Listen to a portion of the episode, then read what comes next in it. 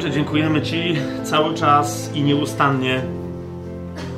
I dzisiaj, w tym ciągu, wyjątkowo i szczególnie za e, to nasze kolejne spotkanie, kolejne studium tajemnego planu, w którym się pochylamy nad Twoim słowem, w którym się otwieramy na Twoje słowo i pozwalamy, a w każdym razie robimy wszystko, żeby pozwolić, żeby Twoje słowo nas przeniknęło, dało nam dojrzeć urosnąć i przynieść jeszcze więcej owoców.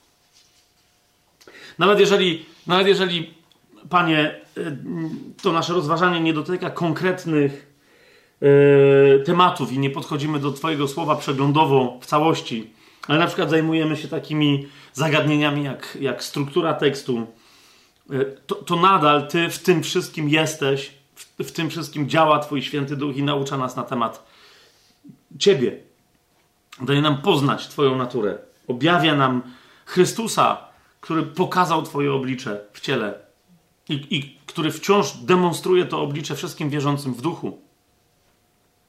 Więc Ojcze, dzięki Ci za to dzisiejsze spotkanie, dzięki Ci za to dzisiejsze studium, dzięki Ci za Twojego świętego ducha posłanego do nas, aby objawiać nam Ciebie w obliczu Chrystusa aby rozjaśniać światłość, którą ty nas, ty nas obdarowałeś, którą Ty w nas jesteś. Tak bardzo, żebyśmy byli prawdziwie nie tylko rozświetleni od wewnątrz, ale abyśmy byli zgodnie z Twoją wolą źródłami światła w tym świecie, jak mówi Twoje słowo. Ojcze, więc dzięki Ci już z góry za dzieło tego dzisiejszego studium. Nie nasze dzieło, ale Twoje dzieło w nas.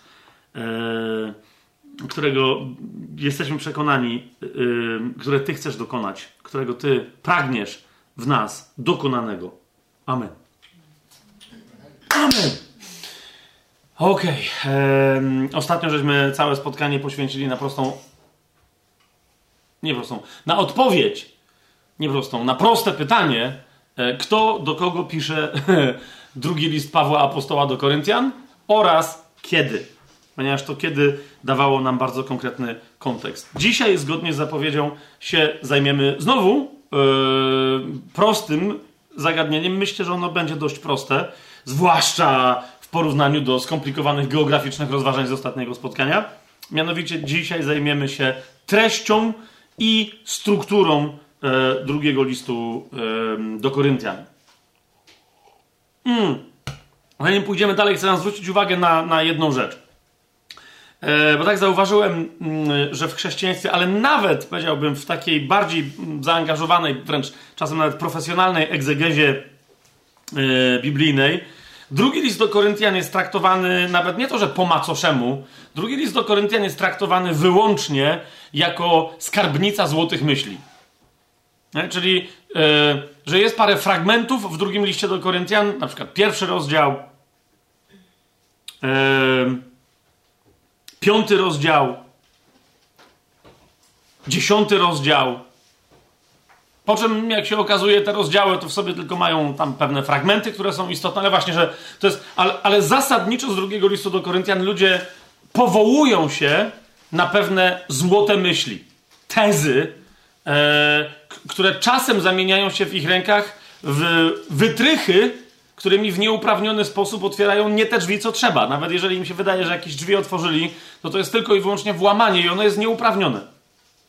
Teraz jasne, Paweł e, dzieląc się, czy Duch Święty dzieląc się z nami przez Pawła opisem jego osobowości w pewnych, konkretnym, w pewnych konkretnych celach, liczba mnoga, tak, momentami rzeczywiście tak jest, że objawiając emocje Pawła, plany konkretne, rzeczowe, historyczne Pawła, które on potem zrealizował, e, e, przy okazji dzieli się teologią, a w ramach tej teologii pojawiają się absolutne perły. Absolutne perły, które dają nam podstawę do całych, e, dosłownie do e, niektóre z nich do przeprowadzenia studium całej Biblii od początku do końca, żeby sobie potwierdzić, czy ta jedna perła zawarta dosłownie w jednym zdaniu e, naprawdę jest taką perłą, na jaką wygląda. I teraz wam podam 12 takich przykładów. Tak sądzę. Raz, dwa, trzy, cztery, pięć, sześć, siedem, osiem, dziewięć, dziesięć, jedenaście, dwanaście. Tak, dwanaście sobie wybiłem. Jest więcej. Ja wiem, że ktoś powie, ja znam bardziej ten, tamten byłby fajniejszy, ale jest 12 takich pereł, o które, które ludzie znają. Wielu chrześcijan wie, nawet niektórzy mają na pamięć wyryte to w głowie, e, a nawet nie pamiętają, że to jest z drugiego listu do Koryntian. Nie? Więc e, 12 takich złotych myśli. Teraz, dlaczego to robię? Nie po to, żeby pokazać, że są takie złote myśli, tylko żeby wam później, jak będziemy rozważać strukturę pierwszego listu do Koryntian, żebyśmy zobaczyli, że Zło, drugi list do Koryntian to nie jest tylko skarbnica złotych myśli, ale że te złote myśli należą do całych złotych gór myśli. To jest jasne, co mówię, że to są pewne szczyty pewnych rozważań, czasem nawet nie szczyty, yy, i że to jest trochę tak, jakbyśmy, wiecie, zamiast yy, wziąć od Boga kopalnię złota, którą nam dał, ucieszyli się yy, trzema czy nawet dwunastoma grudkami złota, e, które ktoś z tej kopalni wyniósł. Mm, a jeszcze gorzej, jak ktoś, jak ktoś potem robi podróbkę takiej grudki złota i twierdzi, że to jest dalej ta sama grudka złota. Ok? To zaraz przykłady, żeby było jasne, o co mi chodzi. A więc mamy e, e, pierwszy rozdział, dwudziesty werset. E, i, I, rzeczywiście tak jest, że to zdanie wyrwane z kontekstu nadal ma swój własny sens, i ten sens jest niezwykle przejmujący, niezwykle dojmujący. Mianowicie to zdanie brzmi: Ile jest bowiem obietnic Boga, w nim są tak i w nim są amen ku chwale Boga przez nas. Przez nas. Przez nas, bo to jest bardzo istotne. Każda część tego zdania jest istotna. E, jak ktoś, e, jeżeli ktoś wie, z jaką teologią, całym, całym nurtem teologii biblijnej to jest związane, tak zwanej teologii obietnic, e, no to też rozumie, co tu jest napisane, ale jakby ktoś nie rozumiał, to zasadniczo Paweł tu stwierdza jedną rzecz. Rozumiecie, w, ta, w sposób taki niecierpiący sprzeciwu i bez możliwości wyjątku. Mianowicie mówi, że jeżeli coś jest obietnicą, którą złożył Bóg, ok? I, I, tylko się musisz upewnić, czy to jest rzeczywiście obietnica i czy to jest jego obietnica, tak? Ale mówi, jeżeli coś jest obietnicą Boga, którą on złożył, to jeżeli ty jesteś adresatem tej obietnicy, nie ma takiej możliwości, żeby wypełnienie, spełnienie tej obietnicy, żeby zostało e, podważone, albo żeby Bóg się z niego wycofał. To, to jest jasne, co ja teraz powiedziałem? To nie jest jedyny moment w całej Biblii, kiedy Paweł coś takiego mówi, ale to jest jedyny, naprawdę jedno zdanie, które e, całość tej teologii zbiera e, tak e, wyraziście. Czyli mówi, ile tylko Bóg złożył obietnic, w nim one są tak, a więc nie mogą być tak lub nie. A więc to znaczy, że Bóg się na to zdecydował i w nim są amen. Amen mm, w języku hebrajskim czy w języku biblijnym ogólnie jest rozumiane jako tak się stanie, bo tak jest. Nie? A więc amen czasem jest amen na coś w przyszłości, ale jeżeli Bóg mówi amen, to znaczy ja ci gwarantuję, że to jest amen, ponieważ amen to jest też jego imię. Pan Jezus o sobie mówi: Ja jestem amen. Co to znaczy? To jest inaczej, to, to znaczy ja jestem prawdomówny i wierny i sprawiedliwy. Tak? Jestem prawdomówny, jeżeli ci coś obiecałem, to powiedziałem prawdę, że tak będzie. Ja jestem Bogiem, ja jestem alfa i omega, a więc ode mnie zależy początek i koniec. Jestem też wierny, jeżeli ci coś obiecałem, to jestem wierny temu, któremu obiecałem oraz sam sobie, że obiecałem. Zobaczcie, co się dzieje. I tutaj w tym jednym miejscu jest wiele innych fragmentów, które mówią o Bożych obietnicach, o e, obietnicy związanej z powołaniem, o, o, łaskach, które Pan rozdaje i że on ich nie cofa i tak dalej, i tak dalej. Ale tu jest wyraźnie powiedziane, że jeżeli jakakolwiek by to była obietnica, dlatego Paweł tu mówi, ile tylko jest obietnic Bożych. Oczywiście tu jest bowiem, bo on się odnosi do czegoś tam i do czegoś jeszcze zmierza. Więc widzicie, ta złota myśl pojawia się w środku określonego kontekstu, ale w niej jest rzeczywiście zawarta, niezależna od tego kontekstu w pewnym sensie trochę. Czyli nawet jak wyjmiemy ten kontekst, to nadal ta teza jest prawdziwa. Czyli, że ile tylko jest obietnic, dużych czy małych, wszystkich ich możesz być pewny. Wszystkich tych obietnic możesz być pewna. Ok? Więc to jest jeden z takich przykładów. Dużo ludzi, jak ich potem, bo jest wiele osób, które potem, wiecie, nie do końca cytują Biblię, tylko cytują coś, co wiedzą, że chyba jest w Biblii napisane i mają różne wersje typu e, każda obietnica złożona przez Boga zostanie przez Niego wypełniona i tak dalej, i tak dalej. No fajnie, tylko że e, to są tylko e, jakieś trawestacje, bo niedosłowne przecież cytaty tego drugiego listu do Koryntian, pierwszego rozdziału 20 wersetu. Dalej, z takich złotych myśli. Drugi rozdział, 15 werset. Jesteśmy bowiem e, dla Boga przyjemną wonią Chrystusa wśród tych, którzy są zbawieni i wśród tych, którzy giną. Znowu zauważcie, że jest bowiem. To znaczy, że było coś wcześniej, e, no i jednocześnie z samego tego zdania widać, że, je, że będzie też coś dalej, później. Tak? Więc istnieje szeroki kontekst. Tu w tym wypadku niektórzy, yy, mam wrażenie, że właśnie nadinterpretowują to, co Paweł tutaj powiedział. Tak?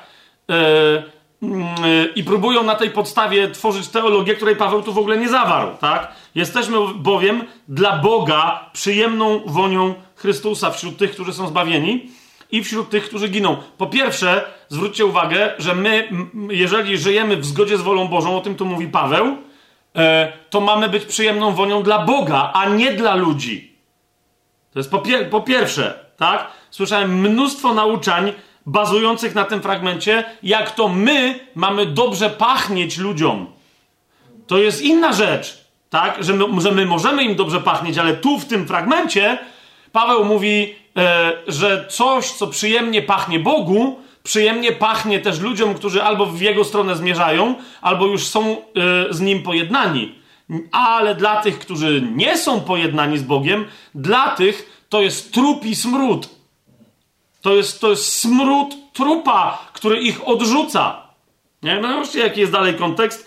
Mm, czyli, że my jesteśmy przyjemną wonią Chrystusa, ponieważ Bogu przyjemnie pachnie Chrystus ale wąchają nas zarówno ludzie, którzy są zbawieni, jak i ci, którzy giną. I teraz dla tych, mm, którzy giną, jesteśmy wonią śmierci ku śmierci. Rozumiecie o co chodzi? Więc y, jeszcze raz, y, to nauczy... nie wiem dlaczego w ogóle to jest takie fascynujące dla niektórych, y, że, że, my jakieś zapachy wydajemy. Okej, okay, ale jeszcze raz, jedyne co może nas fascynować, to jest jakie my zapachy prezentujemy przed Bogiem, a więc czym my pachniemy, oraz uważajcie, druga rzecz, bo to jest bardzo istotny obraz w Biblii, czym pachną nasze modlitwy.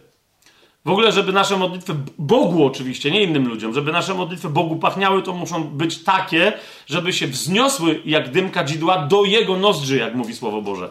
Do Jego e, mm, powonienia. Nie? E, I teraz nie chodzi o to, że Bóg nie może czegoś poczuć na ziemi, no tylko chodzi o to, żeby nasze modlitwy były takie, żeby się wzniosły z ziemi do nieba. Wielu chrześcijan modli się z ziemi do ziemi i potem się dziwią, że nie są wysłuchani. Eee, to, to, nawet nie chodzi o wysłuchanie. Bóg nawet nie poczuł, że ktoś się modlił. Nie? Ponieważ nastawienie serca kogoś takiego było przyziemne. Hmm? Przyziemne. Ludzie się modlą e, nie, i niestety muszę to powiedzieć, e, mimo że to się wydaje wielu osobom niestosowne, więc dobierają stosowne słowa, ale nawet ludzie, którzy się mienią biblijnie wierzącymi, modlą się na przykład o e, to, żeby, na przykład modlą się o zemstę. Nie? Ktoś im zrobił krzywdę i, i wynajdują słowa w Biblii i tak dalej, modlą się, żeby Bóg się za nich zemścił, ale mają na myśli dokładnie to, żeby się stała krzywda ludziom, którzy ich skrzywdzili. Rozumiecie? To jest, to, to nie jest modlitwa, po prostu to jest jasne, że ta modlitwa to jest, to jest ochłap e, śmierdzącego, zdechłego mięsa gnijącego rzucony na ziemię, a nie zapach kadzidła, który się wznosi do nieba przed Boży Tron. Jasne?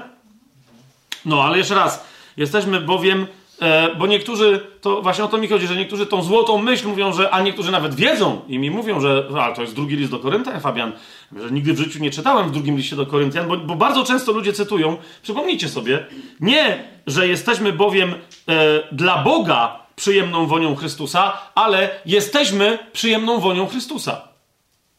To jest, to, jest, to jest cytat, który ja wielokrotnie słyszałem. Dla kogo? Dla ludzi. No a tu w ogóle nie o to chodzi w tym cytacie. Dalej, trzeci rozdział, szósty werset. E,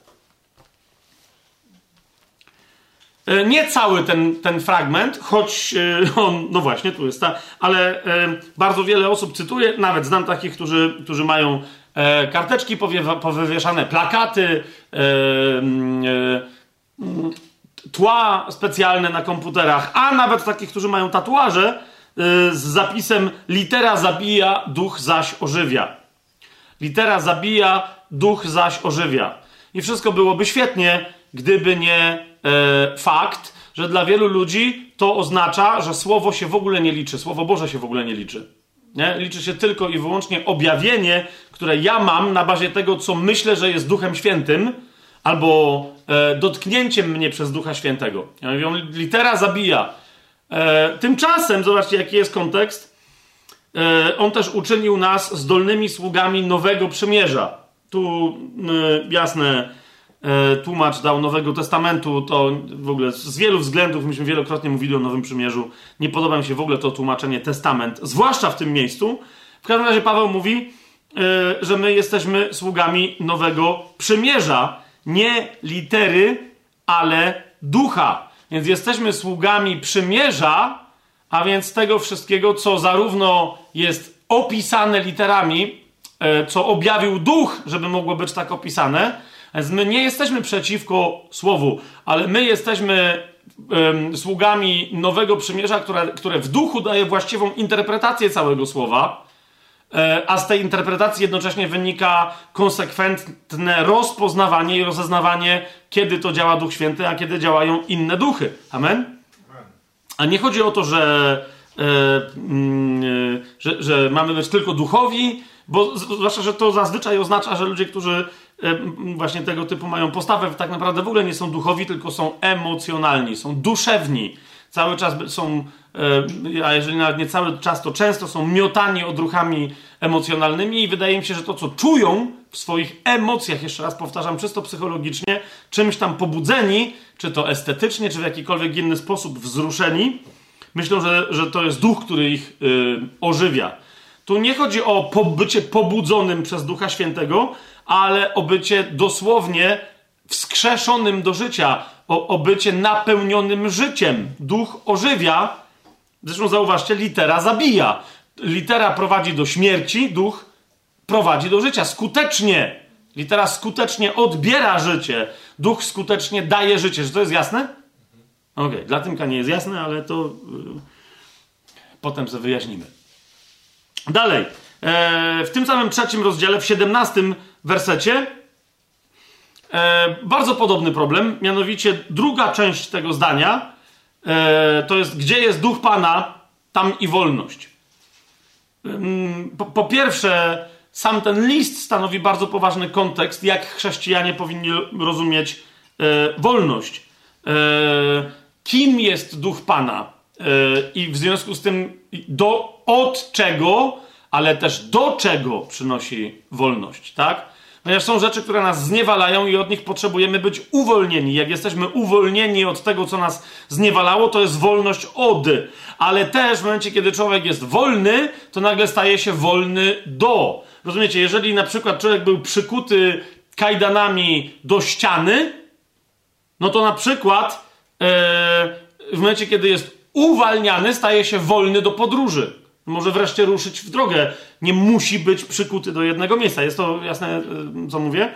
Właśnie, człowiek, który był zniewolony przez swój paraliż, siedział całe życie na wózku, teraz jest wolny od tego paraliżu, a wolny do czego? Do tego, żeby chodzić tam, gdzie chce. Tak? I tak dalej, i tak dalej. E, gdy tymczasem no, niektórzy e, z tej wolności tutaj, przed czym Słowo Boże w innych miejscach przestrzega, ogłaszają tę wolność jako hołdowanie odruchom swojego ciała, jako hołdowanie zachciankom duszewnym, zachciankom zmysłowym. E, a zupełnie nie o to chodzi. W ogóle nie o to chodzi w drugim liście do Koryntian i nie o to chodzi tutaj, w, e, w tym fragmencie. Amen? Szósty rozdział, następna w cudzysłowie złota myśl z drugiego listu do Koryntian, absolutnie prawdziwa, tylko jeszcze raz, we właściwym kontekście. Szósty rozdział, czternasty, yy, czternasty werset. Nie wprzęgajcie się w nierówne jarzmo z niewierzącymi. E, no i tyle. To jest, to, jest, to, jest, to jest zasada biblijna. Ona się tyczy i małżeństw, i biznesów, i tak dalej. Czyli cokolwiek stanowi wejście we wspólną odpowiedzialność za coś. Biblijna zasada mówi: nie wprzęgajcie się w nierówne jarzmo e, z niewierzącymi. Dlaczego? No bo Paweł dalej tłumaczy, bo co wspólnego ma sprawiedliwość z niesprawiedliwością. Albo jaka jest wspólnota między światłem a ciemnością, albo jaka zgoda Chrystusa z Belialem, albo co za dział wierzącego z niewierzącym. Yy, czyli po prostu Paweł odwołuje się do konkretnych czterech aspektów, i sami je sobie rozważcie, czterech aspektów, które będą powodować, że jeżeli ktoś będzie mieć współodpowiedzialność z drugą osobą, na przykład za pożycie małżeńskie, w ramach której po prostu za, za, wzajemną, za wzajemne kochanie się, małżonków, ale też sprowadzenie dzieci na ten świat i tak dalej, i tak dalej. no to, no, no właśnie, co dla e, siostry chrześcijanki albo brata chrześcijanina będzie sprawiedliwością, to dla niewierzącego współmałżonka może być zupełnym bezsensem. I odwrotnie, tak? no i tak dalej. Światło i ciemność, Chrystus z Belialem. E, nadal ludzie, którzy, mogą się niektórzy przedstawiać jako po prostu nie będący chrześcijanami, a Paweł to mówi: albo jesteś Chrystusowy, albo jesteś Belialowy. Teraz nie będziemy teraz tego rozważać, ale mówi wyraźnie: to nie ma ludzie, którzy twierdzą, że nie są e, pod władzą szatana, mm, no bo nie wiem, bo nie są w jakiejś sekcie okultystycznej czy w czymś takim nadal, to nie znaczy, że nie są przez niego zastraszani. W wielu innych miejscach Biblia mówi wyraźnie, że nad takimi ludźmi człowiek ma władzę. Więc zawsze będą poddani temu, któremu dali sobie wmówić, że są poddani. Siódmy rozdział, dziesiąty werset. Mm, smutek, który jest według Boga, przynosi pokutę ku zbawieniu, czego nikt nie żałuje, lecz smutek świata przynosi śmierć. Kolejna fantastyczna sama w sobie sentencja, e, ponieważ z, z, niezwykle istotna, sama w sobie i, i wręcz prawidło, reguła biblijna, która mówi wyraźnie, że nie ma niczego złego w smutku. Niektórzy mają takie, wiecie, taki dogmat, że radość, tylko radość, tylko. Zaraz, powoli. Paweł mówi, że nie, jest taki smutek, który pochodzi od Boga. Y, czy jak mamy tu przetłumaczone smutek według Boga, e, i ten smutek przynosi pokutę. E, więc e, nie ma co żałować takiego smutku i nie ma co go odpychać od siebie. Niektórzy, nie, nie, nie będę się smucić. Powoli. Musisz sprawdzić źródło tego smutku. Natomiast jeżeli coś cię smuci na sposób światowy, smutek świata, i ktoś trwa w takim smutku, to przyniesie śmierć. To jest dokładnie to, co w wielu miejscach powinno być w Biblii przetłumaczone jako, uważajcie, martwienie się. Biblia nie ma niczego e, inaczej. Biblia roz, roz, rozróżnia między smutkiem z Boga a smutkiem świata, ale smucenie się z Boga właśnie nazywa rozżaleniem, pokutowaniem itd., itd., itd., gdy smutek świata nazywa martwieniem się. Ja właśnie polskie słowo, dlaczego martwieniem się jest genialne, ponieważ jak ktoś się martwy, to w końcu będzie martwy. Jak ktoś się martwi, chciałem powiedzieć, to w końcu będzie martwy. Tak? Martwienie się, podobnie jak umartwianie się, tak? Jako ascetyczna praktyka, na czym polega? Polega na podejmowaniu zasadniczo działalności, które przedłużone doprowadzą do czyjejś śmierci, tak? Czyli umartwianie ciała polega na czym? Na przykład na poście no jak ktoś będzie odpowiednio długo na poście, to odpowiednio skutecznie umrze. Tak? Czy na przykład czuwanie nocne, jak ktoś odpowiednio długo nie będzie spać, to odpowiednio szybko zejdzie z tego świata. Co nie znaczy, że nie mamy umartwiać swojego ciała, ale to wszystko musi być stosowane yy, z rozmysłem. Natomiast ogólnie, jak ktoś się zamartwia z powodów światowych, zauważcie, począwszy od takich prostych rzeczy, Pan Jezus yy, na, na nie zwraca uwagę na przykład w kazaniu na górze, on mówi: Nie troszczcie się. A tam powinno być przetłumaczone: Nie martwcie się. O co? O to, co macie jeść, o to, co macie pić i o to, w co się macie przeodziewać. Nie? To, to, to, jest, to, to jest właśnie smutek świata. Świata, który cały czas jest przejęty, czy jest zabezpieczony materialnie.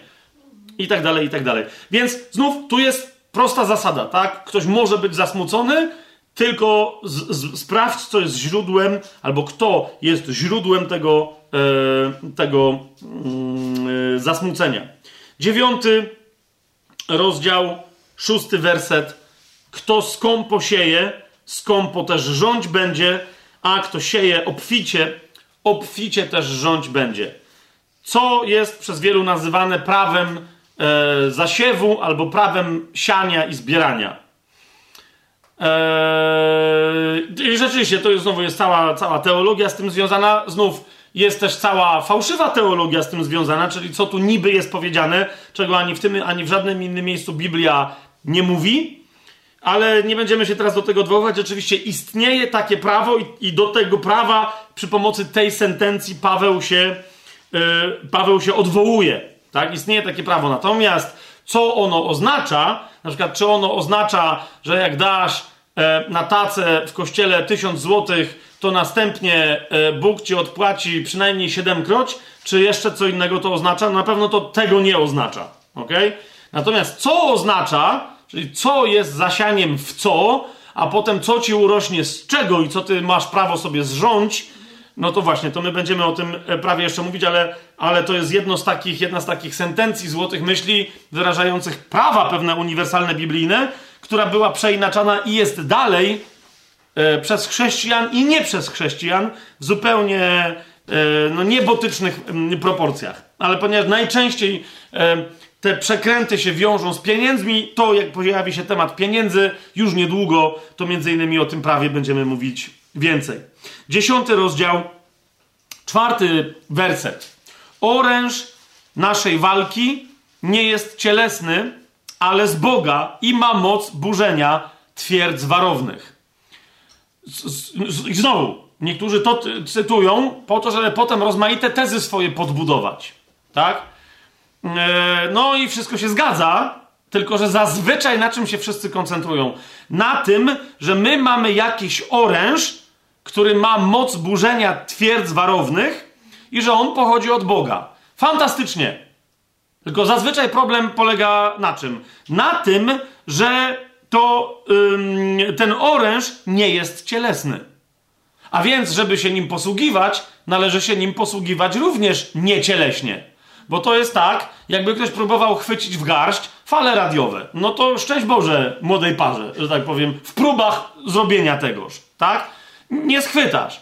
Po prostu, bo są niematerialne, nie w tym sensie, nie takie materialne i madło, takie materialne fale miałoby schwytać, więc rozumiesz o co mi chodzi, tak? Więc tu często jest takie, że i potem ludzie na tej podstawie budują jakieś koncepcje, na przykład, że trzeba, ktoś czemuś ma rozkazywać i tak dalej i że wtedy coś, i potem się dziwią, że nawet demony, które powinny słuchać, ich nie słuchają. Dlaczego? Ponieważ nie chodzi o to, jaką technikę uzdrowieniową, uwolnieniową i tak dalej zastosujesz, tylko chodzi o twój stan. Czy ty w duchu, czy ty w duchu dzierżysz ten oręż i umiesz się nim posługiwać. To jest proste. Tak? E, to nie jest pasywne, pasywna struktura. Orężem się każdy wojownik posługuje. Jeżeli jesteś schroniona czy schroniony w twierdzy, to twierdza cię chroni. Zgadza się? Siedzisz za murami albo w, bunkrze, broni cię warstwa betonu. Nie, ty nic nie robisz, wystarczy się tam schować. Ale kiedy masz oręż i siedzisz w tym bunkrze, to oręż oznacza na przykład ciężki karabin maszynowy. I teraz trzeba się umieć nim posługiwać, trzeba go umieć odbezpie odbezpieczyć, wycelować i strzelić. A więc oręż sam z siebie nie zadziała. Orężem ma działać ten, kto go otrzymuje. E, on nie działa na zasadzie zasady. To jest jasne? On jest dany i trzeba zrozumieć, na czym polega. Więc niektórzy tu znowu przesadzają. Trzeba. Yy, zwłaszcza, że też te twierdze, które wskazują, nie są tymi twierdzami, które Paweł wskazuje w kontekście, jak się dobrze przyjrzycie. Tak? Ponieważ on. Mów, ja, ja, nie mówię, że my nie mamy władzy nad chorobami, czy możliwości uzdrawiania, wypędzania demonów i tak dalej, tego nie mówię. Tylko mówię o tym, że tu, w tym konkretnym przypadku, Pawłowi chodzi o twierdze mentalne, o pewne konstrukty umysłowe, które my, do których my mamy moc dotrzeć, żeby je ujawnić, następnie w nie wycelować, a następnie te konstrukcje diabelskie w czyimś umyśle, w czyjejś głowie, fałszywe przekonania itd., tak itd., tak żeby zniszczyć. Tak?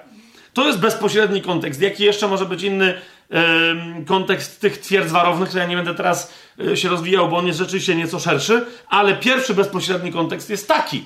To, yy, taką twierdzą warowną nie jest czyjaś choroba, co najwyżej czyjeś przekonanie na temat tej choroby, tak? Nie jest czyjeś opętanie, a co najwyżej czyjeś przekonanie na temat tego, e, do czego ma prawo diabeł, albo jaką ma władzę realną, albo jakiej nie ma, i tak dalej, i tak dalej. Dalej, jedenasty mm, e, rozdział, czternasty werset. Szatan przybiera postać anioła światłości. To jest druga część E, to jest druga część tego zdania. Nie będę teraz tego rozważać, bo znowu tu, e, ale jeszcze raz przyjrzyjcie się dobrze kontekstowi, bo Paweł podaje przykład e, tutaj, jak nie tyle sam szatan, co jego słudzy, w jaki sposób to te strategie stosują. Nie, myślę, że bardzo wiele osób strasznie nadużywa tego fragmentu, żeby pokazać co, tą strategię na przykładach, które są kompletnie nieadekwatne. Ale jeszcze raz, Więc tylko was przestrzegam, że istnieje taka zasada i, i trzeba na nią uważać, że szatan przybiera postać anioła światłości. On bardzo rzadko tylko przychodzi, zwłaszcza wobec y, ludzi, przychodzi, żeby, y, o ile w ogóle, przychodzi, że to jest, to jest przede wszystkim kłamca i zwodziciel. Więc po co miałby pokazywać w pełni siebie w całej prawdzie o sobie? Rozumiecie? To jest jasne. Natomiast co dalej ta strategia oznacza, objawianie się pod postacią anioła światłości, no to jeszcze raz, to trzeba do, do tego dodać konkretne, inne, dodatkowe zasady y, biblijne, przykłady i tak dalej, żeby móc jakieś dalsze wnioski y, y, w związku z tym fragmentem wyciągać. Dwunasty rozdział, dziewiąty werset. Wystarczy ci moja łaska, moja moc bowiem doskonali się w słabości. E, najczęściej przekręcenie tego, e, tych, tych dwóch zdań brzmi, a zwróćcie uwagę, że jest to fundamentalne przekręcenie. Najczęściej ludzie cytują, że przecież Pan powiedział Pawłowi: Wystarczy ci moja łaska, bo moc w słabości się doskonali. A więc, jeżeli chcesz być silny, e, musisz przejść przez pewną próbę słabości. Taka jest interpretacja tego. Tymczasem zauważcie, e, Paweł nic nie mówi o tym, że, żeby przejść przez jakąś próbę, a na końcu wyjść z tej próby silnie. Wręcz ja kiedyś słyszałem całe takie e, kazanie, e, które de facto można byłoby skrócić, streścić e, jednym innego rodzaju powiedzeniem: co cię nie zabije, to cię wzmocni. I dokładnie to było to, Inna rzecz, że kaznodzieja nawet się tym powiedzeniem posłużył. Co cię nie zabije, to cię wzmocni. I dokładnie powiedział, że o to Panu Jezusowi tutaj chodziło. Że, że, że e, dopuszcza na, na, nas, na nas słabości, żebyśmy my pamiętali, że od Niego pochodzi moc, a potem z tych słabości nas wyprowadza i, i potem jesteśmy silni. Tymczasem, jeszcze raz powtarzam, zauważcie, jaki jest szeroki kontekst. Szeroki kontekst tutaj mówi o tym. Paweł mówi, że on nie widzi na horyzoncie, ani za horyzontem możliwości, żeby był silny. Hmm? To, jest, to jest jeden z zasadniczych tematów dzisiaj w chrześcijaństwie. On mówi, że zawsze będzie słaby i bardzo dobrze, ponieważ to jest źródło jego słabości, jego chluby. Dlaczego? Ponieważ dzięki temu może się chlubić swoim Panem, który jest mocny. Pan mówi: Tobie wystarczy moja łaska, moja moc bowiem doskonali się w słabości. Ona w pełni może być zademonstrowana. Pan powiedział: Moja moc, a nie Twoja moc doskonali się w słabości. Nie? E, a inna rzecz, ja nie wiem skąd w ogóle komu przeszło do głowy, e, bo wiecie, z powiedzeniem, co cię nie zabije, to cię wzmocni, z całym szacunkiem. Nie wiem, czy ktoś z was, e, albo z tych ludzi, z was mam nadzieję, że nie, ale z tych ludzi, którzy byli kiedykolwiek na przykład ciężko pobici, czy, czy potem ktokolwiek z tych ludzi przyszedł i powiedział, to strasznie mnie, prawie mnie zabili, ale teraz jestem mocniejszy. Serio? Na, naprawdę nie trening powoduje, że jesteś silniejszy, niewłaściwe odżywianie, odżywianie fizyczne, tylko żeby ktoś cię zranił, prawie że śmiertelnie, to jest coś wzmacniającego, pierwsze słyszę. Więc, więc zarówno gdy chodzi o yy, wiecie, normalne życie, jak i o zwłaszcza przekładanie takich zasad na duchowość, to jest bardzo, ale to bardzo niebezpieczne. Nie? Jeszcze inna rzecz, yy, która jest podobnym absurdem, brzmi, to jest takie powiedzenie, że trening czyni mistrza. E, no nie wiem, ktoś może ćwiczyć i ćwiczyć, ale kompletnie złą rzecz. Nie? Może grać na skrzypcach i w ramach tej gry nie trafiać we właściwy dźwięk F i fałszować. Więc jedyne, co w wyniku takiego ćwiczenia wyjdzie, to będzie ktoś, kto po mistrzowsku fałszuje. E, więc, więc nie wiem, czy o takiego mistrza chodzi. Tak? Mistrzowski trening uczyni z kogoś prawdziwego mistrza. To jest to. Nie? Dalej. 12 eee, rozdział, 14 werset. To jest bardzo istotne, bardzo istotne, uniwersalne prawo, prawidło, zasada. Eee, na samym końcu tego, tego wersetu, na samym końcu drugiego zdania w tym wersecie, mamy tą zasadę podaną. Tam Paweł mówi, że coś tam, coś tam, ja nie szukam, ponieważ, i tutaj podaje absolutnie uniwersalną zasadę. Nie dzieci rodzicom powinny gromadzić skarby, ale rodzice dzieciom. I teraz chodzi mi o to, że to jest absolutnie uniwersalne prawo w Biblii. Nie? Więc Paweł, zauważcie, nie tworzy tu żadnej sentencji, on się tylko powołuje na pewne prawidło, yy, którego nawet nie tłumaczy, tylko się na nie powołuje, mówi, ponieważ nie dzieci rodzicom powinny gromadzić skarby, ale rodzice dzieciom. Yy, jak mówię, jakby jest mnóstwo konotacji, zarówno gdy chodzi o to, jak my osobiście wychowujemy swoje dzieci, tak? Znacie, po co komu są w ogóle potrzebne dzieci? Rodzice, którzy, którzy e, których intencją jest, żeby mieć dzieci po to, żeby dzięki tym dzieciom potem coś osiągnąć w swoim życiu, lub też którzy, rodzice, którzy w pewnym momencie taką intencję przyjmują, bo niekoniecznie taką mają. Nie wiem, czy rozumiecie, o czym mówię, ale zaczynają narzucać taką intencję. Mm, dzisiaj to jest dosyć powszechne niestety w pewnych kręgach, ja to słyszę, nie? Rodzice, którzy mówią, mówią dzieciom, e, zamiast ciebie mogłem sobie kupić Mercedesa tam jakiegoś, no nie? Czy jakieś, czy jakieś inne ekskluzywne auto. I liczą temu dziecku, kosztowałaś mnie albo kosztowałeś mnie e, kilkaset tysięcy złotych na przykład. I mówią temu dziecku, na co dokładnie te pieniądze poszły. I teraz mówią, no i teraz jakby, wiesz, no musisz mi to spłacić, nie? Z całym szacunkiem, nie, twoje dziecko nic ci nie musi spłacić. Jeżeli to dziecko cię tylko tyle kosztowało, to fantastycznie, to są, to, to są skarby, które już dałeś swojemu dziecku. Możesz mu więcej nie dawać. Ale to, to dziecko nie jest ci nic winne. Nie ma żadnej między tobą a twoim dzieckiem umowy, że twoje dziecko musi ci cokolwiek spłacić. Nie? Rodzice, którzy zaczynają, wiecie, pchać swoje dzieci w stronę jakiejś kariery, bo na przykład sami jej nie zrobili, muzycznej, sportowej yy, i tak dalej, w stronę zawodów, które, o których sami marzyli, albo może nie marzyli, tak? Ale mieli życie, jakie mieli, karierę mieli, jaką mieli, a teraz wymarzyli sobie, że fajnie by było, żeby ich dziecko było lekarzem, prawnikiem itd., tak itd. Tak I teraz narzucanie tych wszystkich rzeczy na dzieci, Paweł mówi bardzo wyraźnie, to nie, tak nie może być. Nie? Więc począwszy od po prostu zwyczajnego, yy, naturalnego wychowywania, skończywszy nawet na czymś takim jak całe układy społeczne. Zwróćcie uwagę.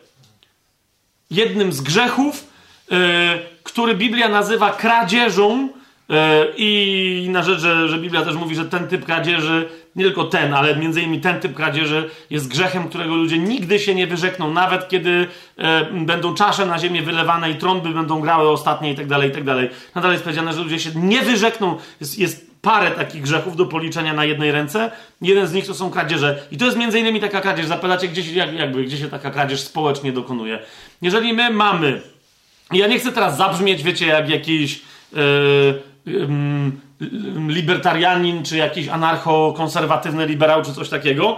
E, ale z drugiej strony, jak to komuś tak zabrzmi, niech będzie. Chodzi mi o to, że Biblia tak to przedstawia. Jeżeli założenie społeczne jest takie, że ludzie mają żyć z tego, co wypracują dla nich dzieci, nawet niekoniecznie swoje, rozumiecie, to, y, to jest dokładnie ten grzech. Nie?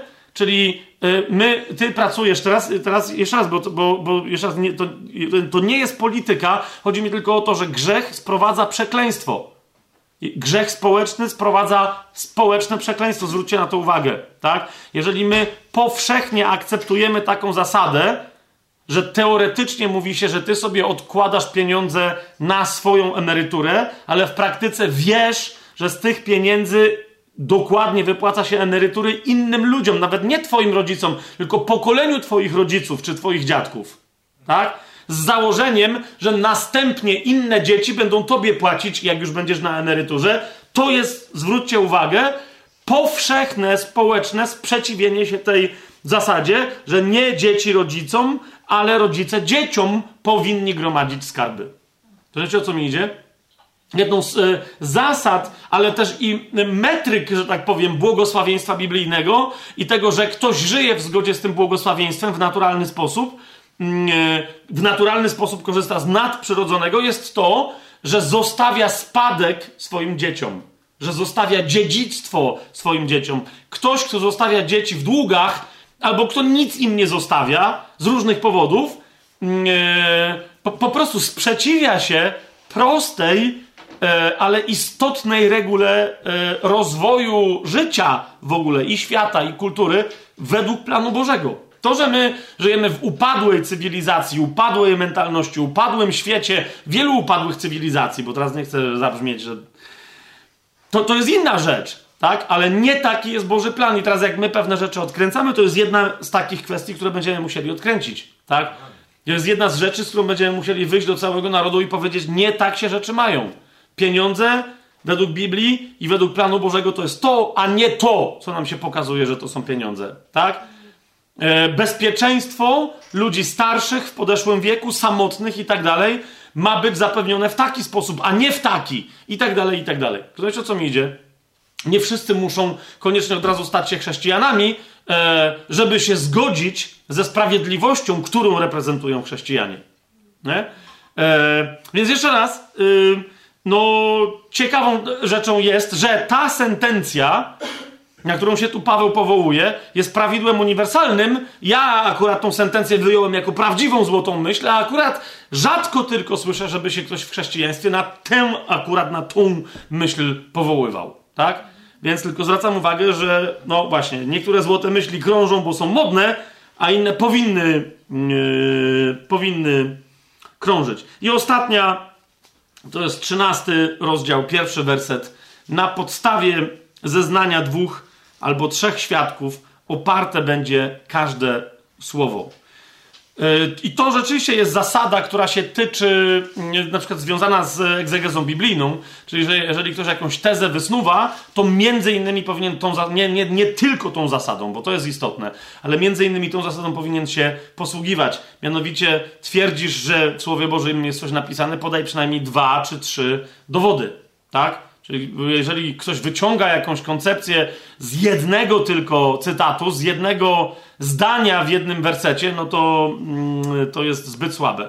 Jeszcze raz powiedziałem, że to zaś nie jest, bo niektórzy mówią, że wystarczy to, że, że mam przecież dwóch, trzech świadków, tak? Ktoś mi mówi, mam trzech świadków, że to jest.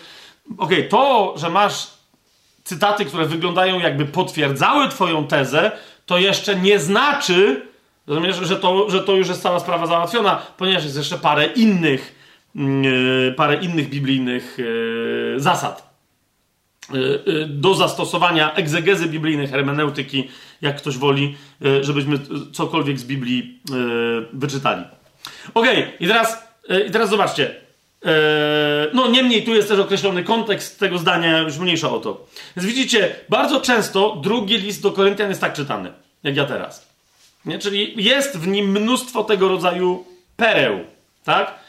Ale prawie nikt e, nie zda. I nawet jeżeli mm, jest troszeczkę dobrego materiału, ale zasadniczo w języku angielskim, i to też tylko bardzo wyjątkowo, tylko troszeczkę, który pokazuje drugi list do Koryntian jako całość. Dlaczego? No to już na końcu ostatniego naszego spotkania wam mówiłem, bo jednak bardzo dużo nawet zawodowców, gdy chodzi o e, egzegezę i hermeneutykę biblijną, uważa drugi list do Koryntian za najbardziej chaotyczną księgę w całej Biblii.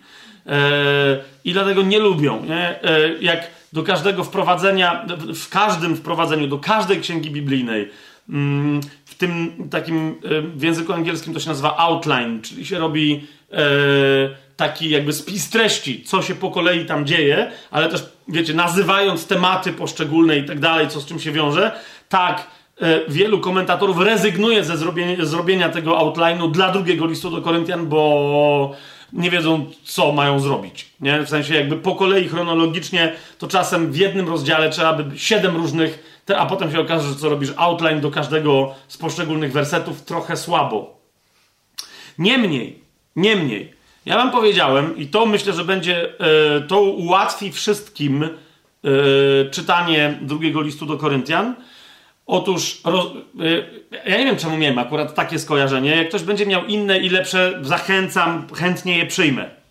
Natomiast, widząc e, duże, potem rozdrabniające się, ale, ale duże wątki, e, nurty charakterystyczne, e, nurty wyraźnie e, odróżnialne w drugim liście do Koryntian, skojarzyło mi się splecenie ich ze sobą z warkoczem, jak już wam powiedziałem. Tak?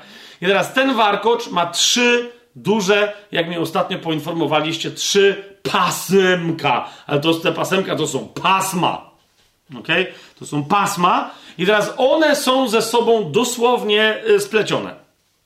Tak? I teraz dokładnie tak, jak w warkoczu, przynajmniej tak mi się wydaje, e, że grubszy warkocz jest bliżej głowy, a im dalej, to tym bardziej, tym cieńszy. Nie? Dokładnie tak jest u Pawła. Czyli te trzy duże tematy na początku się ze sobą mocno e, przeplatają, ale są grube, do, w, tak, w, takim potocznym polskim rozumieniu, to jest gruby temat. I tam Paweł naprawdę grubymi tekstami wali i grube wątki podejmuje, a potem je ciągnie, ale już tylko mniej rozwija, a potem w zasadzie tylko pewne rzeczy powtarza. Więc jakby ten warkocz się robi cieńszy. Nie? I pod koniec tego warkocza, zanim on się już zupełnie robi taki, taką cienką, taką witkę, która jest naprawdę już tak, yy, już tak cienka, że tam nawet już nie, nie jest nic przeplecione, w pewnym momencie pojawia się kokarda. Okay? Teraz wam mówię, co to są za trzy wątki, zaraz je sobie bliżej um, obejrzymy, co to są za trzy wątki, które Paweł, yy, przy pomocy których plecie ten swój warkocz drugiego listu do Koryntian i co to jest ta kokarda. Otóż po pierwsze, pierwszy nurt pierwsze pasmo e, drugiego listu do Koryntian to jest pasmo rzeczowe.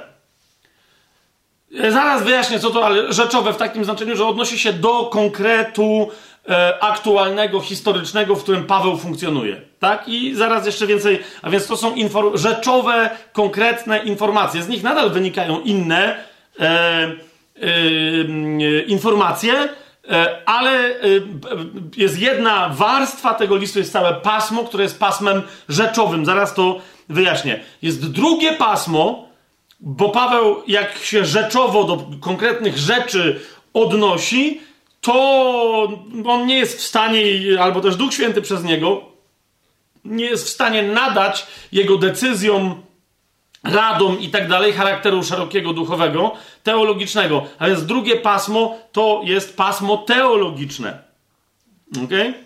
I trzecie pasmo to jest pasmo charakterologiczne. To jest pasmo, yy, które jest najtrudniej dostrzegalne, a z drugiej strony no, nie jest znowu aż tak trudno dostrzegalne, jak ktoś będzie pamiętać to, o czym ostatnio mówiliśmy, jeżeli ktoś ogląda na przykład teraz, czy odsłuchuje ten materiał, a nie słuchał ostatniego studium, bo tu akurat chyba wszyscy byli e, ostatnim razem, tak? No to niech przynajmniej końcówkę ostatniego e, naszego studium przesłucha, gdzie cytuję Watchmana Nie z jego posługi Bożego Słowa. Dlaczego istotną rzeczą jest nie tylko co robi i mówi sługa Boży, ale kim jest. Ok? Kim jest. A więc objawienie charakteru. Teraz czyjego charakteru, bo nie chodzi tylko o, charakter Pawła, o tym też za chwilę. Czyli to są te trzy pasma: rzeczowe, teologiczne i charakterologiczne. Gdzie jest kokarda? Co to jest kokarda? Otóż, kochani, żeby wam się zapamiętało, te trzy pasma się splatają, splatają, splatają, a kokarda jest duża, jest ładna, jest zrobiona e, z banknotu o bardzo wysokim nominale. Kokarda to są rozdziały ósmy i dziewiąty, które dosłownie, centralnie, całkowicie zajmują się tematem pieniądza. Kokarda to jest temat pieniądza w ósmym i dziewiątym rozdziale. Dla, y, niektórzy mówią, że no tam nie tylko, że jak tam ktoś mi mówi, że ja kiedyś powiedziałem, yy, że, że Paweł tam się wyłącznie, że to są, to jest rzadkie zjawisko, kiedy w, rzadkie zjawisko jest, jak jest jeden rozdział w Biblii, który się jednym tematem takim e, jakimś zajmuje, a co dopiero dwa, ktoś tam e, mi zwrócił uwagę, że, że i ja się mylę i uwaga, bo jak ja, ja to bardzo chętnie e, i chętnie przyjmę poprawę, ale że Derek Prince się też myli, po którym ja mówię, że mm, ósmy i dziewiąty rozdział są, są całkowicie poświęcone pieniądzom. Nadal tak twierdzę. To, że tam się pojawia pewna informacja, na przykład pod koniec ósmego rozdziału, zwłaszcza pod koniec ósmego rozdziału, na, na temat niby personalny czyjś tam, no to właśnie, to jak będziemy mówić o pieniądzach, to zwrócę uwagę, dlaczego ta informacja więcej mówi o pieniądzach niż o tych tajemniczych braciach, o których tam Paweł wtedy mówi. Tajemnica, e, utajenie ich e, tożsamości jest związana z pieniędzmi właśnie, tak? Ja zasugerowałem ostatnio, że ona może wynikać z prześladowań, jak najbardziej. E, ale tak czy siak, w pierwszej kolejności e, myślę, że jest związana z pieniędzmi, co tam Paweł zresztą e, sugeruje. Więc nadal to podtrzymuję i zgadzam się z, z Derekiem Princem. Z Derekiem, nie z Josephem, bo Joseph, też ktoś mnie ostatnio pytał, że co ja na Josepha się powołuję. Ja Josepha w ogóle prawie, że nie znam. No nie? Zawsze jak mówię o Prince'ie, to mówię o bracie Dereku yy, Prince'ie. Nie zaś znowu, żebym też coś miał jakoś bardzo przeciwko Józefowi. Mówię tylko, że go prawie w ogóle nie znam, jego nauczania, ani tam jakichś koncepcji. Więc yy, temat pieniądza. Natomiast tak czy siak ten banknot o wysokim bardzo nominale, okej, yy, który jest taki duży, że aż warkocz się udało związać, zwrócę wam tylko uwagę, że nawet ten banknot ma dokładno, dokładnie takie trzy kolory, jakie kolory mają te pasemka yy, z tych włosów tym warkoczu. Musiałem coś strasznie zamieszać, bo w ogóle nie zrozumieliście, co zaraz powiedziałem. Okej, okay, ale nie, nie, nie będę tego dalej tłumaczył. Nie, nie. To potem sobie przemyślicie i zobaczycie, że może miałem rację. Albo zupełnie tym porównaniem nie trafiłem. W każdym razie, w każdym razie wyobraźcie sobie, yy, wyobraźcie sobie włosy za, zafarbowane na trzy różne kolory. Po co? Po to, żeby te kolory pasowały do banknotu. Inaczej, do kokardy zrobionej z banknotu, który ma dokładnie te trzy kolory. Tak? Więc wszystko tam jest idealnie w tym liście wpasowane, tylko musimy o tym pamiętać. I teraz, rozumiecie, jeżeli ktoś patrzy na warkocz i mówi, to jest chaos, e, no to nie widział śmietnika. Rozumiecie, w sensie, jaki to jest chaos? To jest czyjaś myśl w określony sposób porządkująca. Okej, okay, w ramach tego porządku ty nie widzisz Rozumiecie o co mi chodzi? Całego jednego pasma, całego drugiego, całego trzeciego. Czasem części tych pasem są ukryte pod innymi, ale dlaczego? Dlatego, że Paweł mówi, że jedna rzecz na drugą tak czy siak ma wpływ i teraz sobie właśnie to yy, zademonstrujemy, teraz sobie właśnie to pokażemy. Czyli, czyli będę chciał bliżej pokazać niektóre tematy, nie będę ich dzisiaj w ogóle rozważał, tylko od razu z góry mówię, e, że po prostu powiem, że one są, ale zajmiemy się nimi w przyszłości. Ale teraz się przyjrzymy dokładnie charakterowi tych, tej struktury. Struktury tego warkocza z kokardą. ok?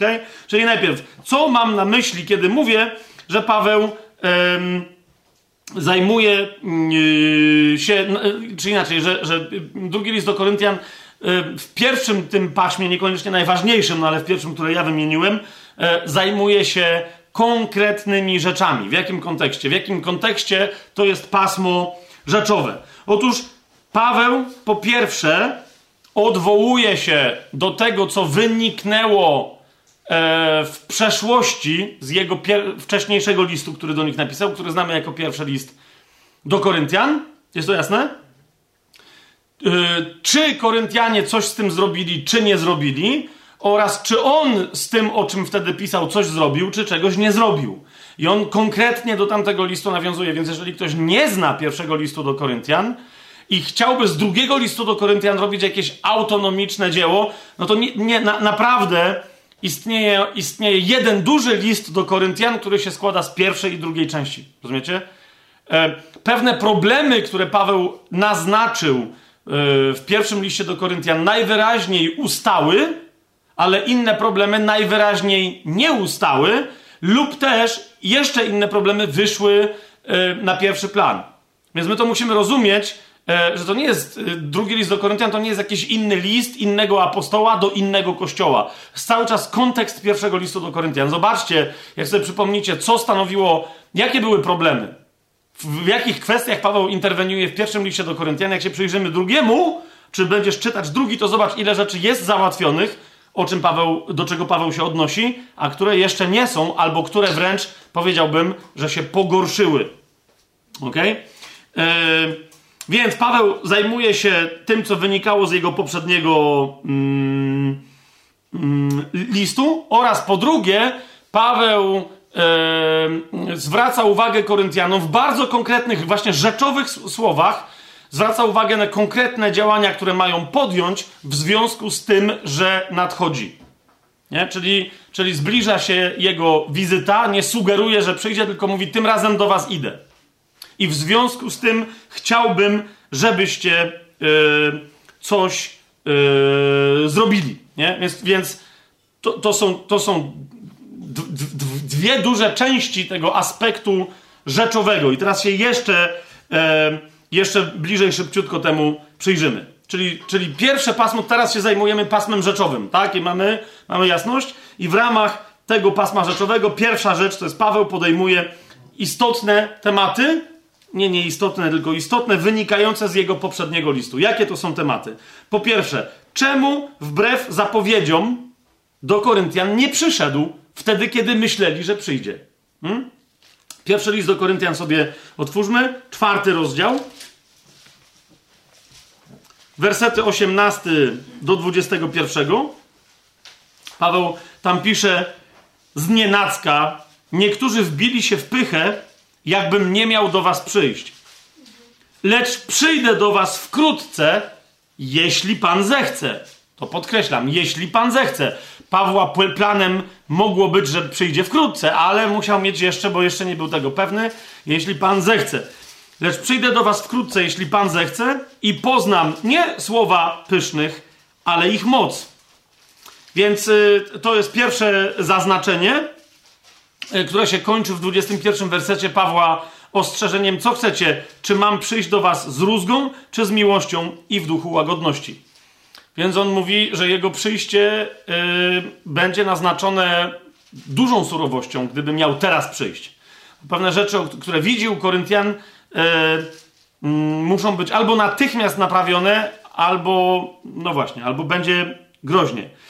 Mm, no i oczywiście dalej y, w pierwszym y, do Koryntian, jak, jak pamiętacie, w 16 rozdziale jeszcze dodatkowo tę myśl podbija. To jest 16 rozdział, 5 werset. Przybędę zaś do was, kiedy przejdę Macedonię, będę bowiem szedł przez Macedonię, a być może zatrzymam się u was lub nawet przezimuję, żebyście mnie wyprawili dokądkolwiek wyruszę. Nie chcę bowiem was teraz widzieć przejazdem, ale mam nadzieję pozostać z wami przez jakiś czas, jeśli Pan pozwoli. Po raz kolejny Paweł podkreśla, jeśli Pan pozwoli. Hmm? I teraz co się stało?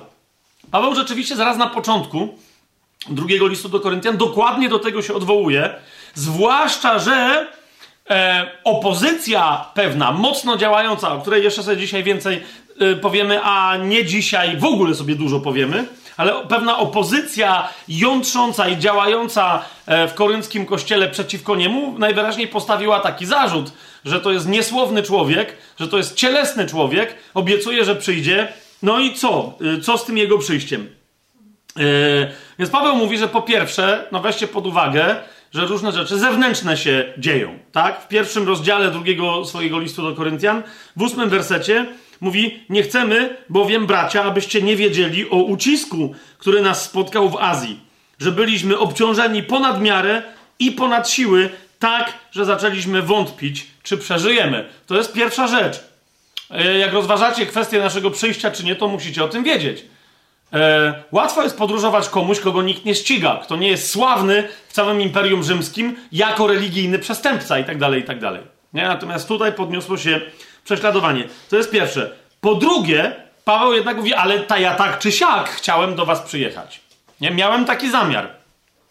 To jest 15 i 16 werset. Z tą ufnością chciałem przybyć do was wcześniej, abyście otrzymali powtórne dobrodziejstwo. To jest 15 i 16 werset oczywiście pierwszego rozdziału. Z tą ufnością chciałem przybyć do was wcześniej, abyście otrzymali powtórne dobrodziejstwo, a od was udać się do Macedonii, a z Macedonii znowu przybyć do was i zostać przez was wyprawionym do Judei. A więc Paweł mówi tak, yy, na, na, to nie robiłem was w konia. Był taki mój plan, co prawda cały czas poddany Panu, jeżeli Pan zechce. I teraz co się stało? Paweł mm, w 23 wersecie e, e, powiada najwyraźniej, i teraz to jest bardzo istotne, widzicie, Paweł cały czas dostawał wiadomości, co się dzieje w Koryncie. Nie? Po pierwsze, poza Tymoteuszem, o którym Paweł w pierwszym swoim liście pisze, że go wysłał do Koryntu i który przybył do Koryntu prawdopodobnie po, a, o, albo przyniósł pierwszy list do Koryntian, albo przybył po tym liście. Nie? Bo tam pewne sposoby posłużenia się czasownikami sugerują, że mogło być tak, że kto inny przywiózł ten list, a Tymoteusz miał przyjechać zaraz po tym liście. To między innymi z drugiego listu do Koryntian, czego się dowiemy, że następnie w Koryncie był Tytus.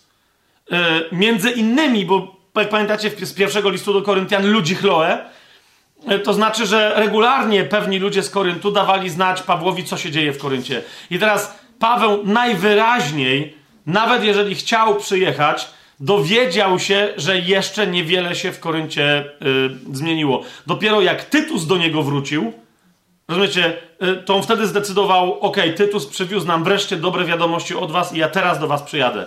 Ale wtedy, kiedy Paweł by mógł przyjechać, z tego zrezygnował. Dlaczego? W pierwszym rozdziale, w 23 wersecie mówi i naprawdę przywołuje Boga na świadka. Mówi, wzywam Boga na świadka mojej duszy, że aby was oszczędzić, nie przybyłem dotąd do Koryntu. Jak sobie przypomnicie, co on napisał w pierwszym liście, e, no, to, no to w pierwszym liście powiedział, mam przyjść z rózgą, czy, czy mam przyjść e, w pokoju, nie? I dalej komentuje w drugim rozdziale, w pierwszym wersecie, tego drugiego do Koryntian, postanowiłem to sobie, aby nie przychodzić do was znowu w smutku. E, dwukrotnie był Paweł w Koryncie i to nie były dobre wizyty, w sensie dla niego, e, albo w nie najlepszych okolicznościach, i po prostu postanowił sobie, że nie, następna wizyta będzie wizytą pełną radości, e, z jakiegoś powodu, tak? Pan Paweł sobie postanowił, nie będziemy teraz wnikać, jaki to dokład, jakie dokładnie były jego motywacje i co mu Duch Święty, e, co mu Duch Święty na ten temat powiedział. Potem w drugim liście do Koryntian Paweł też się, Paweł też cytuje swoich przeciwników, którzy mówią, że że, że jak pisze listy, to jest śmiały, a jak przechodzi potem, to jest pokorniutki. Yy, I Paweł mówi, że no tak było, to ale to możemy spróbować, czy tak będzie, jak będę musiał naprawdę przyjść niepokorniutki. W waszym, yy, oczywiście w waszym, yy, w waszym rozumieniu. Nie? Więc nie, nie będę teraz nawet cytował tych wszystkich fragmentów, gdzie Paweł się yy, yy, do tego odwołuje. E, co więcej, Paweł mówi, że to, e, bo, bo tam mówi, że cytuje pewnych ludzi jemu przeciwnych, że oni tak twierdzą, ale z drugiej strony nie do końca też tak jest, że Paweł temu zupełnie przeczy. Jak zobaczycie dziesiąty rozdział drugiego do Koryntian, mm, pierwszy i drugi werset, no to Paweł tam wyraźnie, wyraźnie mówi, że postanow, po prostu postanowiłem sobie, co sobie postanowiłem. Tytus już przyniósł, przyniósł w miarę dobre wie, wieści o was, ale w dziesiątym rozdziale pierwszy, drugi werset mówi, a ja sam, Paweł, proszę was, przez łagodność i życzliwość Chrystusa, ja, który gdy jestem obecny wśród was, jestem pokorny w waszych oczach, lecz gdy jestem nieobecny, jestem śmiały wobec was. A proszę, żebym będąc obecny, nie musiał być śmiały tą pewnością siebie, którą zamierzam być śmiały wobec niektórych, którzy sądzą, że postępujemy według ciała. Nie wiem, czy widzicie, co się tu dzieje. To jest jeden z tych fragmentów, który ludzie się prześlizgują po nim, bo, bo brzmi jakby był skomplikowany. No jest skomplikowany, ale nie aż tak bardzo, żeby go nie zrozumieć. Nie? Paweł mówi, byłem na miejscu w waszych oczach pokorny, bo nie było potrzeby, żebym występował jakoś bardzo śmiało przeciwko komuś. Ale zaczęły się dziać rzeczy, kiedy mnie nie ma, że muszę teraz występować śmiało i jak przyjdę na miejscu, to proszę was, nie, nie wywołujcie niczego takiego, co by mnie zmusiło, żebym był wobec was na miejscu tak śmiały, jak teraz muszę być śmiały, kiedy mnie, mnie u was nie ma. To jest, to jest jasne tutaj, prawda?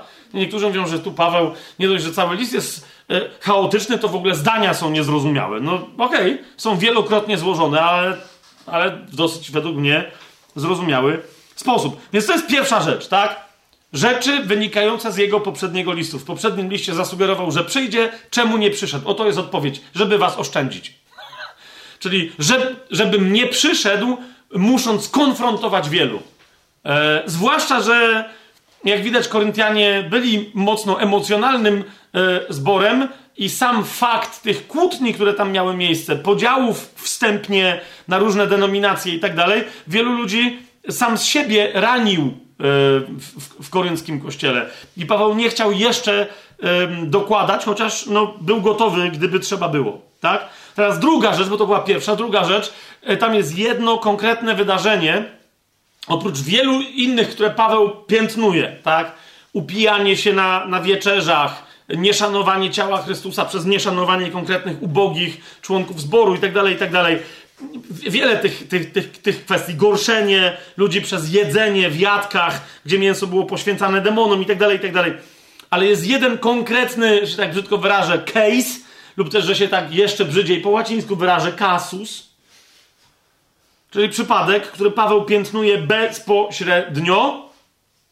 Yy, i Paweł dowiaduje się o rozwiązaniu, czyli że na akurat w tej konkretnej kwestii Koryntianie zareagowali. O jaki to e, przypadek chodzi? To jest pierwszy list do Koryntian, rzecz jasna, e, rozdział piąty. W tym piątym rozdziale, e, właśnie jak mówię, przy tych wielu różnych ogólnie postawach Koryntian, tak? Ciąganiu się po sądach, kiedy ktoś coś do kogoś miał, zamiast żeby rozsądzić to wśród nich i tak dalej, i tak dalej. Jest jeden konkretny przypadek, o którym Paweł pisze tak. Słyszy się powszechnie, jeszcze raz pierwszy do Koryntian, piąty rozdział, od pierwszego wersetu do, powiedzmy, że piątego. Słyszy się powszechnie o nierządzie wśród was i to takim nierządzie, o jakim nie wspomina się nawet wśród pogan. Że mianowicie ktoś ma za żonę żonę swojego ojca. A wy wbiliście się w pychę Zamiast się smucić, zwracam wam na to uwagę, zamiast się smucić z tego powodu, że do czegoś takiego w ogóle na łonie e, kościoła doszło. A wy wbiliście w pychę, zamiast się smucić, aby został usunięty spośród was ten, kto się dopuścił tego czynu. Ja bowiem nieobecny ciałem, lecz obecny duchem, już jakbym był obecny, osądziłem tego, który to uczynił. I nie chodzi o to Pawłowi, że go potępił, tylko osądził ten uczynek, nazywa go jak go nazywa, i mówi, jeżeli chłop nie chce z tego pokutować, nie chce odwołać swojej decyzji i nadal chce w tym związku z tą kobietą być, to fajnie, ale musi być usunięty ze społeczności kościoła i dodatkowo jakby z takim, z, z, tym czymś, co właśnie czego sobie chyba, z tego co pamiętam, nie wyjaśniliśmy przy okazji pierwszego listu do Koryntian, no to teraz na koniec listów do Koryntian wreszcie o tym powiemy, czyli, od, czyli że powinien być usunięty i oddany szatanowi. Co to jest to oddanie szatanowi? To sobie powiemy. Więc mówi, y, to osądził, tak? Czwarty werset. W imieniu naszego Pana Jezusa Chrystusa, gdy się zgromadzicie, wy i mój duch, z mocą naszego Pana Jezusa Chrystusa, wydajcie takiego szatanowi na zatracenie ciała, żeby duch był zbawiony w dniu Pana Jezusa.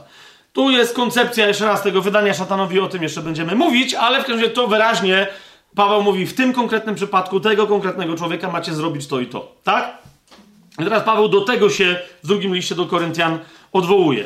Jak sobie otworzycie list do Koryntian, siódmy rozdział, i teraz ja wiem, że to nie jest pierwszy moment i nie do końca najwłaściwszy moment, kiedy się Paweł do tego odwołuje, ale w siódmym rozdziale ogólnie mówi o tej części e, postawy Koryntian, w ramach której Koryntianie usłuchali Pawła, usłuchali jego napomnień i pokutowali. Tak?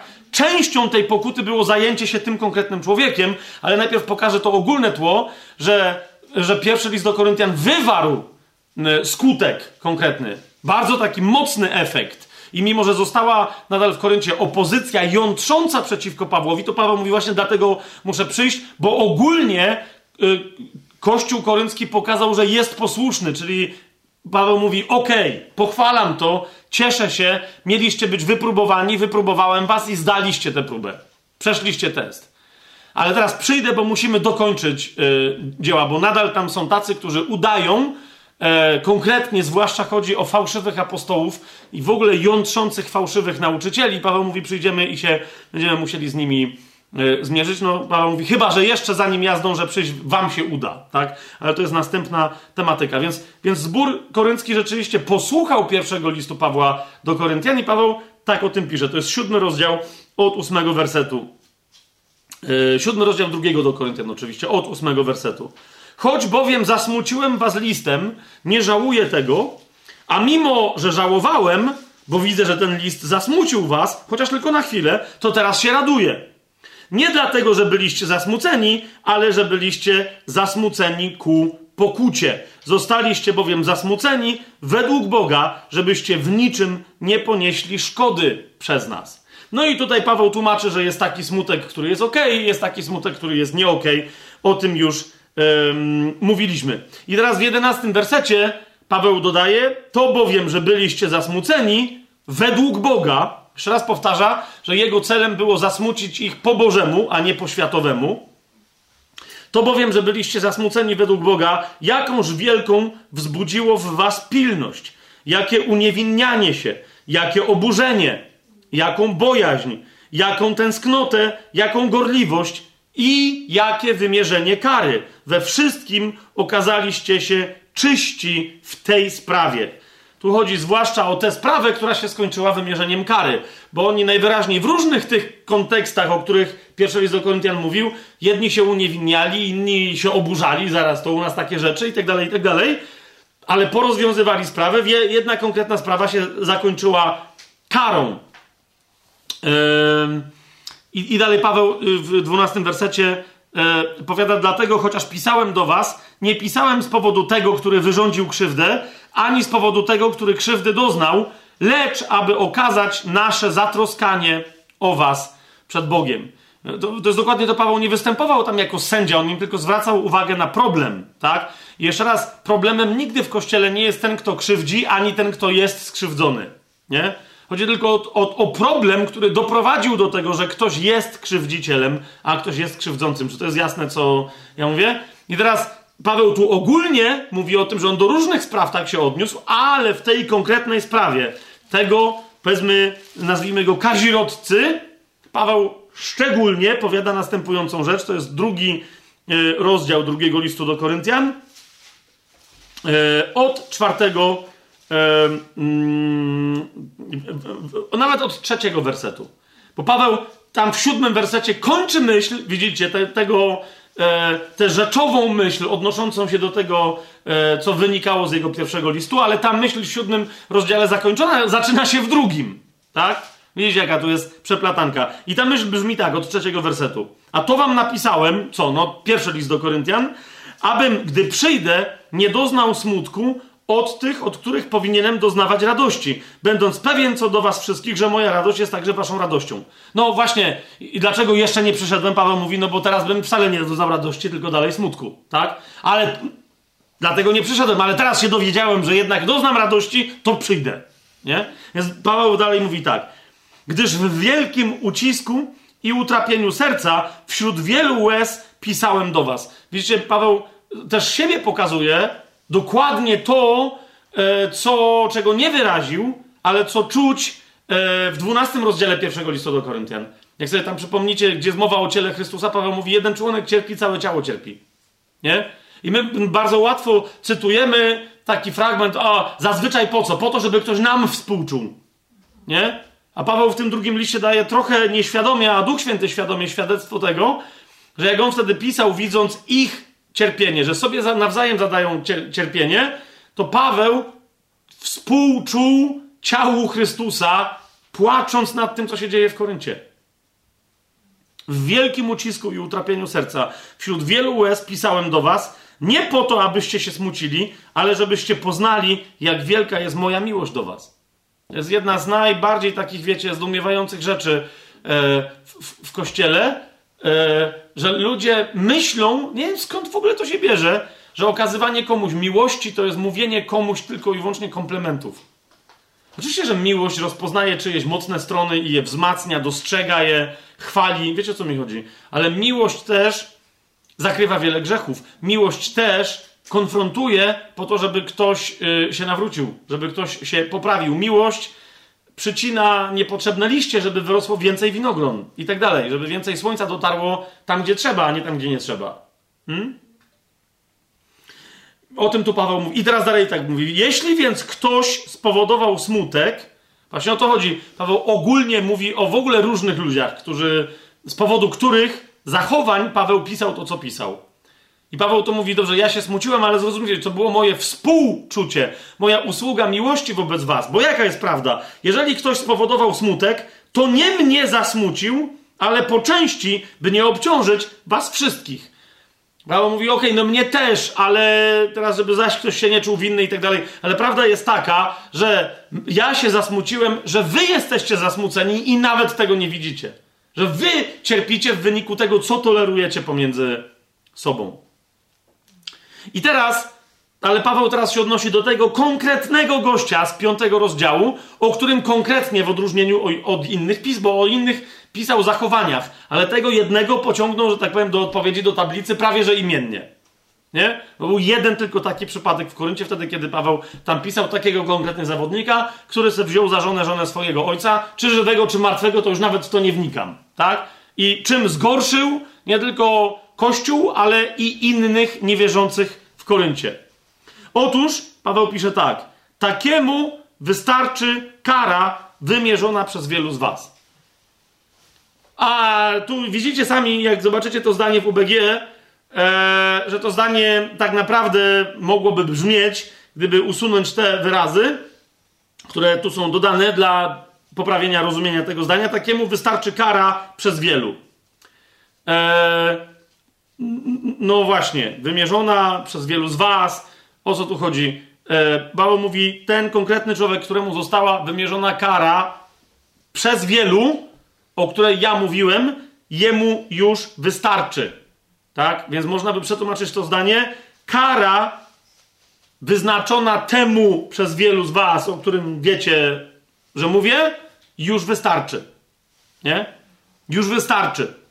Dlaczego? Najwyraźniej oni rzeczywiście zrobili to, co Paweł dokładnie, będąc posłuszni. E, zresztą Paweł za chwilę o tym napisze. Dokładnie to, co on napisał. Czyli wykluczyli go ze społeczności i oddali go szatanowi.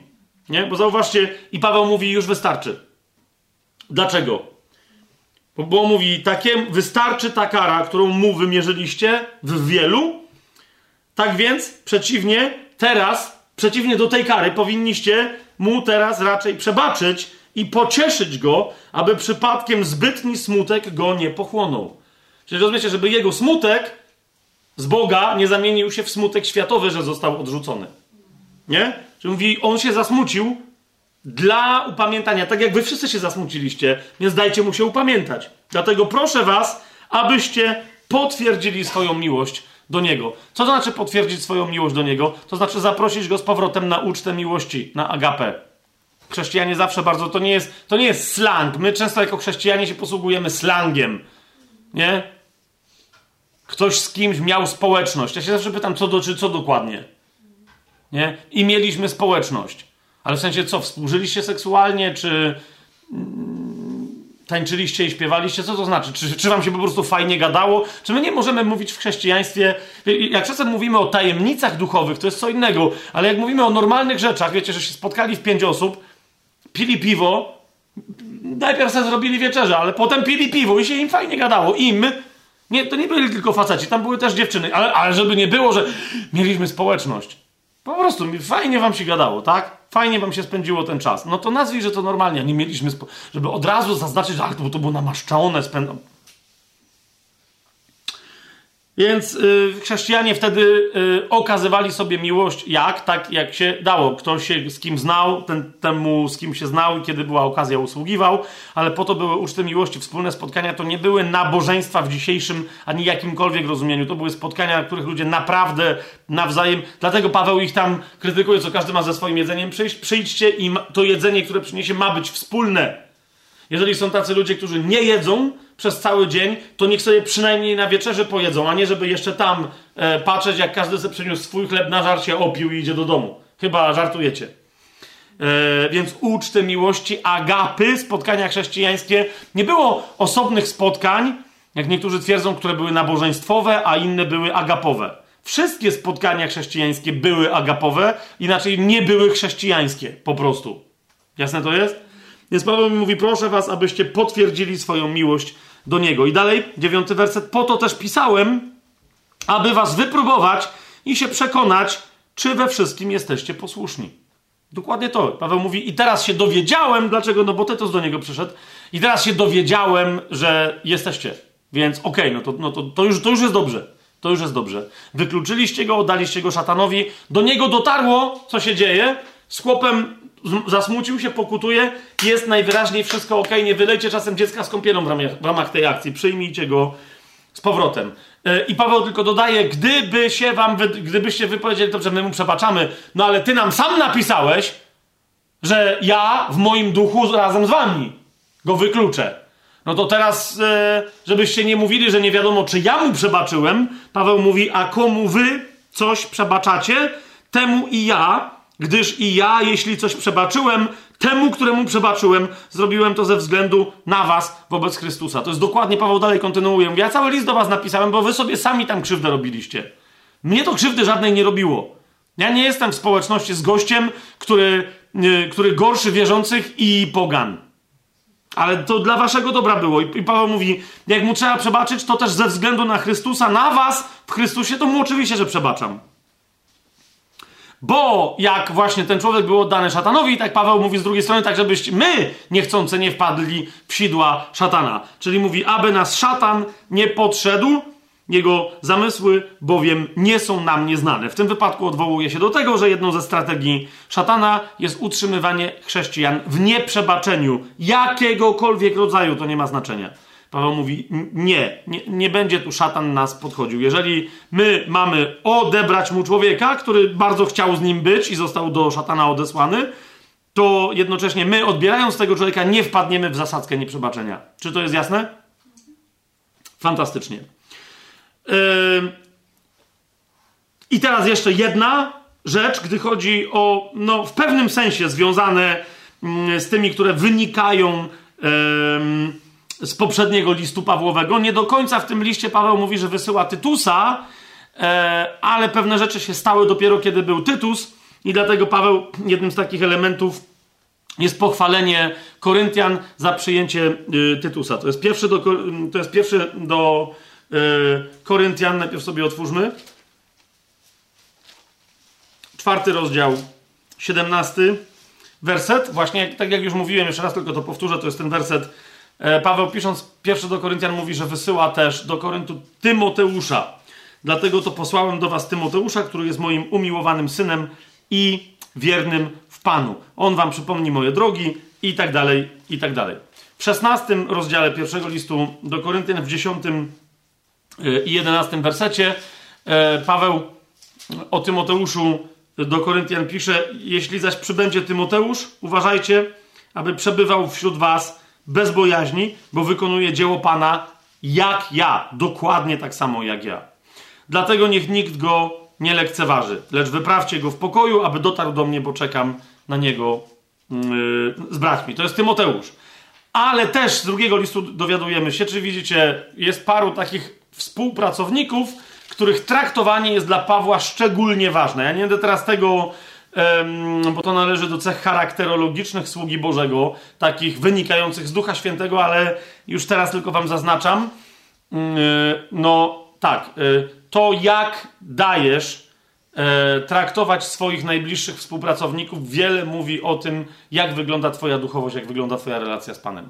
Nie? E, jak prosisz albo wręcz nakazujesz w kościele, żeby byli traktowani i tak dowolni twoi współpracownicy. Nie, niekoniecznie, bo teraz to wszyscy mogą powiedzieć, albo ktokolwiek, kto tego słucha czy ogląda na YouTubie, że ale ja nie jestem Pawłem, ja nie mam takich współpracowników. E, jeżeli chodzisz do zboru, e, którego przywódcą jest pastor, czy jakaś grupa pastorów, czy kogoś, to przez sam fakt przyłączenia się do ich kościoła, to są twoi współpracownicy. To, jak pozwalasz, jak ty sobie pozwalasz o nich mówić, to, jak pozwalasz innym o nich mówić, jak pozwalasz ich traktować, to, jak ty ich traktujesz i tak dalej, i tak dalej, to wszystko świadczy o, o prawdzie, to jest prawda o twojej duchowości, a nie to, co ty twierdzisz na temat swojej duchowości. Nie?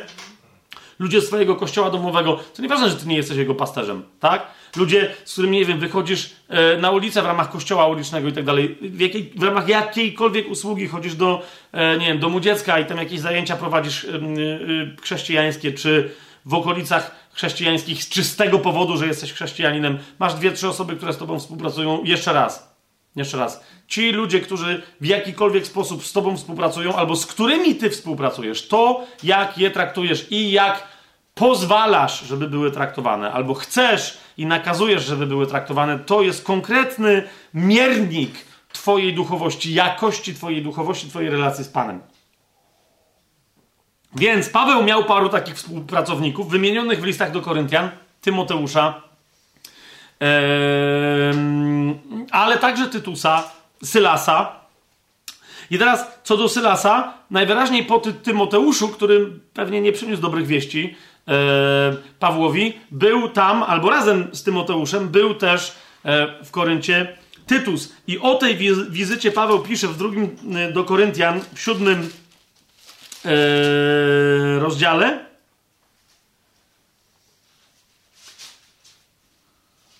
Przepraszam, w ósmym rozdziale. Od 16 wersetu. Eee, Paweł pisze: Bogu niech będą dzięki, który wszczepił taką troskę o was w serce Tytusa. Tu ja, wiecie, tak, zatrzymałem się tu, żeby podkreślić to zdanie. Rozumiecie, bo, bo o, jeżeli ktoś komuś ma, ktoś kogoś ma skomplementować, to rozumiecie, to musi przynieść zbudowanie, nie? Jakby Paweł e, powiedział, że Tytus zachwalał go, coś tam. Kapujecie, ale on mówi o Tytusie rzecz, która jest prawdą, ale nie taką prawdą, o której Koryntianie się muszą dowiedzieć, tylko prawdą, o której oni wiedzą. Nie? Tylko której być może nie cenią tak bardzo, jak powinni. Nie wiem, czy widzicie, co się tu dzieje. Nie? Bo oni przecież widzieli troska, no właśnie Tytus zatroskany tym, co się dzieje albo co się nie dzieje w Koryncie, tam przyszedł, prawdopodobnie mocno zainterweniował. I teraz Paweł mówi, co? Zauważcie, jak Tytus się o was troszczy. Bogu niech będą dzięki za to, co się w nim dzieje, gdy o was chodzi. Nie? Innym takim, tak mocno pochwalonym e, człowiekiem, nie jedynym, ale to podaję taki przykład, jest Epafras, pochwalony przez Pawła w liście do Kolosan. Więc e, w tym ósmym rozdziale, w szesnastym wersecie o Tytusie, e, co mówi e, Paweł? Bogu niech będą dzięki, który wszczepił taką troskę o was w serce Tytusa, że przyjął tę zachętę, a będąc bardziej gorliwym, dobrowolnie wybrał się do was. No właśnie. Czy to nie, Paweł go nie naciskał, tak jak Apollosa, którego tam, którego wypraszał, wypraszał i niewiele wyprosił. A więc posłaliśmy razem z nim brata, którego sława w Ewangelii rozchodzi się po wszystkich kościołach. Eee, ale zaraz, to ja tu teraz cytuję nie o tym, że, że ty, ty, Tytus tam był, tylko że Tytus tam idzie. Okej. Okay. Okej, okay, okej. Okay. Yy... Bo, bo, w związku z tym Paweł y, Tytusa jeszcze raz wysłał z tajemniczymi, y, z tajemniczymi braćmi. Y, 18 werset, 12 rozdział, 18 werset, przepraszam bardzo.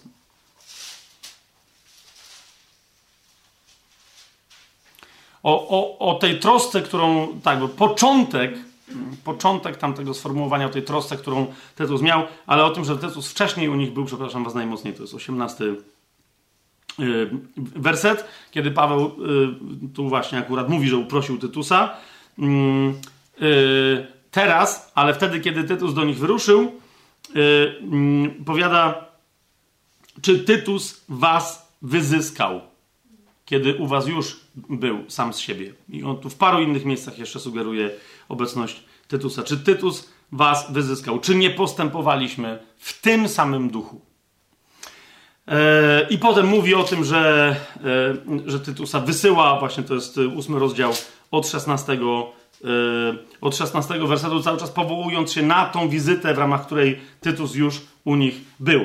Ale skoro mm, o tym mówimy, to ten Tytus, który już był u Koryntian, a którego Paweł wysyła, właśnie z dwoma innymi e, braćmi, o czym w ósmym e, rozdziale e, Paweł do Koryntian pisze, to nas wprowadza w kolejny temat e, tego pasma rzeczowego, mianowicie nie co wynika z poprzedniego listu, ale co teraz wynika z informacji, że teraz do was z całą pewnością idę. No nie wiem, czy zwróciliście uwagę, że teraz Paweł mówi, że idzie.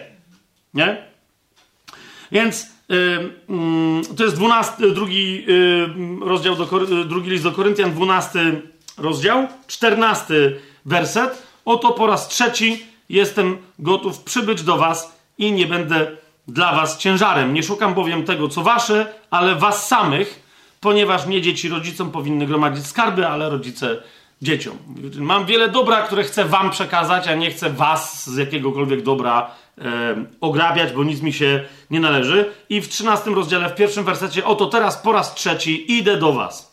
Oto teraz po raz trzeci Idę do was, mówi, yy, mówi Paweł. Zauważcie, że już nie ma jak Pan pozwoli, jak Pan pozwoli, jeżeli Pan zechce, tylko Paweł mówi, idę do was. Nie? I teraz w związku z tym, że idę do was, jest parę spraw, które byłbym rad, gdybyście załatwili, żeby kiedy już przyjdę, żebym się nie musiał ja nimi zajmować. Chociaż jak ich nie załatwicie, to ja się nimi zajmę. Ok? Po pierwsze, Paweł zapowiada e, rozprawienie się z fałszywymi apostołami. O ile Koryntianie nie zrobią tego przed jego przyjściem. Nie? Bo Paweł wyraźnie zaznacza, że opozycja charakteryzująca się atakiem na w ogóle mm, integralność osobowości Pawła, na jego tożsamość, na, na, na e, ważność jego służby, podważająca zasadność tego, czy on w ogóle jest apostołem i tak dalej, i tak dalej. E, Paweł mówi, że cały czas oni są wśród was. Jak przyjdę, e, to nie zostanie z tego kamyk na kamyku, co oni tam próbują budować. Chyba, że wy się tym zajmiecie. Nimi oraz tymi, których sobie przyprowadzili albo podburzyli w korynckim kościele jako swoich popleczników. Teraz, y, zanim konkretnie wam wskażę te fragmenty, otwórzmy sobie objawienie Jana, y, żeby pamiętać o tym, że to jest czyn wiecie, samozwańcze służby w kościele. Dzisiaj o tym nie będziemy dużo mówić, to, chociaż ten temat podejmiemy. Samozwańcze służby w kościele. Na czele z samozwańczą służbą mm, apostolską mają być rozpoznawane w kościele i po prostu usuwane z wszelkiego rodzaju piedestałów, wzywane do pokuty albo po prostu usuwane e, z, z kościoła. A jak se tworzą swoje kościoły, no to tyle, to po prostu mamy, ale to mamy bardzo obowiązek tego rozeznania e, na nas ciąży i o tym Paweł przypomina Koryntianom, a Pan Jezus w drugim rozdziale Księgi Objawienia w liście do Efezu swoim osobistym chwali Efes dokładnie za to. To jest drugi E, rozdział, drugi werset, w którym Paweł, e, Pan Jezus pisze do Efezu, chwaląc Efes, zanim przechodzi do jakichś tam uwag konkretnych, chwali Efes mówiąc tak, znam Twoje uczynki, jest objawienie 2.2, znam Twoje uczynki, Twoją pracę i Twoją cierpliwość i wiem, że nie możesz znieść złych i że poddałeś próbie tych, którzy nazywają siebie apostołami, a nimi nie są, i stwierdziłeś, że są kłamcami. Czyli rozumiecie, Kościół cały poddał próbie apostołów i powiedział, wy nie jesteście apostołami. Ale nie tylko tyle, powiedział, a nie jesteście, ale w sumie sobie dalej funkcjonujcie, jesteście gorliwi, bardzo fajnie. Nie, nie. Pan Jezus mówi, dobrze, że ich przetestowaliście, dobrze, że wyszło, że nie są apostołami i dobrze, że ogłosiliście ich publicznie kłamcami. Żeby nie zwodzili innych, próbując ugrać jakieś swoje interesy, niekoniecznie materialne, ale często też na bazie tego, że są niby apostołami. Ok? Więc to jest e, wstęp, żeby podkreślić, bo niektórzy mówią, że Paweł strasznie był zazdrosny o innych apostołów. Nie, nie, nie. E, służba, a rozumiecie, jeżeli my nie, buje, nie budujemy na fundamencie, to Pan Jezus o tych, którzy nie budują na fundamencie, pamiętacie przypowieść o budujących na skale i budujących na piasku. Nie? Teraz na fundamencie, na skalę Chrystusa, kto buduje? Najpierw Pan Jezus buduje, kładzie fundament ludzki, który jest fundamentem apostołów i proroków. Amen? Teraz, jeżeli, jeżeli ktoś ci mówi, ja jestem apostołem, buduj na mnie cały swój kościół, czy przychodzi grupa apostolska jakaś i mówi, my jesteśmy apostołami, budujcie na nas, a oni nie są apostołami, to to jest budowanie całego kościoła na piasku. Rozumiecie? Bo nie może kłamca stać na fundamencie skały Chrystusowej. Jasne to jest to, co mówię? I dlatego Pan Jezus mówi, dobrze, że to zrobiliście. Bo to, niezależnie od tego, że ci ludzie mogą sobie często nie zdawać sprawy z tego, co de facto robią. To Jezus mówi, ale Kościół ma sobie zdawać sprawy. Tak? Że taki zwodziciel jest znacznie gorszym zwodzicielem, niż nim jest we własnym rozumieniu. Amen?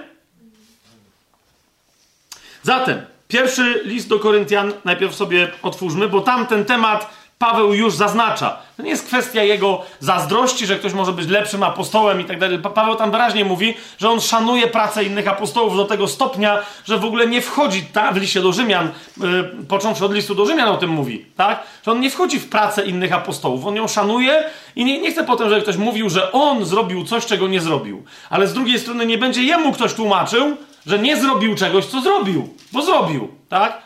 Jeżeli to od niego e, bierze swój początek cały Kościół koryncki, to nie ma co, że potem ktoś twierdził, że rozumiecie, że on w tym, w tym kościele od początku się wziął od Piotra albo od Apollosa.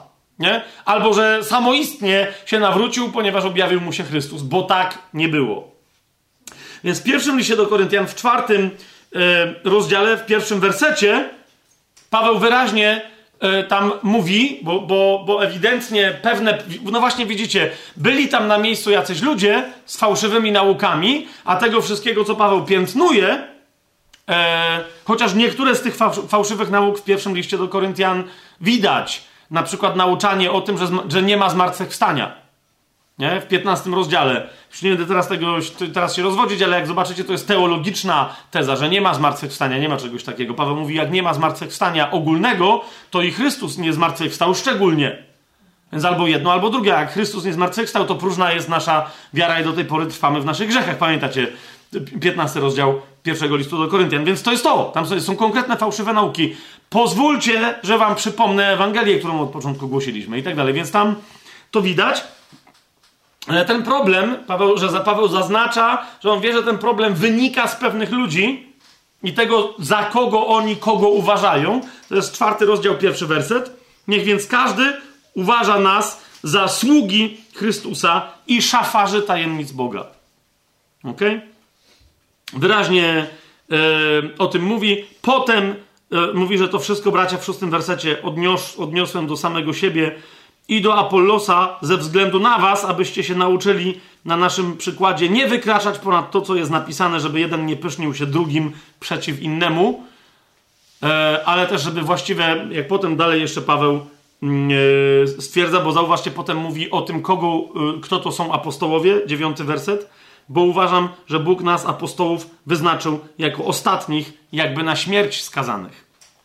Jednym z elementów, ale tak jak mówię, dzisiaj nie będziemy tego rozważać, ale wam na to zwracam uwagę, jednym z elementów fałszywego nauczania, rzekomo potwierdzającego czyjeś apostolstwo, jest jakaś forma sukcesu.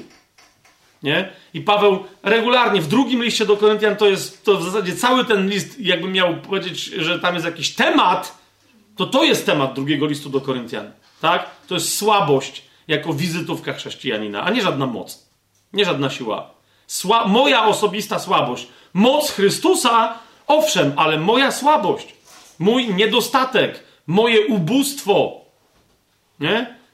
Moja porażka daje przestrzeń, żeby pokazać zwycięstwo Chrystusa, Jego bogactwo, Jego moc, Jego wywarcie wpływu itd., tak itd. Tak nie? Więc dlatego tu Paweł delikatnie tylko zaznaczył, a ten problem, ponieważ wiecie, ci fałszywi nauczyciele i apostołowie w Koryncie po pierwszym liście do Koryntian, po wizycie Tymoteusza, Tytusa i tak dalej, zauważyli, że Koryntianie zaczynają słuchać Pawła, zaczynają się orientować, zaczęli atakować Pawła. Jednym z nurtów ataku na Pawła tam najprawdopodobniej, bo to wynika z tego, o czym Paweł pisze, zwłaszcza w drugim do Koryntian, ale to mówię, powolutku będziemy to rozwijać, ale tutaj już widać, nie? To jest atak na Pawła, że gdyby był takim wielkim apostołem, to byłby silny, a jak przychodzi, to wygląda, że jest słaby. To byłby mocny w mowie, to by wspaniale przemawiał. A gada prostacko, dosadnie. Nie tak się mówi. Powinien mówić jak retor, jak filozof stoicki. A on mówi w ogóle jakoś inaczej. No a on, wiecie, w pierwszym do Koryntian między innymi to wyjaśnia, co postanowił, kogo postanowił znać i w związku z tym jak postanowił gadać. Nie? Że nie powinien być biedny, że powinien mieć jakieś zabezpieczenia materialne, które by było widać u niego, że przychodzi i jest chłopak elegancko ubrany i tak dalej, nie? A, a nie, że, żeby musiał pracować, bo to była jedna z rzeczy, którą mu tam najwyraźniej zarzucano, że on pracował. Co, co potem Paweł wyjaśnia, czemu on pracował. I, I jednocześnie skąd miał E, wsparcie. On mówi o tym wyraźnie, że, że, że, to wyglądało jakby ograbiał inne kościoły, żeby nie obciążać materialnie kościoła w Koryncie z pewnych tam względów i tak dalej. Więc rozumiecie, ale ogólnie rzecz ujmując, ten atak poszedł w tą stronę, że to jest ostatni hopek. Jakby na Śląsku pewnie powiedzieli. Ost ostatni, co w ogóle... A Paweł dokładnie to mówi.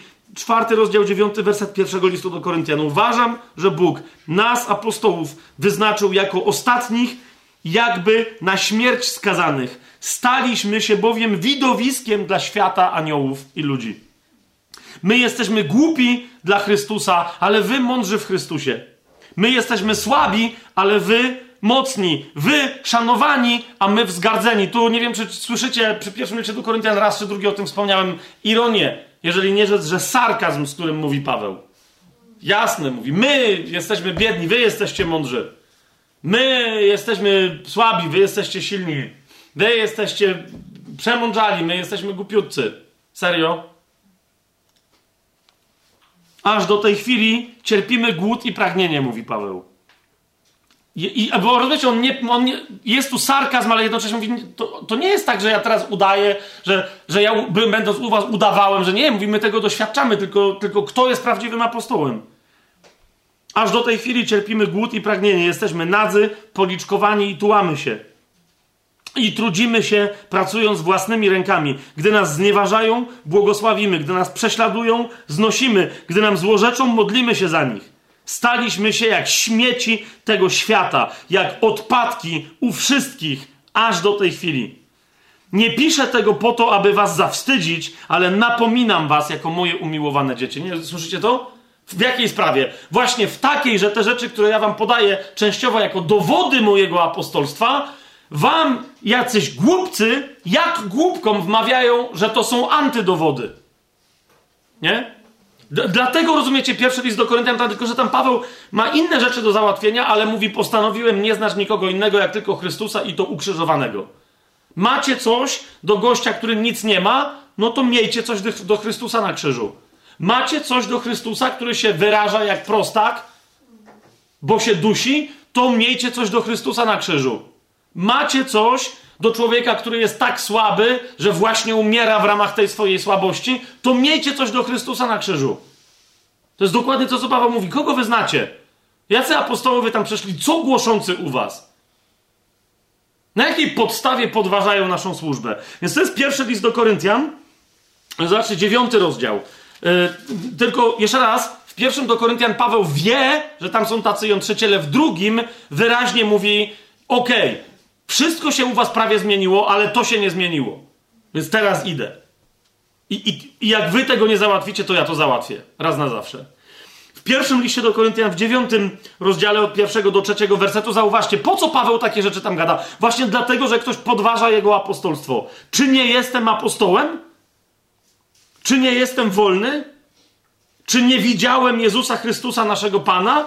Czy wy nie jesteście moim dziełem w Panu? Rozumiecie, Paweł zadaje pytania na temat kłamstw, które są podnoszone na jego temat. Paweł nie jest apostołem. Paweł nie jest yy, wolny. Tam prawdopodobnie chodziło o wolność wynikającą z obywatelstwa. Więc nie jest naprawdę obywatelem. Paweł yy, nie widział nigdy Jezusa, naszego Pana. Potem on w drugim do Koryntian też pamiętacie, do tego się odwołuje. Mówisz, nawet jeżeli widzieliśmy go cieleśnie, to teraz już go takim nie widzimy. To nie ma nic do rzeczy. Ale to, to z drugiej strony nie przeczy faktowi, że go widzieliśmy. Tak? Czy wy nie jesteście moim dziełem w Panu? Który mówi, ej, musicie na to spojrzeć wyraźnie. To, że Paweł tu głosił, to, że Paweł zakładał kościół, to nie znaczy, że wy jesteście jego dziełem w Panu. Serio. Serio. Jeszcze, żeby to było drugie czy trzecie pokolenie. Wiecie, o co mi chodzi? A to są ci sami ludzie, którym Paweł głosił. Jeśli dla innych nie jestem apostołem, to dla was na pewno nim jestem. Paweł mówi. Pieczęcią bowiem mojego apostolstwa wy jesteście w Panu. Widzicie, już tutaj Paweł mówi, serio ktoś tam rozważa, to niech pokażą swoje kościoły, ci, którzy u was się pojawili i kwestionują, że ja jestem apostołem. Jakie oni kościoły zakładali?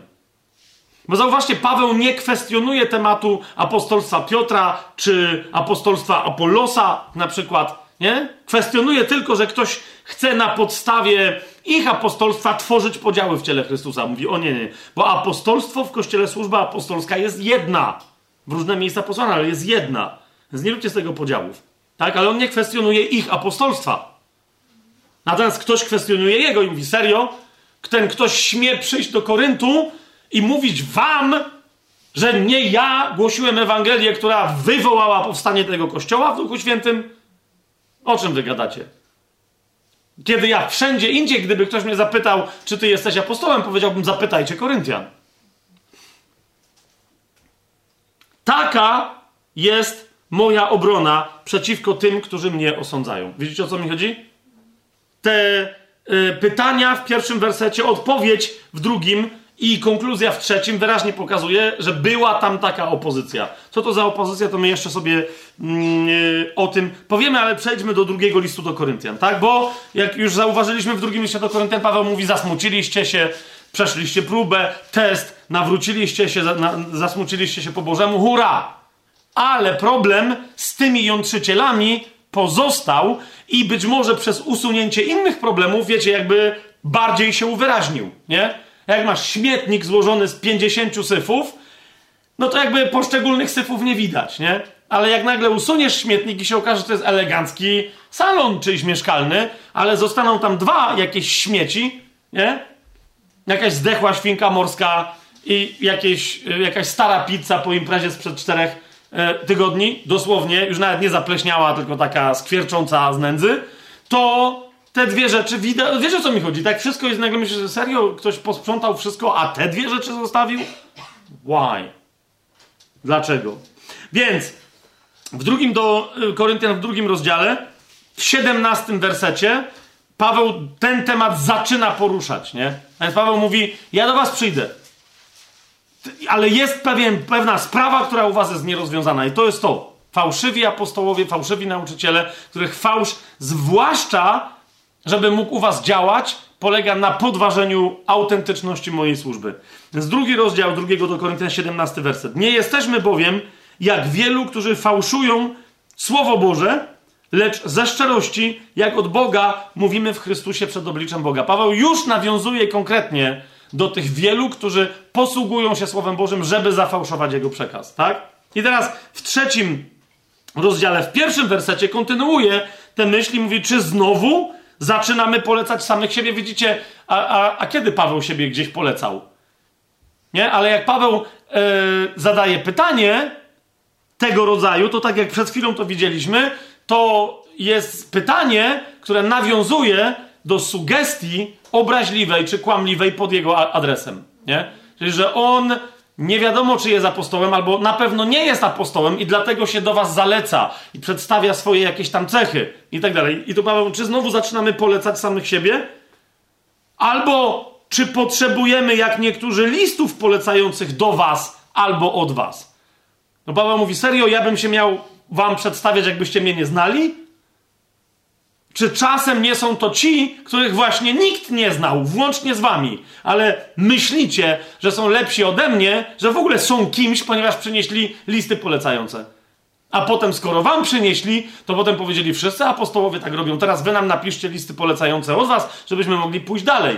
I, I tak się szerzy fałszywe świadectwo na temat fałszywej służby apostolskiej w kościele i nie tylko apostolskiej. Wiecie o co chodzi? Ktoś pozbierał referencje. I nie, nie, tylko od ludzi, którzy uczestniczą w tym procederze jako w procederze, ale też od ludzi, którzy nie wiedzieli, co jest grane. A może tak trzeba. O, a Paweł nie miał żadnych listów polecających. No bo Paweł głosił Ewangelię. Tak? Przyprowadził was do Chrystusa, jesteście nowonarodzeni. Se serio nawróciłby was listem polecającym. Wyobraźcie sobie Pawła, zbiera całe miasto i mówi: Uwaga, halo, yy, mam papiery, no nie, na wasze nawrócenie, także nawróćcie się.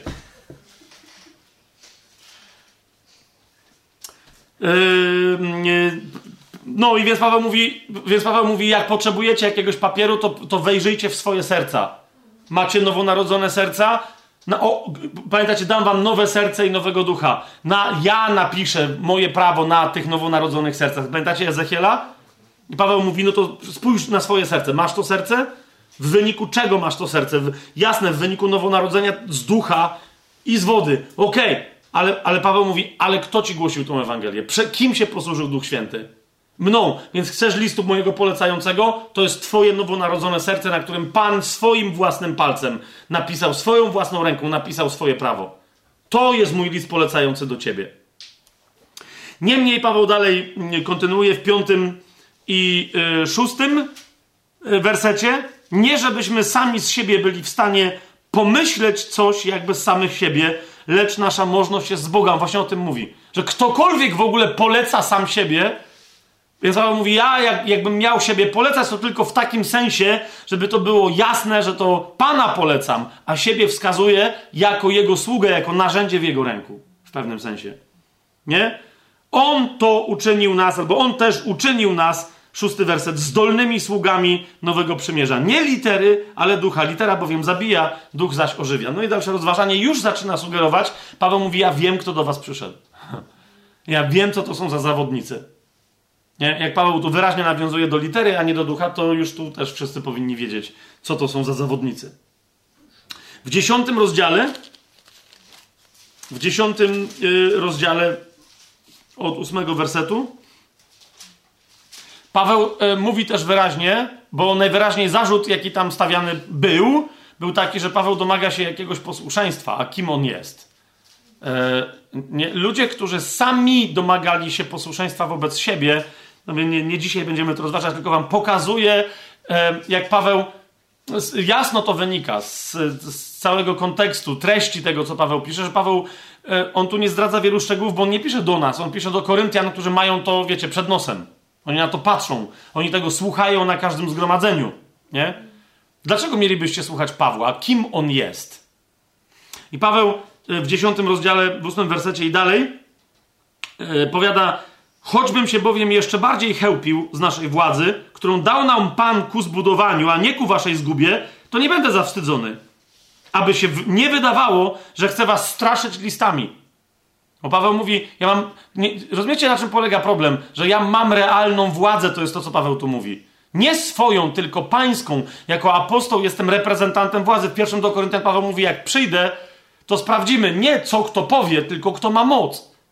I moc ma ten, kto jest przez Pana posłany. To będzie szybko do zweryfikowania. Apostoł ma moc, a ktoś, kto twierdzi, że jest apostołem, a nim nie jest, jej nie ma i tyle. To będzie bardzo proste do zweryfikowania. A nie, że ja was w liście straszę. I dalej, zwróćcie uwagę, mówią bowiem, dziesiąty werset, ja wiem, że to mówią, e, nie ma tutaj tego wyrazu, tak? Ale rzeczywiście kontekst grecki wyraźnie wskazuje, bo tam Paweł mówi, ponieważ Czyli było takie, po co ja to mówię? Ponieważ dwukropek i yy, równie dobrze można byłoby to w nowoczesny sposób przetłumaczyć, ponieważ cytuję, czyli Paweł mówi, ponieważ, teraz wam mówię nie moje zdanie, ponieważ, cytuję, listy ważkie są i mocne, ale gdy się zjawia osobi osobiście, to słaby, a mowa jego godna pogardy.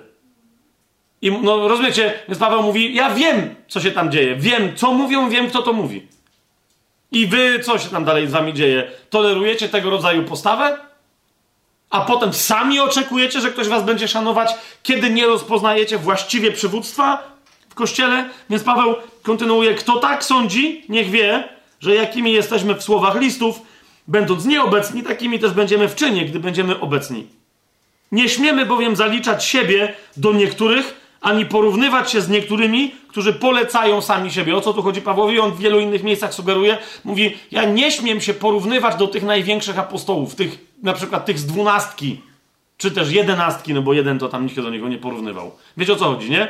I Paweł mówi, ja nie, ale tam są ludzie, którzy najwyraźniej mówią, my nie jesteśmy z dwunastki, ale prawie, że jakbyśmy byli.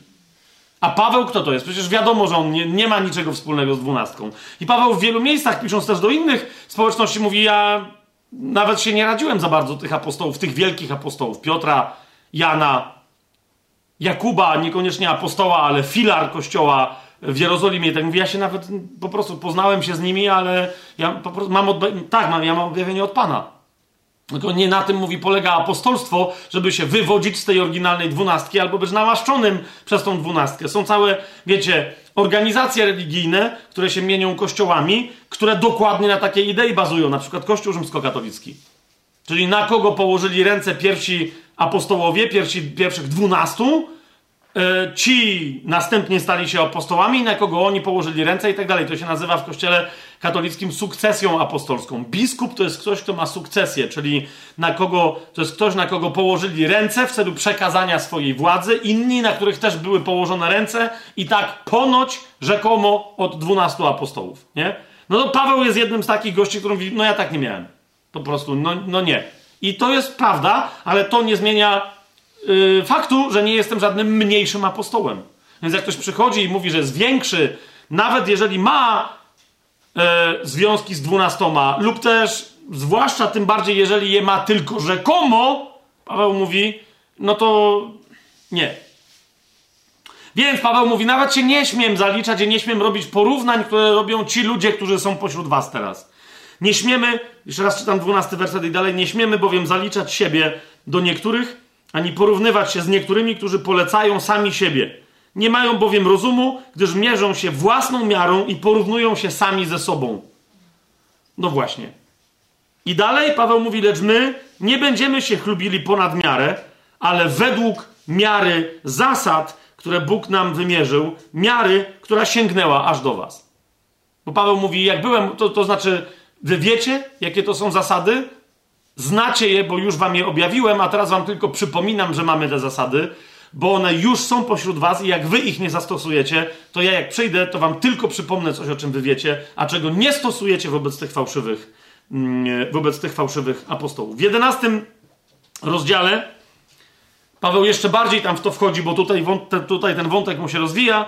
Paweł mówi w 11 rozdziale, trzeci i czwarty werset: Boję się, aby czasem tak jak wąż swoją przebiegłością oszukał Ewę, tak też wasze umysły nie zostały skażone i nie odstąpiły od prostoty, która jest w Chrystusie. I Paweł tu mówi, jakby jeszcze to się nie stało, ale to jest specyficzna taka forma retoryczna. Mówi, gdyby bowiem przyszedł ktoś i głosił innego Jezusa, którego my nie głosiliśmy, albo gdybyście przyjęli innego ducha, bardzo interesujące, którego nie otrzymaliście, albo inną Ewangelię, której nigdy wcześniej nie przyjęliście, znosilibyście to z łatwością.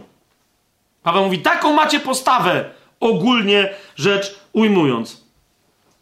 A w dwunastym wersecie tego rozdziału, jedenastego, Paweł kontynuuje, co zaś czynię, nadal będę czynić, aby pozbawić okazji tych, którzy jej szukają, aby w tym, z czego się chlubią, okazali się takimi jak my. I Paweł tu już wprost nazywa temat. Tacy bowiem są fałszywymi apostołami, podstępnymi pracownikami, którzy przybierają postać apostołów Chrystusa.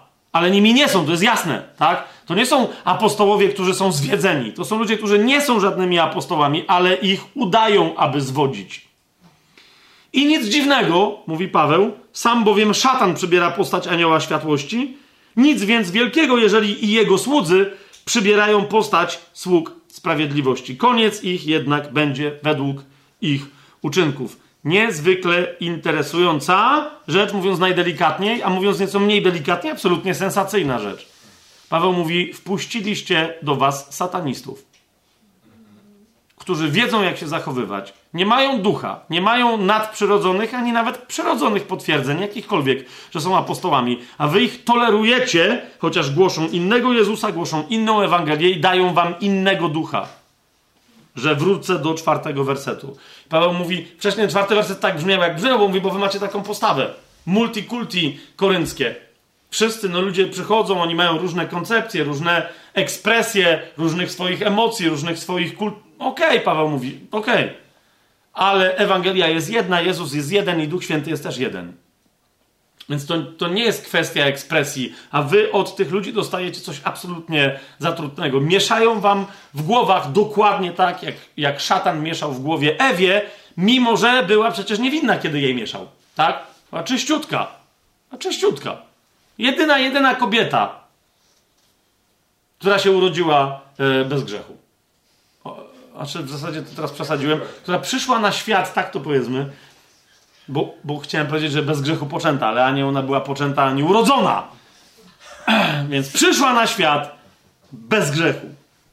I w dziewiętnastym wersecie tego samego, jedenastego rozdziału, mm, Paweł wyraźnie mówi właśnie a propos tego, mówi, że nie tylko tych fałszywych apostołów, ale tak zwanych pożytecznych idiotów, którzy, czyli nawróconych chrześcijan, ale którzy są cieleśni. Pamiętacie, że oni się tam kłócili jak dzieci, co Paweł w pierwszym liście do Koryntian napiętnował. E, więc tych Paweł nazywa głupimi. E, mówi dziewiętnasty werset. Chętnie przecież znosicie głupich, sami będąc mądrymi. Dlaczego ich znosicie? Co tam się, co tam się u was wyprawia? I dalej. Znosicie bowiem, gdy ktoś was bierze w niewolę, gdy ktoś was obiada, gdy ktoś was wyzyskuje, gdy ktoś wynosi się ponad was, gdy was wręcz ktoś policzkuje. Czyli Paweł wyraźnie mówi, więc tam są ludzie, którzy się wynoszą nad wami, korzystają z was, a jak zauważycie, oskarżenia pod adresem Pawła są jakie? Albo, że ich obiada, albo, że jest bidokiem i dlatego ich nie obiada, ale musi pracować na własne utrzymanie. Albo, że obżera inne kościoły, a w zasadzie nie powinien korzystać w ogóle. I to jeden z tematów drugiego listu do Koryntian to jest właśnie, pierwszego, w pierwszym zresztą też Paweł to zaznacza, czy, czy mówi, co tylko mniej i Barnabie? Yy, nie wolno nie pracować? Tylko mnie, wszyscy inni słudzy w kościele mogą korzystać z kościoła, z darów kościoła i mogą się całkowicie oddać służbie, a my musimy tylko na siebie pracować? To były dokładnie te fałszywe oskarżenia, tak, przeciwko Paweł. Po czym Paweł mówi, po czym oni was obiadają, biorą od was pieniądze, jeszcze was poniżają, że jesteście głupi, sami będąc głupkami. Albo głupimi współpracownikami fałszywych apostołów. I mówi, to tolerujecie. Mówię o hańbie, 21 werset, jakbyśmy byli słabi. Lecz w czym ktoś jest śmiały, mówię jak głupi, ja też jestem śmiały. Bo Paweł mówi, to jeżeli oczekujecie tego rodzaju bezkompromisowości w zachowaniu, no to ja przyjdę i ją wam zademonstruję bardzo chętnie. I teraz tu troszeczkę zdradza tożsamość tychże zawodników Paweł. Jakbyśmy nie wiedzieli o kogo chodzi, ale Paweł zdradza ich tożsamość. W 22 wersecie mówi, są Hebrajczykami. Mhm. Ci przyleźli. Dlatego, dlatego w innym miejscu sam Pan Jezus pewne zjawisko związane z tą nacją, niekoniecznie z tą religią, nazywa synagogą szatana. Są Hebrajczykami, Paweł mówi, ja też. Są Izraelitami, ktoś powie zaraz, co jest za różnica? No jest pewna różnica, no właśnie. Są Izraelitami, ja także. Są potomstwem Abrahama. Pamiętacie, kto wobec Pana Jezusa powiedział, my jesteśmy potomstwem Abrahama? Paweł mówi, no przecież, co ja nie? Są sługami Chrystusa nagle ni stąd ni zowąd, co po tych trzech, wiecie, e, potomstwo Abrahama, Izraelici i Hebrajczycy, nagle słudzy Chrystusa to już samo z siebie jest zgrzytem. Więc Paweł od razu mówi, taki żarcik, jeszcze oprócz tego są sługami Chrystusa? Mówię jak głupi, to ja bardziej. to ja bardziej. I teraz zauważcie, mimo że później Paweł się po powoła między innymi na znaki, na cuda, wszelkiego rodzaju przejawy mocy, to jednocześnie właśnie od razu e, wskazuje, e, co, to, co tam chłopaki mają e, w, głowach, no nie? Mówi, i co, nie wiecie, że ja bardziej jestem sługą? A co oni mówią, że co jest dowodem na ich służbę? No bo ja w pracach jestem więcej sługą. No bo ja w chłostach ponad miarę jestem bardziej sługą. Jak tam oni? Kiedy ostatnio ich chłostali? Bo ja w więzieniach częściej bywam niż oni i przez to jestem bardziej sługą. W zagrożeniu śmiercią powielekroć, a oni ile razy? Kto nastawiał na ich życie? Od Żydów, by the way, pięciokrotnie otrzymałem 40 razów bez jednego. Trzy razy byłem bity rózgami. Raz kamienowany. Trzy razy rozbił się ze mną okręt. Dzień i noc spędziłem w głębinie morskiej. Często w podróżach, w niebezpieczeństwach na rzekach, w niebezpieczeństwach od bandytów, w niebezpieczeństwach od własnego narodu. By the way, jeszcze raz powtórzę. W niebezpieczeństwach od pogan, w niebezpieczeństwach w mieście, w niebezpieczeństwach na pustyni, w niebezpieczeństwach na morzu, w niebezpieczeństwach wśród fałszywych braci. No właśnie. W trudzie i znoju, często w czuwaniu, w głodzie i pragnieniu, często w postach, w zimnie i na gości. A poza tymi sprawami zewnętrznymi, w tym, co mi codziennie ciąży w środku, Paweł mówi, w trosce o wszystkie kościoły. Pokażcie mi to u nich, Paweł mówi.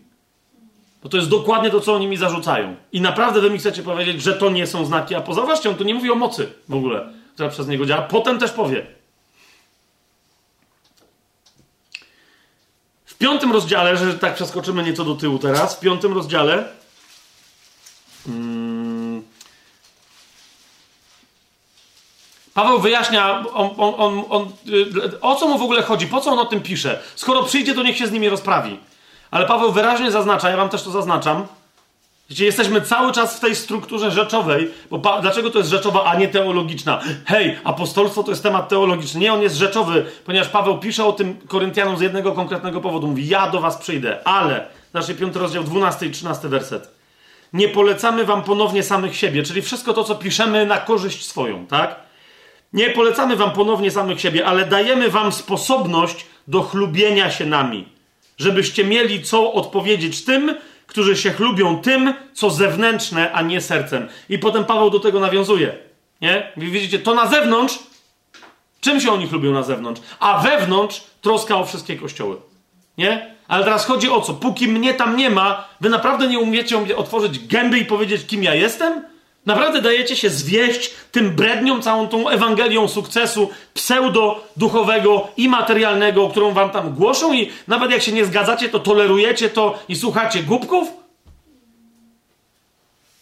Trzynasty werset. Jeżeli zaś odchodzimy od zmysłów, Paweł mówi tak, zwłaszcza w tym liście widzicie, że trochę oszalały jestem, a czasem i w życiu bywa, że jestem oszalały, dla Boga tak się dzieje. Jeżeli natomiast jesteśmy przy zdrowych, zmysł, przy zdrowych zmysłach, zmysłach, to dla was. Paweł mówi, jakby nie o was chodziło, to pff, w ogóle mnie nie interesuje, co ludzie pomyślą. Ale to, że jeszcze się trzeźwo zachowuje, to właśnie po to, żeby nikt nie mógł wam powiedzieć, że przecież to jest wariat. I nikt tak nie może powiedzieć. Jedyne, co to może powiedzieć, że to, co ja robię dla Boga, to jest wariactwo. Ale każdy wie, że, że pamiętacie, jeden z przesłuchujących Pawła, wielkich... E, przedstawicieli imperium w dziejach apostolskich mówi: Pawle, z tej wielkiej uczoności w głowie ci się pomieszało. I on mówi: O człowieku! o człowieku! Zatem Paweł, i tego dzisiaj nie będę, tego dzisiaj nie będę yy, więcej roztrząsać. Myślę, że na innym podejmiemy to jako inny temat, ale widzicie, Paweł zaznacza wyraźnie, pewnych kontekstów widać, że Paweł mówi, macie tam problem i nie zajmujecie się tym problemem i to jest problem, że się nie zajmujecie tym problemem.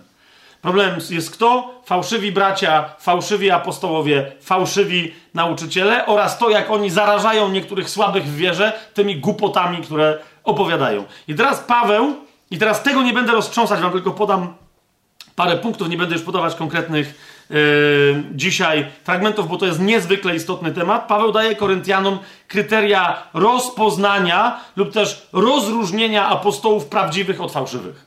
Nie? I to się dokładnie, zasadniczo dzieje w drugim liście do Koryntian. W paru innych miejscach, w paru innych listach, w ogóle w Nowym Przymierzu też, ale te kryteria najmocniej pochodzą od Pawła. I teraz one są tak istotne, kochani. Dzisiaj, zwłaszcza, mam takie wrażenie, że dzisiaj zwłaszcza, kiedy znowu wiele osób mówi o powstaniu, o odrodzeniu się służby apostolskiej w kościele. Diabeł też to słyszy i diabeł próbuje zrobić fejka, podnieść właśnie fałszywych apostołów, żeby nie rzec, że wręcz sprowadzić swoje sługi jako niby apostołów, niby nowonarodzonych chrześcijan, którzy odkryli swoje apostolskie powołanie. Diabeł próbuje to dzisiaj robić w kościele, tak jak wtedy w Koryncie. I dziś tym bardziej potrzebne, ale dzisiaj też Pan naprawdę chce podnieść służbę apostolską. I dlatego potrzebujemy y, przyjąć list, lekcję z drugiego listu y, do Koryntian właśnie na ten temat, żebyśmy my dzisiaj, bo mamy taką samą potrzebę jak Korynt wtedy.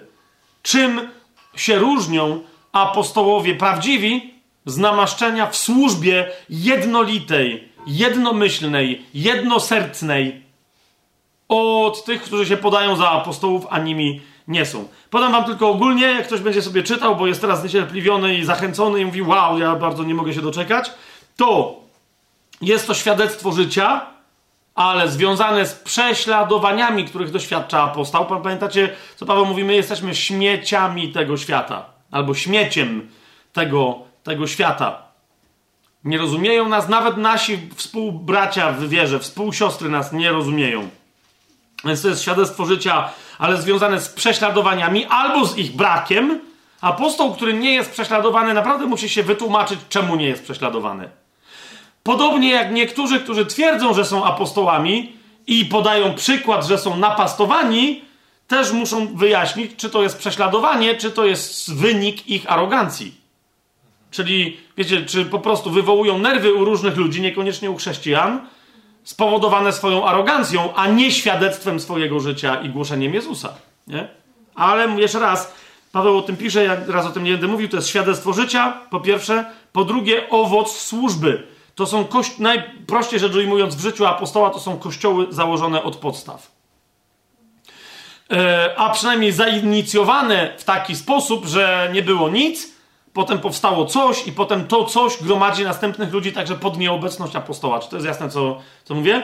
Że nie wszyscy ludzie w Koryncie musieli znać Pawła, ale wszyscy w tamtym czasie wiedzieli, że nie było nic, potem przyszedł Paweł, powstał Kościół i ludzie z tego kościoła głosili dalej Ewangelii, gdy już Pawła nie było, ale to jest nadal kościół założony oryginalnie przez Pawła. Jest to jasne? A więc jak ktoś mówi, że jest apostołem, to ci musi pokazać, ile kościołów założył. Nie ile kościołów, uważaj, otworzył, bo kościół założony to jest kościół, który się składa z ludzi nie nowonarodzonych, którzy przyjęli dobrą nowinę, narodzili się na nowo, a nie którzy przyszli z innych kościołów, którzy są chrześcijanami, którym się nie podobało gdzie indziej. Bo niektórzy mówią, ja jestem apostołem, proszę bardzo, ja się wtedy pytam, ok, a w takim razie czemu twój kościół składa się z samych ludzi z innych kościołów? To nie jesteś żadnym apostołem. W każdym razie może jesteś, ale nie na podstawie tego, co mi tu pokazujesz. Wymyśliłeś jakąś rzecz, naściągałeś ludzi znudzonych w innych kościołach, to jest wszystko fajnie, ale kogo ty nawróciłeś? Tu są też nawróceni ludzie. Może, ale ten kościół nie jest prowadzony przez tych nawróconych ludzi, ale przez tych, których ściągnąłeś z innych kościołów. To nie jest apostolstwo. Po prostu. Zatem świadectwo życia, zwłaszcza kwestia prześladowań w tym kontekście, owoce służby, chodzi zwłaszcza u apostoła o kościoły założone od, spod, od podstaw. Po trzecie, to są przejawy mocy wszelkiego rodzaju, ducha czy namaszczenia. Po czwarte, to jest wierność słowu, ale zawsze w jedności z Nowym Przymierzem. To nie może być wierność słowu, w ramach której przychodzi apostoł i głosi Stare Przymierze. To jest bardzo istotne, ale ja jestem, trzymam się tutaj słowa. No okej, okay, fantastycznie, trzymasz się słowa. Mhm. Ale nie wolno jeść wieprzowiny. No tak, dlatego, że właśnie, bo my się bardziej trzymamy słowa niż... Mhm, serio. Serio. Naprawdę.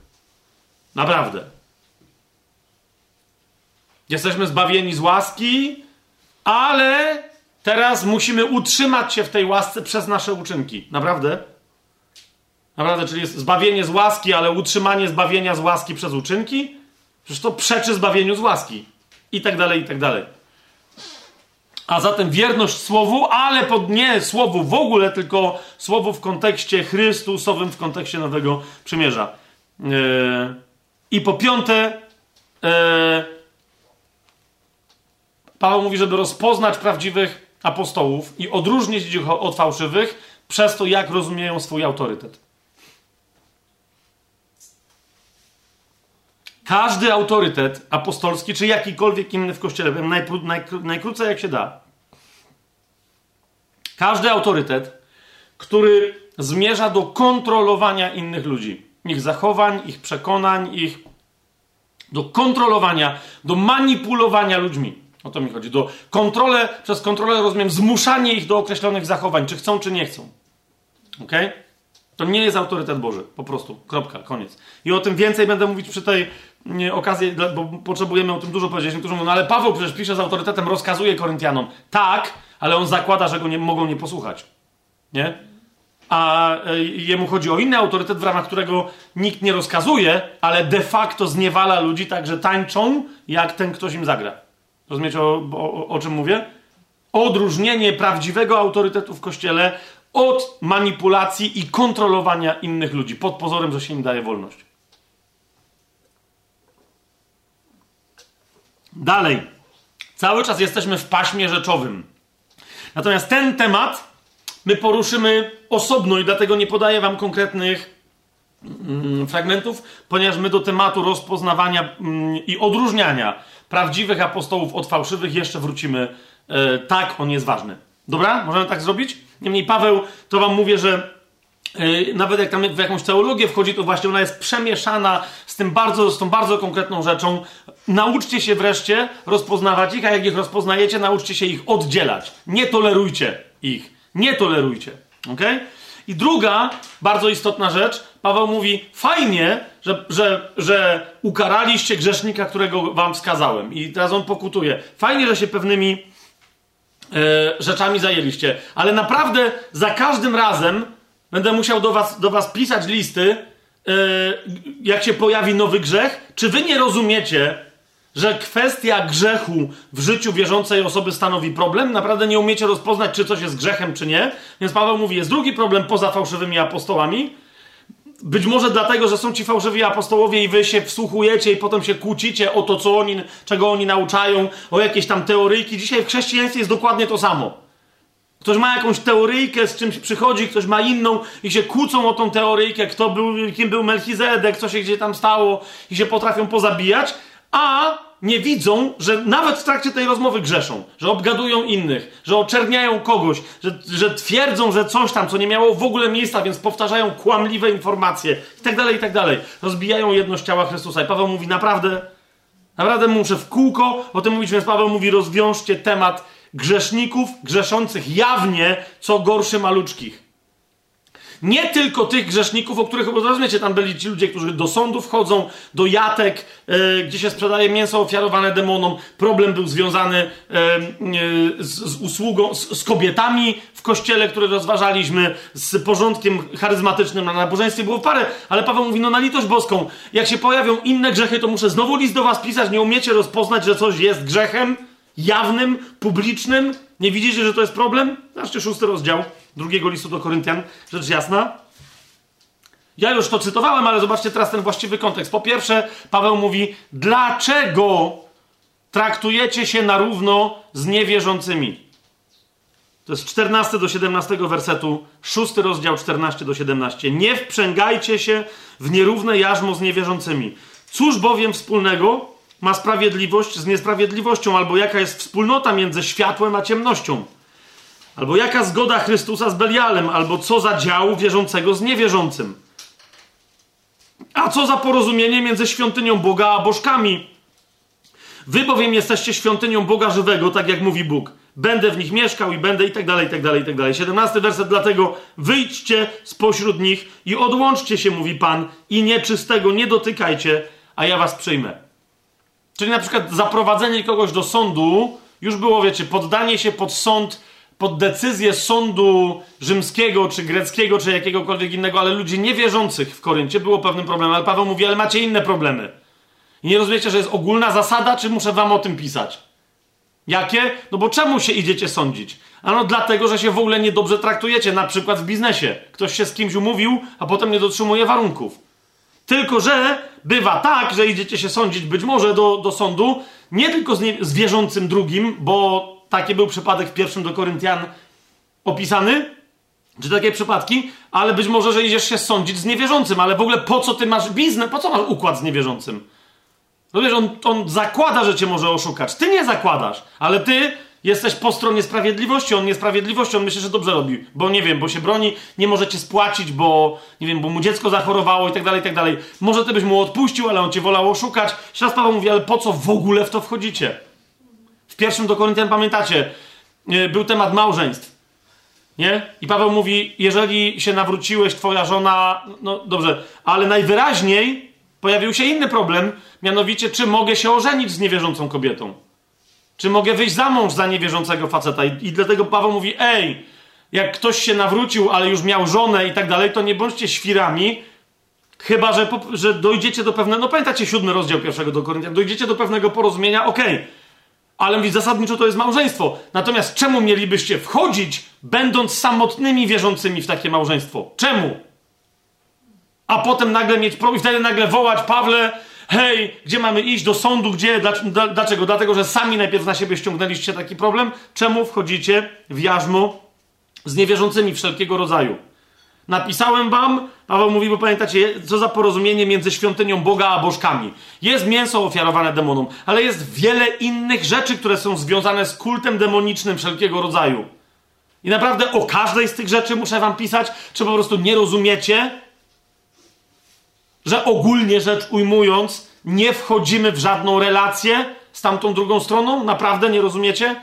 Paweł w tym pierwszym liście do Koryntian on powiedział, że z tego my możemy przestawać e, z ludźmi z zewnątrz, ale mówi, pamiętając cały czas, że my jesteśmy wewnątrz, a oni są na zewnątrz, nawet jak z nimi przestajemy. Jak brat zaczyna świrować i jawnie grzeszyć, mamy go odłączyć. Ale ludzie z zewnątrz możemy z nimi przebywać, ale nie mamy z nimi wiązać się wspólną odpowiedzialnością. Zauważcie pierwszy list do Koryntian, piąty rozdział, e, dwunasty i trzynasty werset. Po co mi bowiem sądzić tych, którzy są na zewnątrz? Mówi Paweł. Czy wy nie sądzicie tych, którzy są wewnątrz? On mówi, to, to! A ci na zewnątrz nimi niech się, oni są na zewnątrz, a więc są ze świata, nie z ciała Chrystusa. Więc świat niech ich sądzi, co się nimi będę zajmował. Mogę z nimi przebywać. Po co? Żeby być może dzięki nowonarodzeniu, głoszeniu im Ewangelii, żeby weszli do wewnątrz. I wtedy my wewnątrz musimy po Bożemu, po Bożej sprawiedliwości osądzać pewne swoje czyny i tak dalej, i tak. Trzynasty werset. Tych, którzy są na zewnątrz, osądzi Bóg. Usuńcie więc złego spośród was samych. Ale jeżeli jest ktoś wierzący, bo to jest ten, do tego kaźrodce chodziło, tak zwanego, tak, z piątego rozdziału. Mówi, ale jeżeli on jest wierzący, a się obnosi z grzechem jak niewierzący, to wtedy go usuńcie. Czyli, bo jeżeli on myśli, że może się wewnątrz zachowywać tak, jakby był z zewnątrz, to go wywalcie na zewnątrz i niech wtedy zobaczy, czy świat go przyjaźnie przyjmie, kiedy on, będąc z wewnątrz, zachowuje się jak ci na zewnątrz. Tu jest wrogość. To jest wrogość. Kompletna. Nie wrogość w takim sensie, że my jesteśmy wrodzy wobec ludzi ze świata, bo chcemy dla nich wszystkich zbawienia, ale świat jest wrogi wobec nas. On nie umie sobie z nami poradzić. On nie ma dla nas żadnego rozwiązania. Nowonarodzona osoba jest e, nowym stworzeniem. Jasne? I nie ma żadnego rozwiązania. Tyle. Dalej. E, w siódmym e, rozdziale, w pierwszym wersecie, Paweł powiada, mając więc tę obietnicę, yy, okej, okay, ta obietnica jest w 18 wersecie wyrażona wcześniej, ale w każdym razie Paweł mówi, najmilsi, oczyśćmy się z wszelkiego brudu ciała i ducha, dopełniając uświęcenia w bojaźni Bożej. To jest to, Paweł mówi. Fajnie, porozwiązywaliście różne problemy, zachowujecie się dalej, przestaliście się kłócić, bo tatuś przedzwonił, bo mamusia już nie mogła wytrzymać i zadzwoniła do taty i teraz tatuś przedzwonił, mama go dała na głośno mówiący i tatuś powiedział uspokój tam, bo jak wrócę to zobaczycie. I wy się nagle uspokoiliście. Ale mi chodzi o to, nie żebyście się uspokoili, jak ja na was wrzasnę, z daleka czy z bliska, tylko żebyście zaczęli być dojrzali.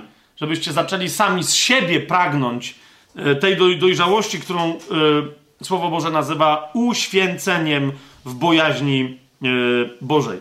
W dwunastym rozdziale tego drugiego listu do Koryntian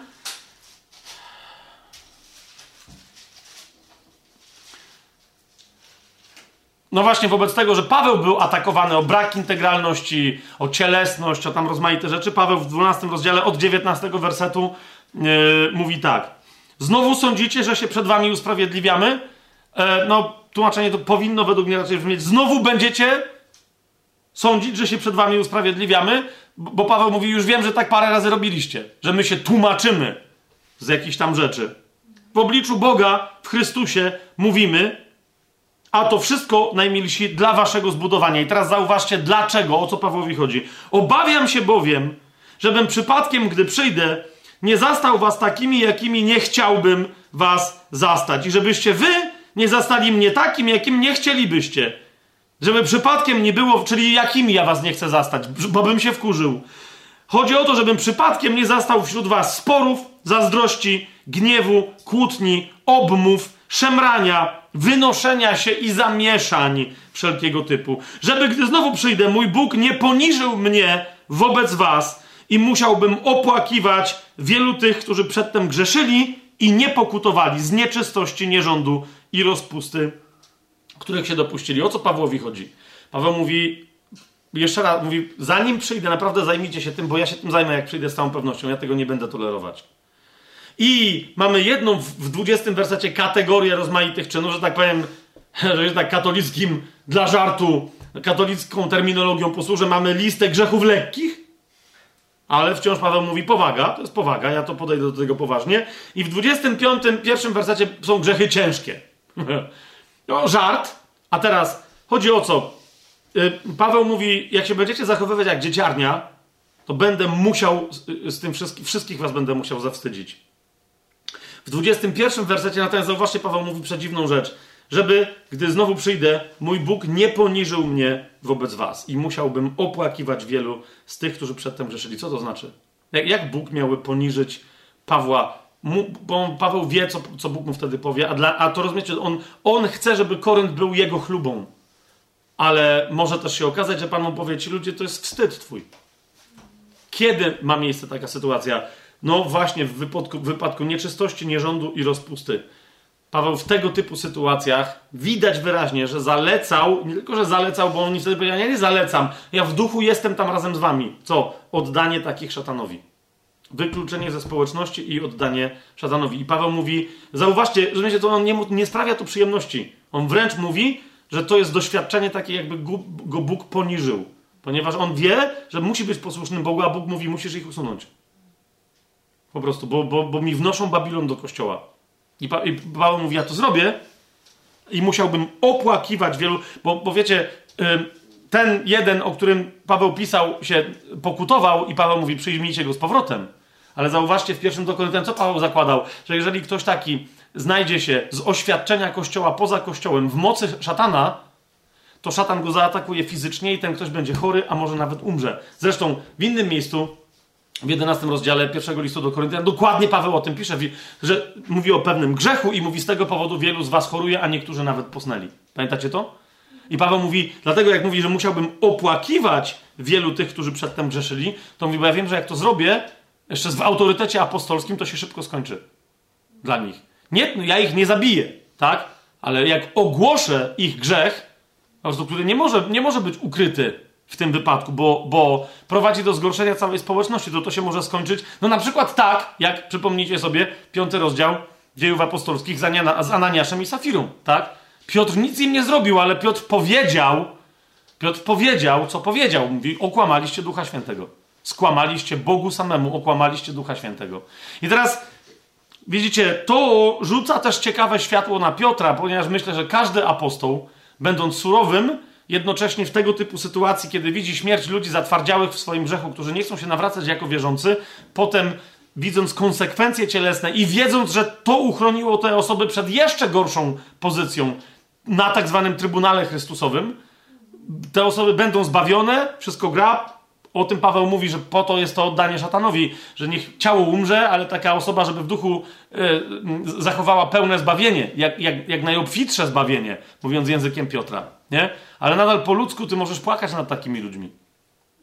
I myślę, że scena, której Łukasz nam nie pokazał, e, a, ale jest zasadnym, żeby tak sobie to wyobrazić, myślę, że później Piotr na modlitwie też, też opłakiwał Ananiasza i Safirę. To był, rozumiecie, to był brat, to była siostra.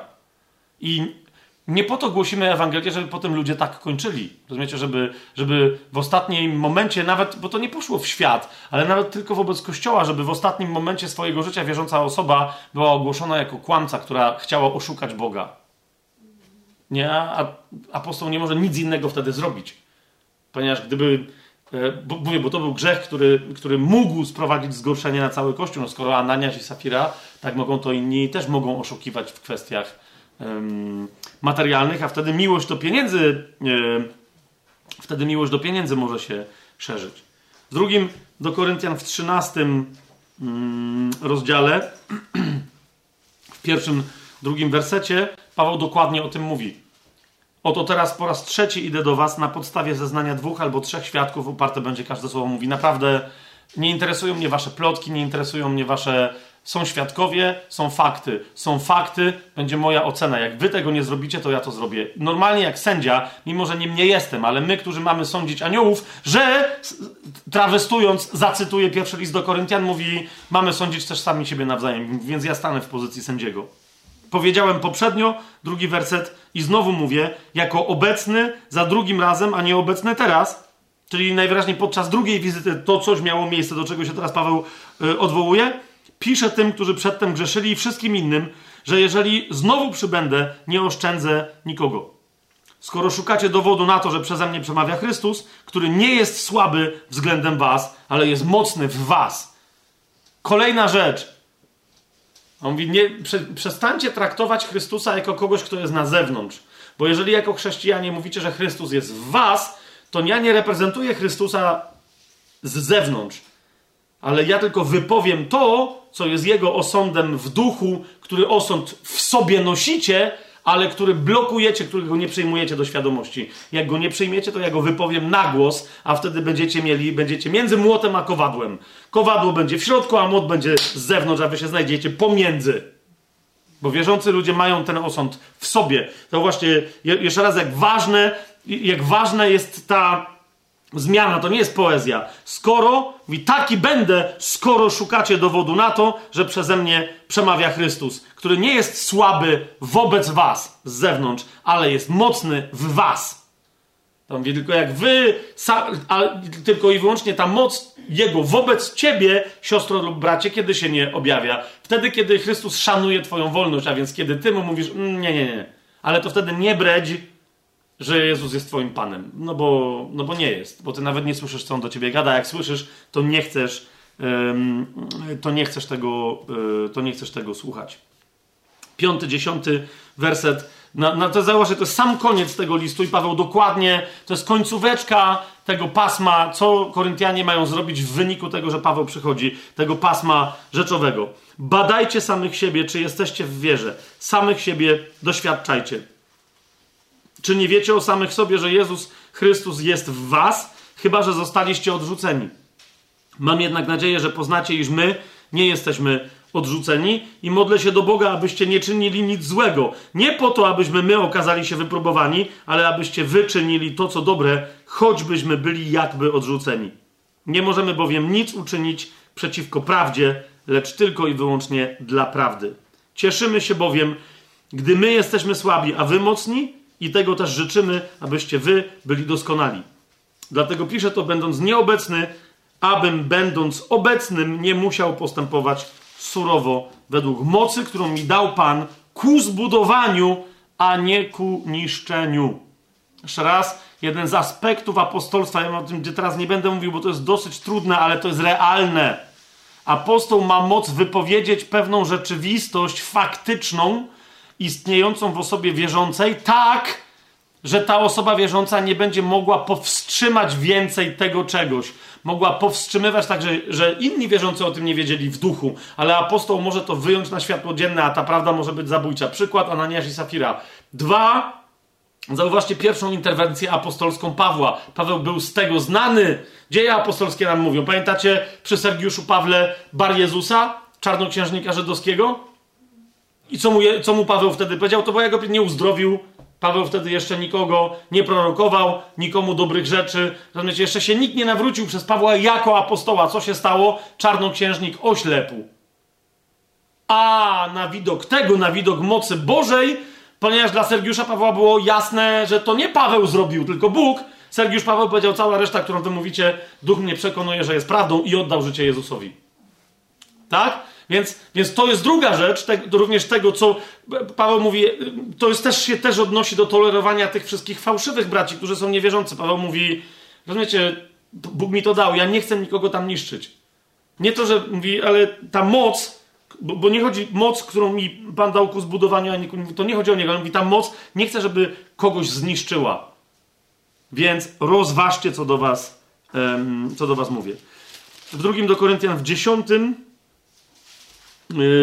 rozdziale, jeszcze tylko zaznaczę, bo Paweł naprawdę to mocno podkreśla, jeszcze raz to przeczytam yy, yy, od pierwszego wersetu. Ja sam, Paweł, proszę was przez łagodność i życzliwość Chrystusa. Zauważcie, to jest to Paweł mówi, że trzeba będzie być surowym, to będę, ale naprawdę wolałbym, żeby takiej potrzeby mm, nie było. I ostatnia, tam cały pierwszy i drugi werset, już go cytowałem, to nie będziemy go drugi raz czytać. I ostatnia rzeczowa kwestia, e, o której Paweł mówi, to jest ogłoszenie e, zebrania zbiórki. Zbiórki, o której Paweł pisał do Koryntian w 16 rozdziale pierwszego listu do Koryntian, a więc już w pierwszym liście. Tam napisał to jest 16 rozdział pierwszego listu do Koryntian, pierwszy werset i dalej.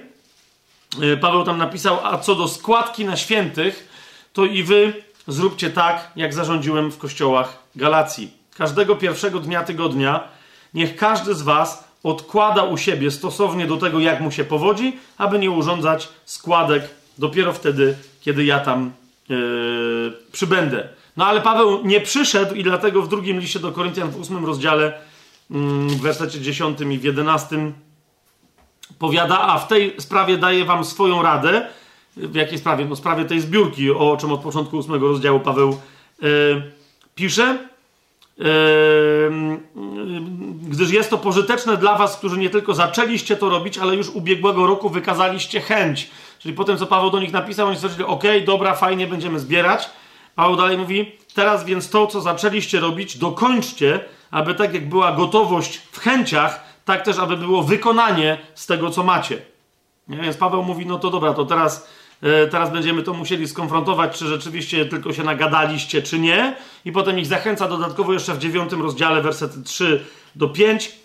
Posłałem braci, żeby nasza chluba z was nie okazała się pod tym względem próżna, abyście, jak mówiłem, byli przygotowani Czyli żeby właśnie nie odkładali, to jest cały czas kontynuacja z pierwszego listu, żeby nie e, dopiero odkład, robili składkę jak ktokolwiek przyjdzie, tylko żeby mieli już odłożone tam jakieś pieniądze. I abyśmy, czwarty werset, jeśli przypadkiem przybyli by ze mną Macedończycy i zastali was nieprzygotowanymi, nie byli zawstydzeni, my, żeby nie powiedzieć, wy za tak śmiałe przechwalanie się. Bo Paweł mówi, ja już o was naopowiadałem niestworzone rzeczy, co wy tam nie nazbieracie.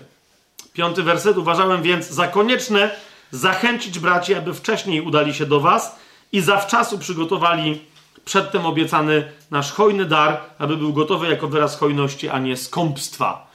Czyli Paweł tu zaznacza, że niezależnie od tego, co wy tam będziecie myśleć, posłałem do was Tytusa i jeszcze dwóch, razem z nim wypróbowanych gości, w poważnym autorytecie, o nich później, w bardzo poważnym autorytecie.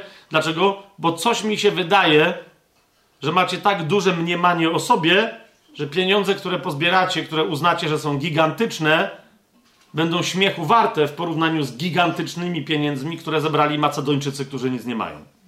O to Pawłowi chodzi, nie? W ósmym i w dziewiątym rozdziale, kiedy kontynuuje wątek rzeczowy. On w ósmym rozdziale mówi: yy, Słuchajcie, Macedończycy zebrali nieprawdopodobną kwotę, nic nie mając. Zobaczcie ósmy yy, rozdział, pierwszy, drugi werset. Oznajmiamy wam, bracia, o łasce Bożej, która jest dana kościołom Macedonii, iż w ciężkiej próbie ucisku ich obfita radość i skrajne ubóstwo obfitowały bogactwem ich ofiarności. Odlot. O, odlot. W dwóch słowach tu jest, tu jest, ja naliczyłem 10 przytyków pod adresem Koryntian, bardzo inteligentnie tutaj schowanych. No nie? Co mieli Macedończycy, a czym się przechwalali, nie mając Koryntianie. I dlatego później im mówi, ej, słuchajcie, bo Koryntianie, Koryntianie, bo mogą Macedończycy przyjść i naprawdę będzie siara, no nie? Więc wysłałem aż trzech chłopów do was, żeby wam naświetlili właściwe perspektywy, bo wy tam się macie za mądrych, a tymczasem głupi wam doradzają. Więc teraz druga rzecz, struktura teologiczna. Ile już gadamy? Ze dwie i pół godziny, nie? Okej, okay, to zrobimy w ten sposób. To zrobimy w ten sposób. Nie będę już dalej tego kontynuować, tylko dokończymy, y, jak wyglądają te struktury, bo to jest dosyć istotne. Mm, niekoniecznie bardzo długie, ale nie będziemy niepotrzebnie dzisiaj przedłużać, bo nie musimy się nigdzie spieszyć. Do przyjścia Pana jest jeszcze z parę tygodni, także. Żart. Okej, okay. struktura teologiczna. Jak będziecie czytać, to może być zresztą zagadka do następnego spotkania dla kogoś. Po pierwsze, więc Paweł, mając te praktyczne rzeczy, które wyniknęły z pierwszego do Koryntian, te, które wynikają z tego, że on przyjdzie, które są związane z problemami, jakie Korynt dalej ma, tak? To jest struktura rzeczowa. Na bazie tej struktury pojawia się struktura teologiczna. Jedna z najbardziej zdumiewających rzeczy w drugim liście do Koryntian, tu uważajcie, bo to będzie sensacyjne, co teraz powiem, ale naprawdę sensacyjne. Eee,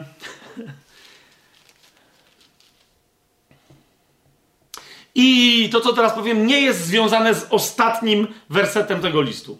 Ten ostatni werset to tylko przepięknie, ale jak kropka na końcu zdania podkreśla. Mianowicie, drugi list do Koryntian w moim rozumieniu jest jedną z najbardziej trinitarnych ksiąg całe, całej Biblii. Trinitarnych, to znaczy podkreślających zdumiewającą jedność Boga w trzech osobach Ojca i Syna i Ducha Świętego. E, nie we wszystkich fragmentach, e, gdzie Paweł mówi o kimś. Po pierwsze, zacznijmy od tego, że Paweł mówi osobno o ojcu w tym liście, nie w jednym miejscu. Paweł mówi w tym liście osobno o synu Bożym, o Jezusie, nie tylko w jednym miejscu. I Paweł mówi osobno o Duchu Świętym. Niektórzy twierdzą, że to wcale nie jest oczywiste, ale tak, o Duchu Świętym jako o Bogu. Paweł mówi w tym liście, e, tylko trzeba powiązać dwa, nie zaś takie od siebie odległe, e, nie, powiedziałbym wręcz, nieodległe fragmenty, w których Paweł kontynuuje myśl na temat Ducha Świętego. Więc mówi osobno o Duchu Świętym, ale o co idzie? Że kiedy mówi osobno o Ojcu, Synu czy Duchu, prawie zawsze wiąże tę osobę z inną osobą Trójcy. Nie? Na samym końcu tego listu, to co nazwałem kropką, czyli drugi list do Koryntian 13, rozdział 14, werset, tam mamy jedną z tych e, pomijanych przez niektórych, albo niektórzy nawet nie wiedzą, że jest taka trinitarna formuła. Łaska Pana Jezusa Chrystusa, miłość Boga. E, e, Paweł tu tak go nazywa, bo on tam wymiennie od początku tego listu demonstruje, że Ojca nazywa Bogiem w odróżnieniu od Jezusa e, i w odróżnieniu od Ducha, bo Bóg też jest Duchem, a to jest Duch Pana, czyli no więc o to, to nie chodzi o to, że jest Bóg, Ojciec jest Bogiem, a Jezus z Duchem nie, ale nie będziemy teraz tego rozważać, bo to nie jest temat w ogóle ani w ogóle przy drugim liście do Koryntian Trójcy Świętej. Niemniej mamy tutaj Trójcę. Łaska Pana Jezusa Chrystusa. Miłość Boga w, w, w nawiasie Ojca i wspólnota Ducha Świętego. Eee, nie wiem, czy zwróciliście uwagę, co się tu dzieje. Ci, którzy są od świadków Jehowy, mogli w ogóle na nic nie zwrócić uwagi. Prawda? Ci, którzy są po kościele katolickim, y, naprawdę ludzie po kościele katolickim mają na to, na tą formułę mają wyłączoną głowę, zwłaszcza ci, co byli ministrantami. Tu, tu też do niektórych y, się skłaniam. Dlaczego? Bo jest taka formuła pozdrowienia, czy też błogosławieństwa w czasie mszy w kościele rzymskokatolickim, prawie dosłownie stąd wyciągnięta. Miłość Boga Ojca, tylko no tam jest to odwrócone, bo musi być wiadomo Ojciec, Syn i Duch Święty, bo jest w imię Ojca i Syna i Ducha Świętego, więc ten fragment brzmi miłość Boga Ojca. Ja nigdy nie śpiewałem za dobrze, w ogóle ja nie śpiewałem mszy, więc nie będę teraz śpiewał, bo potem ktoś mnie wyśmieje, że nie ta melodia, ale w każdym razie w czasie czytanej mszy też się to czytało i to brzmiało miłość Boga Ojca, łaska naszego Pana Jezusa Chrystusa i dar jedności w Duchu Świętym niech będzie z wami wszystkimi. Ministranci pamiętają? To widzę, że nawet ministrantka pa, pa, pamięta. No więc, rozumiem, to, to jest to. Niemniej w tej, w tej katolickiej tej, tej formule, co tu wybrzmiewa? No bo tu, zauważcie, wspólnota, dar jedności w Duchu Świętym. Dla kogo? No dla nas. Ale zauważcie, co tu Paweł pisze. Łaska Pana Jezusa Chrystusa, miłość Boga, Ojca i wspólnota Ducha Świętego. Co jest wspólnotą Ducha Świętego? No ta ekipa, która właśnie tu jest wymieniona, a dopiero w następnej kolejności, w wyniku jej zamieszkiwania w każdym i w każdej z nas, ekipa Kościoła na ziemi. Tak? Ale to jest jego wspólnota, to jest, rozumiesz, to jest ojciec i to jest syn. To jest ekipa ducha świętego. Yy, jest na końcu. I, i, ale ta yy, trinitarna, trinitarne postrzeganie rzeczywistości z Pawła wychodzi nie fenomenalnie, fenomenalnie w drugim liście do Koryntian od samego początku. A więc na przykład jedna z lektur drugiego listu do Koryntian, nie wiem ile razy, yy, czy w ogóle snujecie takie rozważania, na przykład ile razy czytałam, albo ile razy czytałem drugi list do Koryntian. Ja dzisiaj, dzisiaj tylko go przeczytałem cztery razy przed tym naszym spotkaniem. Mm, w całości. Nie chodzi mi o to, że w całości sobie od początku do końca przeczytałem. Yy, tak się zastanawiam, ile razy je, w ogóle ja czytałem cały, nie, nie fragmenty, bo to w ogóle, ale tak, żeby wziąć i siąść i przeczytać po prostu drugi list do Koryntian, pierwszy albo inny od początku do końca. Nie, nie wiem, no nie? nie? Nie wiem, ale czasem naprawdę to jest dobre, że bierzesz jakąś księgę i czytasz ją od początku do końca. Niektórzy mówią, no ale co w kółko to samo czytasz? No nie, zrób sobie przerwę, no nie? Przeczytaj drugi list do Koryntian, Efezjan, potem Izajasza, potem wróć do drugiego listu do Koryntian, ale, ale, czytanie pod rząd, czytanie pod rząd yy, jest możliwe, jest bardzo interesujące w momencie, kiedy sobie narzucasz cele tego czytania. Nie? Więc możesz na przykład sobie przeczytać drugi do Koryntian i powiedzieć, ok, tam coś Błaszkiewicz gadał o, o y, y, wątku rzeczowym, więc teraz czytaj i w ogóle nie interesuj się teologicznymi kwestiami, złotymi myślami, tylko jakby co ty widzisz, że tam, co jest rzeczowego w tym liście, że ej yo, przyjeżdżam, był ostatnio list i takie są sprawy, no nie? Tylko i wyłącznie to. Potem dosłownie skończ i przeczytaj sobie co? E, gdzie tu jest ta cała Trójca Święta, o której Błaszkiewicz coś tam gadał? Dosłownie, no nie? Ja o tym będę więcej y, mówił następnym razem, ale dosłownie to, no nie? Gdzie tu jest ta Trójca? I się zdziwisz.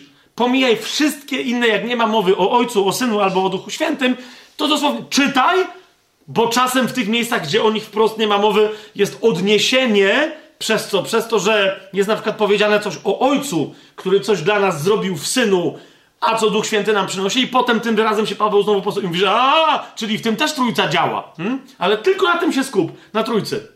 Potem trzeci raz, skończysz czytać, zaczniesz czytać trzeci raz, tylko zadając sobie jedno pytanie, jaki obraz Pawła jako osobnika męskiego, nawróconego, wychodzi mi z tego listu?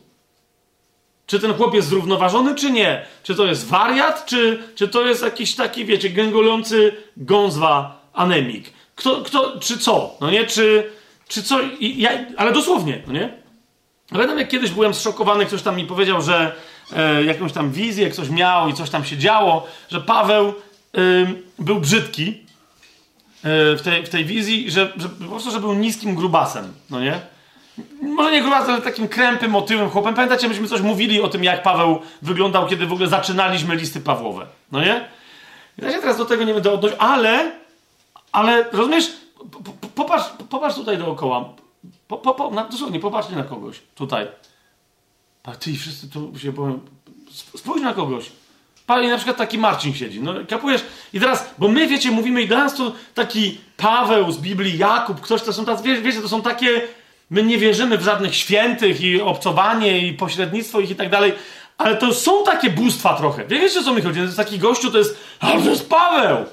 Jak tu się okazuje, że tam jakaś opozycja była i ktoś tam Pawła atakował, no to musieli być szataniści. Ale tam byli ludzie, którzy byli przekonani, no gościu przyszedł, coś nam mieszał, dar się, nie dar się, coś bredził, gadał jakimś...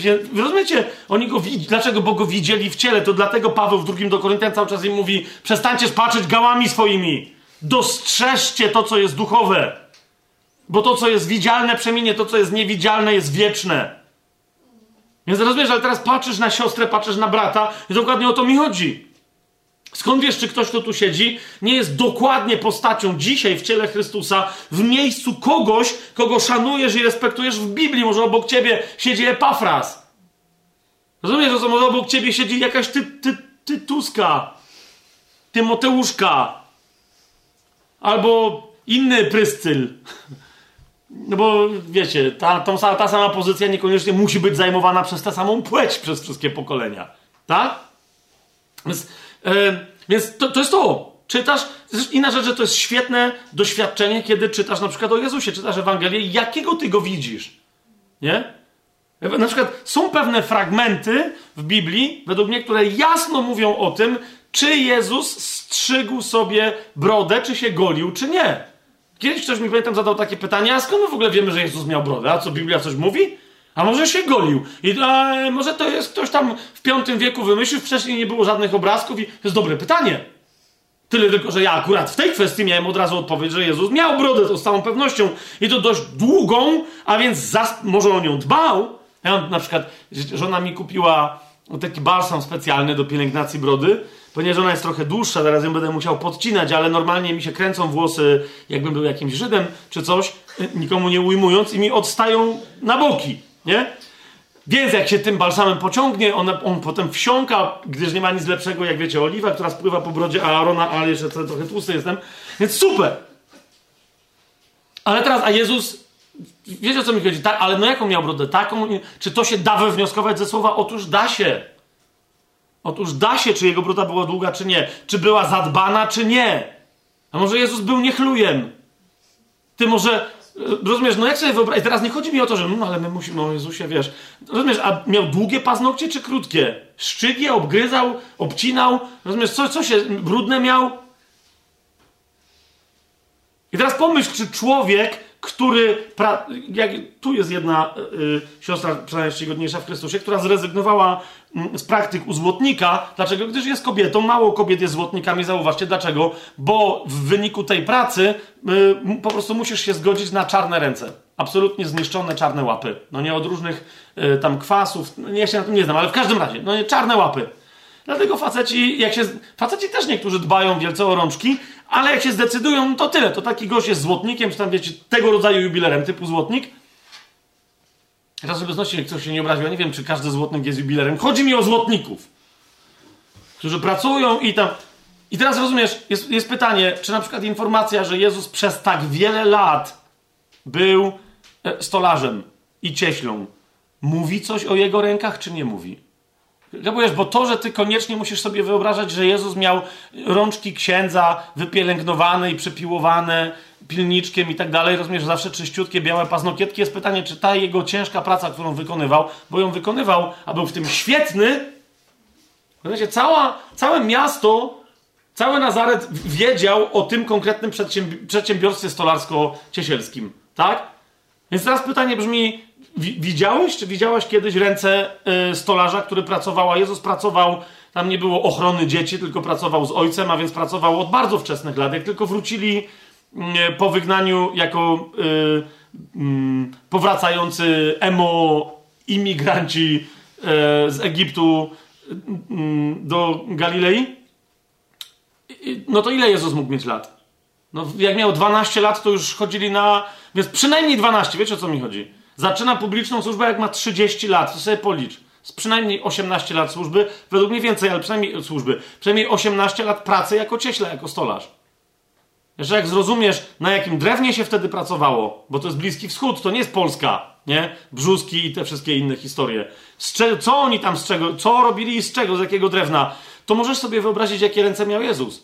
Słowo Boże co do tego jest klarne, ono nie musi opisywać, co to były za ręce. Nie? Więc E, a jednocześnie jak zobaczysz rękę Jezusa przez Słowo Boże, jak zobaczysz Jego twarz przez Słowo Boże, jak zobaczysz Jego twarz e, w czasie, kiedy, y, kiedy idzie na Golgotę, zwłaszcza, bo nie bez przyczyny Izajasz właśnie ją widzi. Nie miał on wdzięku ani blasku, żeby na niego popatrzeć, jak pamiętacie. Z jakiegoś powodu nie przyglądał się za bardzo Jezusowi, też się przyglądał ale zwłaszcza 53 rozdział Izajasza, patrzy na Jezusa zmaltretowanego na twarzy, ubitego, który jest niepodobny do człowieka, ma tak, rozumiecie, potarganą i pobitą twarz. Dla, z jakiego powodu Bóg nam wskazuje takie rzeczy? Ponieważ, ponieważ my nie składamy się tylko ze słów, czego Jezus nauczał. My się, my, jak Paweł woła do Koryntian i do innych, ale do Koryntian zwłaszcza, naśladujcie mnie, to on mówi do ludzi, którzy, wie, którzy go znali. Ale czemu Duch Święty nam to zostawił w tych listach? Właśnie dlatego, żebyśmy zobaczyli nie tylko Jezusa, ale Pawła jako człowieka. Innych też, ale Pawła jako człowieka. Jeżeli Jezus był, teraz nie będę wyjaśniał dlaczego, ale całkiem jest rzeczą możliwą, że był, e, mimo tego, co niektórzy mówią, że nie, trzeba go tam, że jednak, jednak był mężczyzną przystojnym i wysokim, Dlaczego takie moje wnioski? Jednak, i to na podstawie Słowa Bożego, teraz nie będę tego, tego rozważać. E, a Paweł, że mógł być niski krępy i jeszcze wiecie, z oczami takimi, dlaczego to jeszcze też o tym będziemy mówić, ale zwłaszcza w pewnych momentach, no pamiętacie, no nie, to, czasem miał też takie oczy. Jak był ślepy przez trzy dni, pamiętacie, i potem mu spadł, on nic nie widział, no nie, wpatrywał się i nic. Więc Paweł dziwnie wyglądał. Jest pytanie, no czy to ma nas czegoś nauczyć? No, może ma. Dlaczego pismo tyle poświęca mm, uwagi jego postaci? Duch Święty mówi, Paweł wołał, naśladujcie mnie i nam to zostawił. Dzieje apostolskie, to jest cała księga, jakby piąta Ewangelia, która w zasadzie jest poświęcona Pawłowi. To uważaliście? Dlaczego? Dlaczego my musimy nie tylko wiedzieć, co Duch Święty przez niego mówił, czego nauczał, czy co on zapisał, ale kim on był, jak się zachowywał. Wiecie, jego sławetna ucieczka z Damaszku Swoją drogą, o której następnie pisząc do Koryntian w drugim rozdziale Paweł mówi znacznie więcej, przywołuje pewne szczegóły, co to się zadziała, działa za akcja, jak go opuszczali w tym koszu. Rozumiecie, całe miasto tam na niego nastawało i go ścigali, a na zewnątrz król inny, chłop w ogóle z innego terytorium z całą armią przyjechał, bo Paweł do Damaszku, jako już nawrócony, wr wrócił. E, najpierw wnerwiwszy króla w ogóle z innego regionu, rozumiecie? I chłop przyszedł i mówi, to jest ten gościu, co mnie wnerwił. Więc ci w mieście powiedzieli, dobra, ale nas też w środku też wnerwił. Ja mówi, dobra, ale jakby wyszedł, to mnie wnerwił na zewnątrz. Rozumiecie? I gość I Paweł dokładnie, rozumiecie, on jak wspomina to, to nie po to, żeby się popisywać, tylko on wie, on to już pisze z jakiej perspektywy? Z perspektywy człowieka, który był u, u bo to jest ten moment, który ja tu dzisiaj cytowałem, to jest 11 rozdział e, drugiego listu do Koryntian. Dokładnie tam, jak mówi, oni są sługami Chrystusa, to ja głupi mówię ja jeszcze bardziej. Tak? Więc on tu wymienia te wszystkie niebezpieczeństwa od pogan, niebezpieczeństwa od własnego narodu, te wszystkie, wszystkie rzeczy, cała ta litania, ale na końcu yy, dodaje do tego, mówię tylko, żeby nie było, że zaś ja się tym popisuję, to ja sobie też zdaję sprawę, że sprowadziłem niekoniecznie na tych, co chcieli brać w tym udział, też niebezpieczeństwo. To jest 11 rozdział drugiego listu do Koryntian, 32 33 werset. Paweł dodaje w Damaszku namiestnik króla Aretasa otoczył strażą miasto Damasceńczyków, chcąc mnie schwytać, ale przez okno spuszczono mnie w koszu przez mur i uszedłem mm, jego rąk. To jest dodatkowe z jego własnych ust, yy, dodatkowy, a, dodatkowy komentarz do tego, co nam dzieje apostolskie opisują, co tam Paweł, yy, co tam Paweł wyprawiał w tym, w tym Damaszku. A więc, a więc trzecie twoje czytanie może być czytaniem trzeciego, dosłownie to można zrobić pod rząd. Trzy razy przeczytać drugi list do Koryntian i naprawdę niektórzy, niektórzy z was mogą się zdziwić. Naprawdę możesz się zdziwić, że czytasz trzy razy ten sam list, tę samą księgę, niezbyt długą w Biblii i jakby za każdym razem to było coś w ogóle innego. Inny tekst. Widzisz, że to jest ten sam tekst, ale widzisz, że on jest o czym innym. Za każdym razem, kiedy sobie narzucisz inny profil. Po co go czytasz? Okej, okay, ale wracamy. Więc w tej strukturze teologicznej odnalezienie Trójcy Świętej byłoby fascynujące. Niemniej nie jest to cała struktura teologiczna, pasmo teologiczne w drugim do Koryntian. Więc mamy tam opisanego Ojca i mamy wiele fragmentów na temat Ojca, Jego natury, Jego dzieła, fascynujące, Jego zamieszkiwania w nas, Ojca. Po drugie, Syna, Jego natury, Jego dzieła, Jego zamieszkiwania w nas, Jego interakcji, na którą się nie może doczekać, która jest związana z jego powtórnym przyjściem na ziemię i z naszym wejściem do królestwa. Hura, hura, hura. Niektórzy, jak się dowiadują o co to chodzi, to hura im mięknie i więdnie w ustach i cichnie, jakoby. I Duch Święty, trzeci, oraz ich wzajemne interakcje. Dalej, czas, jak już zaznaczyłem, jest, Paweł bardzo mocno odnosi się do czasu obecnego i przyszłego dla wierzących. Za każdym razem, jak ja słyszę od wierzących, że co, co się dzieje z nami po śmierci, wielu wierzących chrześcijan wyznaje platonizm. Ja o tym wielokrotnie mówiłem i znowu teraz mówię. To znaczy, mówią, no po śmierci pójdziemy do nieba. I ty, to jest całe zakończenie całej historii. No, komu się uda, to się uda. Rozumiecie, że są chrześcijanie, którzy nigdy nie pójdą do nieba? To są ci, którzy doczekają yy, powrotu pańskiego w momencie, kiedy on będzie schodził i tyle. Zostaną przemienieni pół drogi, bam, po robocie. I, i w pół drogi, w pół drogi do nieba. A w niebie? Niebo raczej będzie miejscem, w którym się nie będziemy mogli doczekać tego, czego się też i dzisiaj nie możemy doczekać. Naszym celem, bowiem, kochani, nie jest zasiadanie e, jako duszyczki jakieś na jakichś chmurkach e, w Windowsie XP e, ostatniego najlepszego sortu po wszystkich paczach, Okay? Naszym celem jest zmartwychwstanie w duchowym ciele. Więc jeżeli ktoś jeszcze nie zmartwychwstał i jest w niebie, kapujecie to on cały czas mówi, no nie jest mi tu dobrze. Rozumiecie, dopóki nie dojdzie do Dnia Pańskiego, te wszystkie dusze zmarłych, o których pisze Księga Objawienia, którzy byli świadkami, którzy oddali życie dla Chrystusa, te dusze wołają spod tronu Bożego i co mówią do Pana? Kiedy przyjdzie dzień Twojej pomsty? Oni nie tylko, że są niezadowoleni, że jeszcze nie zmartwychwstali, ale że jeszcze sprawiedliwości nie ma na ziemi. Kapujecie? Jak słyszę o niebie i że w tym niebie już wszyscy są tacy zadowoleni, z czego? Jak czytasz w Księdze Objawienia, to rozumiesz, tam nie dość, że nikt nie jest zadowolony, dopóki na ziemi się nie zrobi dobrze, to wręcz w pewnym momencie całe niebo milknie. Pamiętacie, tam w Księdze Objawienia na pół godziny, na pół godziny zapadła cisza. Co to znaczy? Że nawet ci, y, te, te przenajczcigodniejsze serafiny czy cherubiny to jest kwestia interpretacji, którzy to się tam drą, czy oby, czy jedni i drudzy. W każdym razie chodzi mi o tych, co się drą święty, święty, święty. Rozumiecie, że nawet oni przestaną się drzeć święty, święty, święty. No to jak, nie wiem jak dla was, ale dla mnie to jest przerażający moment, że jak to? To znaczy, że Bóg musi to zarządzić, żeby w niebie zapadła cisza, bo oni sami siebie nie przestali. Tylko pod posłuszeństwem. Więc co nas czeka? A chodzi o to, że Paweł w drugim do Koryntian o tym, co nas czeka po śmierci yy, tych, którzy ewentualnie pójdą do nieba, tych, a potem co nas czeka wszystkich jako zmartwychwstałych, że to jest właśnie nasz cel. A nawet w pewnym sensie trochę w odniesieniu do nowej ziemi pod, nową nie, pod nowym niebem. Paweł o tym pisze, przynajmniej, za, pomijam już, że mówi fantastyczne rzeczy o tym, jak my się dzisiaj w tym świecie mamy mieć, a jak się będziemy mieć w przyszłym, ale chodzi mi o to, że Paweł mówi o tym, rozumiecie, genialne jest to, że Paweł mówi o tym, wyraźnie, i Duch Święty nam to myślę, że nie bez przyczyny zapisał, wyraźnie sugerując, że Koryntianie, Koryntianom nie musi być tłumaczone to, co Paweł do nich pisze. Niektórzy mi mówią, Fabian, jakby to było takie ważne, nie napisałby Duch Święty przez Pawła tego wyraźniej, a nie jest to dla ciebie wyraźne, że w całej Biblii to jest wyraźne, tak bardzo, że Paweł w drugim liście do takich Koryntian, którzy są, którzy są Grekami, że Paweł to napisał niewyraźnie, nie dlatego, żeby to było niewyraźne, tylko dlatego, żeby zaznaczyć, że chrześcijanin musi tym żyć, nie tylko musi o tym wiedzieć, a ty nawet o tym nie wiesz.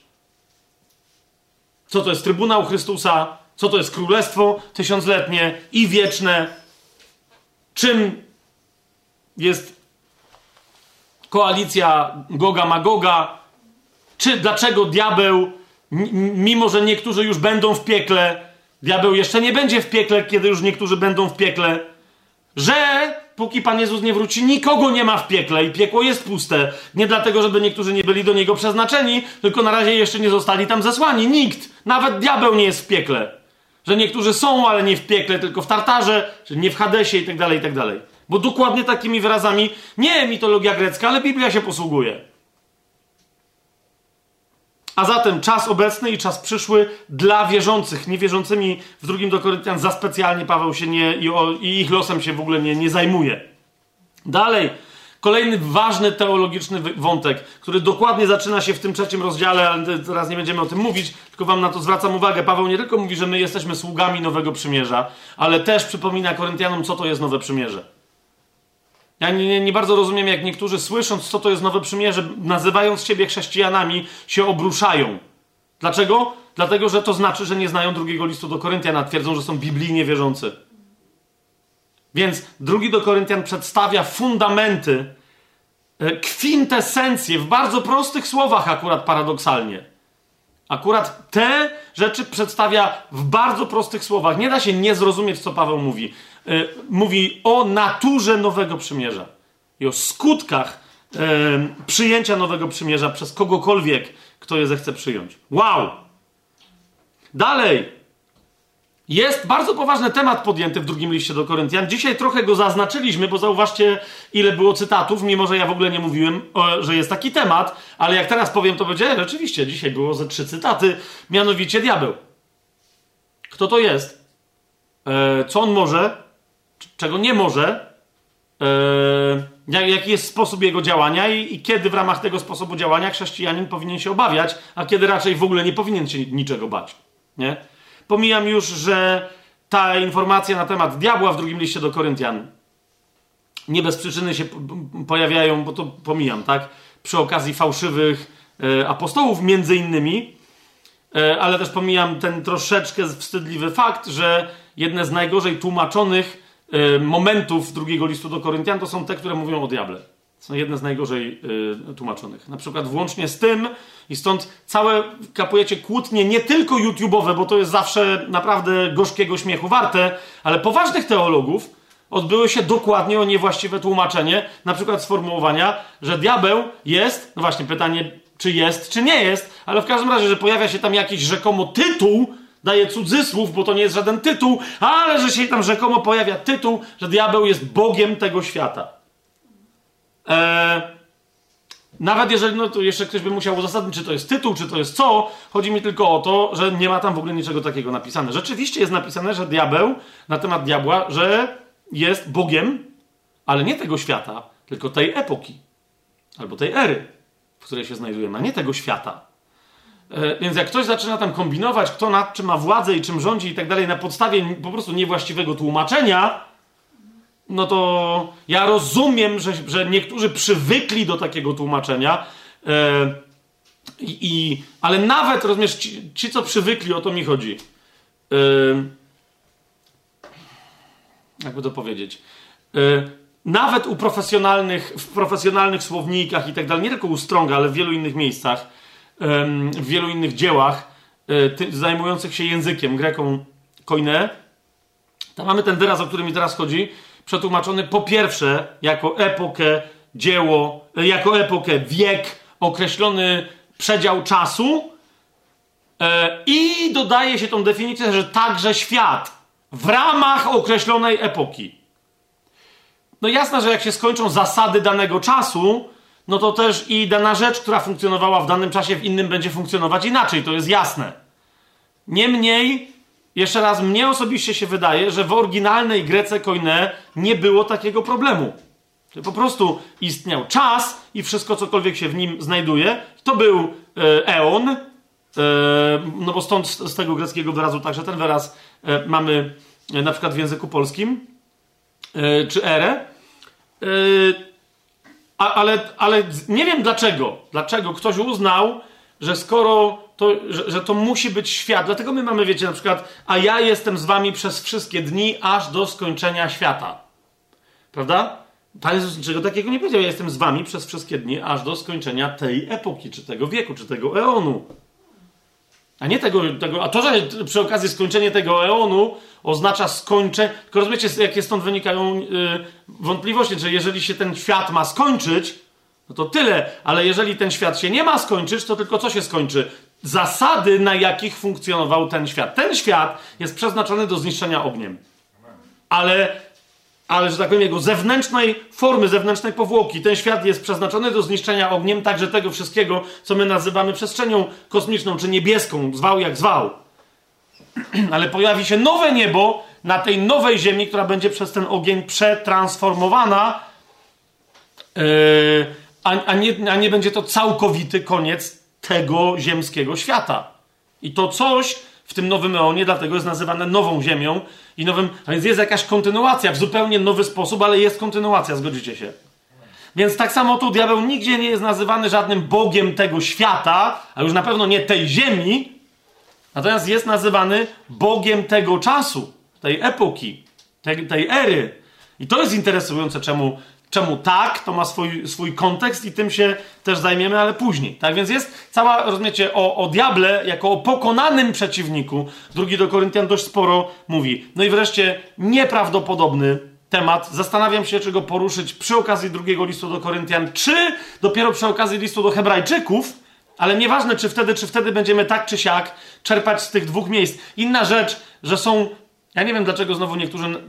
Zobaczcie, ile komentarzy przeczytałem, tylko niektórzy zwracają uwagę na niesamowite, nieprawdopodobne podobieństwa między teologią, e, zwłaszcza tyczącą się wiary i Nowego Przymierza, między teologią drugiego listu do Koryntian, a listu do Hebrajczyków. Dla mnie, rozumiecie, te podobieństwa są tak wyjątkowe dla Pawła, że to jest jeden z dowodów dla mnie, że to są, że list do Hebrajczyków wobec tych, którzy mówią, że nie wiadomo, kto go napisał, to musi być list Pawła. Po prostu. Nie? On jest tak śmiało postawiony, że nawet gdyby się ktoś pewnych rzeczy nauczył od Pawła, jak na przykład Łukasz, jak czytamy to w jego Ewangelii czy w dziejach apostolskich, to nie jest aż tak śmiały w pewnych tezach jak Paweł. Paweł miał bezpośrednie objawienie on wiedział, że może to tak powiedzieć. Więc temat wiary, oprócz Nowego Przymierza, jest bardzo spójny z listem do Hebrajczyków i może być poruszony zarówno przy tym, jak i y, przy tym liście drugim do Koryntian, jak i przy liście do Hebrajczyków. To jeszcze zobaczymy jaka będzie potrzeba i jak nas duch poprowadzi, ale temat wiary, czym jest wiara? Y, niektórzy definiują wiarę tylko i wyłącznie przez pryzmat 11 rozdziału listu do Hebrajczyków. Kochani, jeżeli ten pryzmat nie jest uzupełniony o pryzmat dosłownie całego drugiego listu do Koryntian, ok? Tego, że wiara nie jest tylko poznaniem, ale że wiara E, jest możliwością innego funkcjonowania w rzeczywistości, że się tylko do jednego fragmentu z drugiego do Koryntian odwołam. Musicie wiedzieć, gdzie to jest, więc nawet nie będę robił siary, że dodaję jakieś sigle, czyli adres tego miejsca, bo go przecież znacie. Wiarą bowiem chodzimy, nie oglądaniem cielesnym. Rozumiecie? To to jedno zdanie, którym niektórzy jest wyświechtane, niektórzy się niesłychanie posługują. Zauważcie, ile tam jest zawarte konotacji, jaka tam jest nieprawdopodobna prawda zawarta. Jest taki film e, z Denzelem Washingtonem. E, gdzie ten temat jest niezwykle ciekawie podjęty. E, The Book of Eli, e, czyli Księga Elego, a po angielsku, ale po polsku to przetłumaczone jako co? Księga Ocalenia. I teraz jeden z wątków, e, który zaobserwowałem w internecie kiedyś, jak się zacząłem raz, czy drugi, czy trzeci posługiwać tym filmem w celach ewangelizacyjnych, zwłaszcza jak ktoś, wiecie, lubił post-apo, gatunek, mówię, ty jest bardzo dobry postapokaliptyczny film, oglądaliśmy i potem ten ktoś na końcu miał, okej, okay, czy aby na pewno to było postapokaliptyczne, czy co? Ponieważ to jest bardzo mocno y, w sensie pewnej alegorii, ale niektórzy się obruszają, że tam są brutalne sceny, też jedna czy druga w tym filmie, no są. Niemniej, ten film poza innymi kwestiami mówi o wierze, o poznaniu, które ktoś ma przez wiarę, o słyszeniu przez wiarę i o widzeniu przez wiarę. I do tego stopnia konsekwentnie ktoś ten film nakręcił, że wyobraźcie sobie do dzisiaj chyba w internecie e, gorzeją dyskusje na temat tego filmu. Są całe fora temu poświęcone i tam kolejne teorie są wysnuwane. Czy główny bohater tego filmu, jak ktoś z was go nie oglądał, przepraszam najmocniej, to już jest czas najwyższy, żebyście go widzieli. Jak nie, to będzie trochę spoiler, ale nie dam wam rozwiązania, to jest najlepsze, no nie?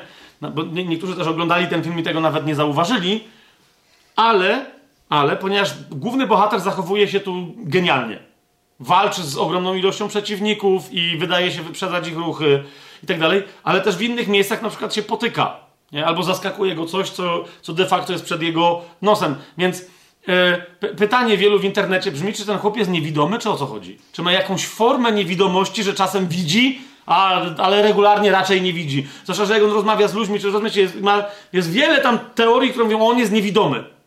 Nie? Jest wiele typu, nie wiem, wschodzi słońce i padają dokładnie promienie słońca na jego oczy, one się nie zmieniają, są pokazane i nie, nie ma żadnej reakcji na światło i tak dalej. A w innym miejscu coś tam się dzieje, że on kogoś, no ale jeszcze ktoś potem mówi, dobra, on nie wiadomo czy widział, bo on wyraźnie mówi, że chłopy się nie myli i śmierdziało i on ich poczuł, zanim ich mógłby zobaczyć, więc jakby stąd wiedział, że byli tam za czymś, no nie? I tam wiecie, i są walki, są walki, są walki, ale jeden z cytatów biblijnych, który ten główny bohater z tego co pamiętam, cytuję w tym filmie, właśnie brzmi: Wiarą bowiem chodzimy, a nie oglądaniem cielesnym. Więc jakby, wie, wiecie, jakby cała jego postać, to jest, to jest jedna z fantastycznych alegorii w tym filmie, dokładnie co pokazuje, że nawet jeżeli ja bym widział, to jest jego postawa, nie? Nawet jeżeli ja widzę normalnie, nie mam żadnego problemu, to nie chcę chodzić oglądając to, co widzą moje oczy. Chcę widzieć to, co mi pokazuje ten, który mnie prowadzi. I chcę słyszeć to, co on do mnie mówi. To mnie interesuje, a nie to, co ja tu niby wydaje mi się, że. Wiecie, dlatego on wykonuje w swoim. dziwnie, nie tak, jakbyście się spodziewali, jeżeli ktoś jeszcze nie oglądał tego filmu, ale jednak jakoś wykonuje swoją, swoją misję. Jak? Przez wiarę, tylko i wyłącznie. Tylko i wyłącznie przez wiarę. Nie? Zresztą samo centrum tej misji też się okazuje, że wiarą Wiarą się poznaje Słowo Boże, a nie oglądaniem cielesnym. Nie? E, nie, nie no, no właśnie. No nie? Więc tutaj temat widomości i niewidomości e, w, tym filmie świetnie oddaje co? To, o czym najwięcej mówi drugi list do Koryntian. I teraz jak ktoś z was powie, no dobra, ale wiara, gdzie tam jest jeszcze wiara? Jest parę innych miejsc, gdzie jest mowa o wierze. Ale jest parę innych miejsc, które się odwołują do czego? Do tego, przy pomocy czego Paweł definiuje wiarę. Mianowicie do dychotomii widzialne-niewidzialne. Nie? Paweł mówi, że przez wiarę możesz zobaczyć to, co jest niewidzialne, ale wtedy twoje oczy fizyczne oślepną na to, co jest widzialne. Im bardziej masz przywiązanie do tego, co widzialne, tym bardziej będziesz ślepy albo ślepa na to, co niewidzialne. Więc sprawdźcie sobie sami, ile tych dychotomii jest w drugim liście do Koryntian. Nie?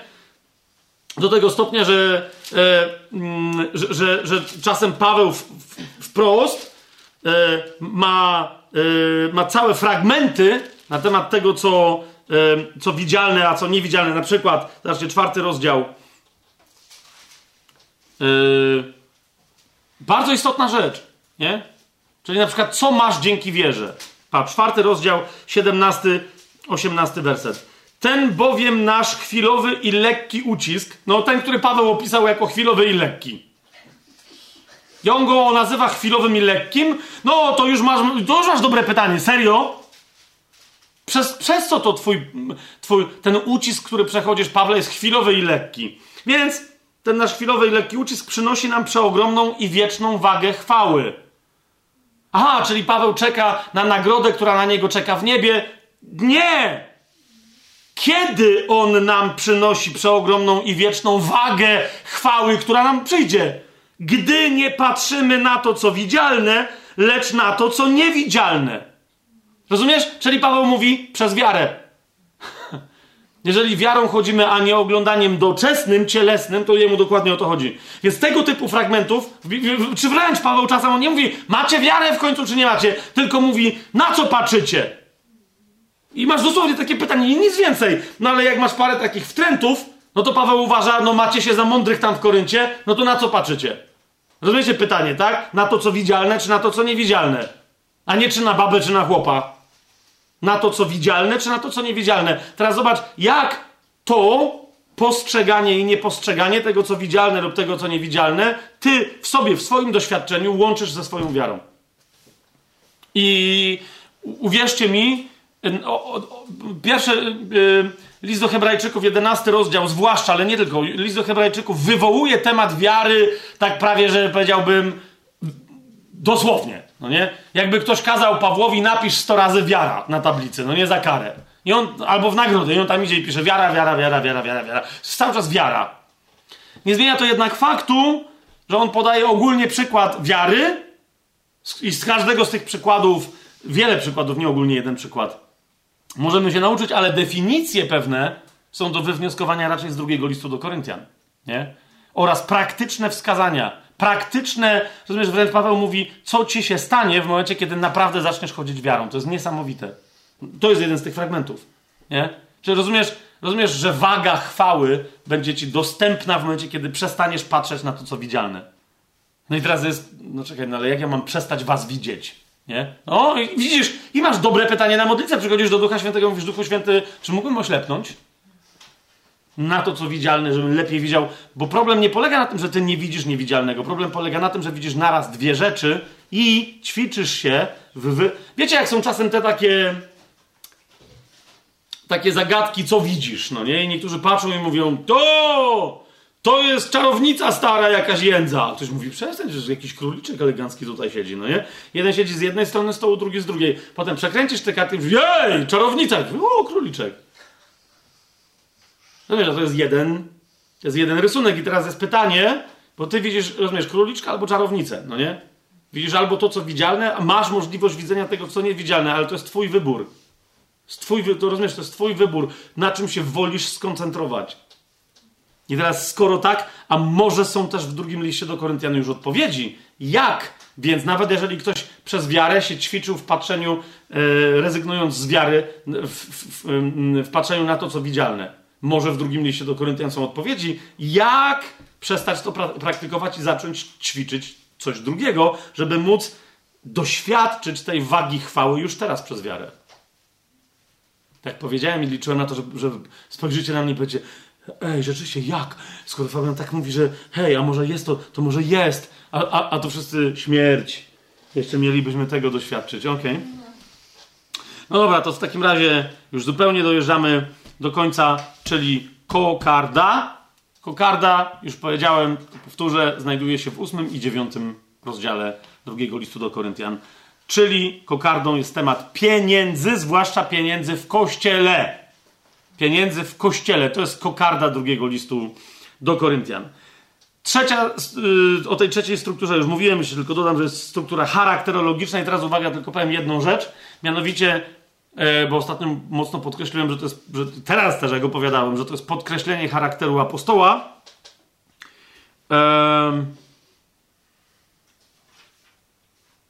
Ale chodzi o co? Żebyśmy zobaczyli w charakterze prawdziwego sługi Bożego charakter Boga.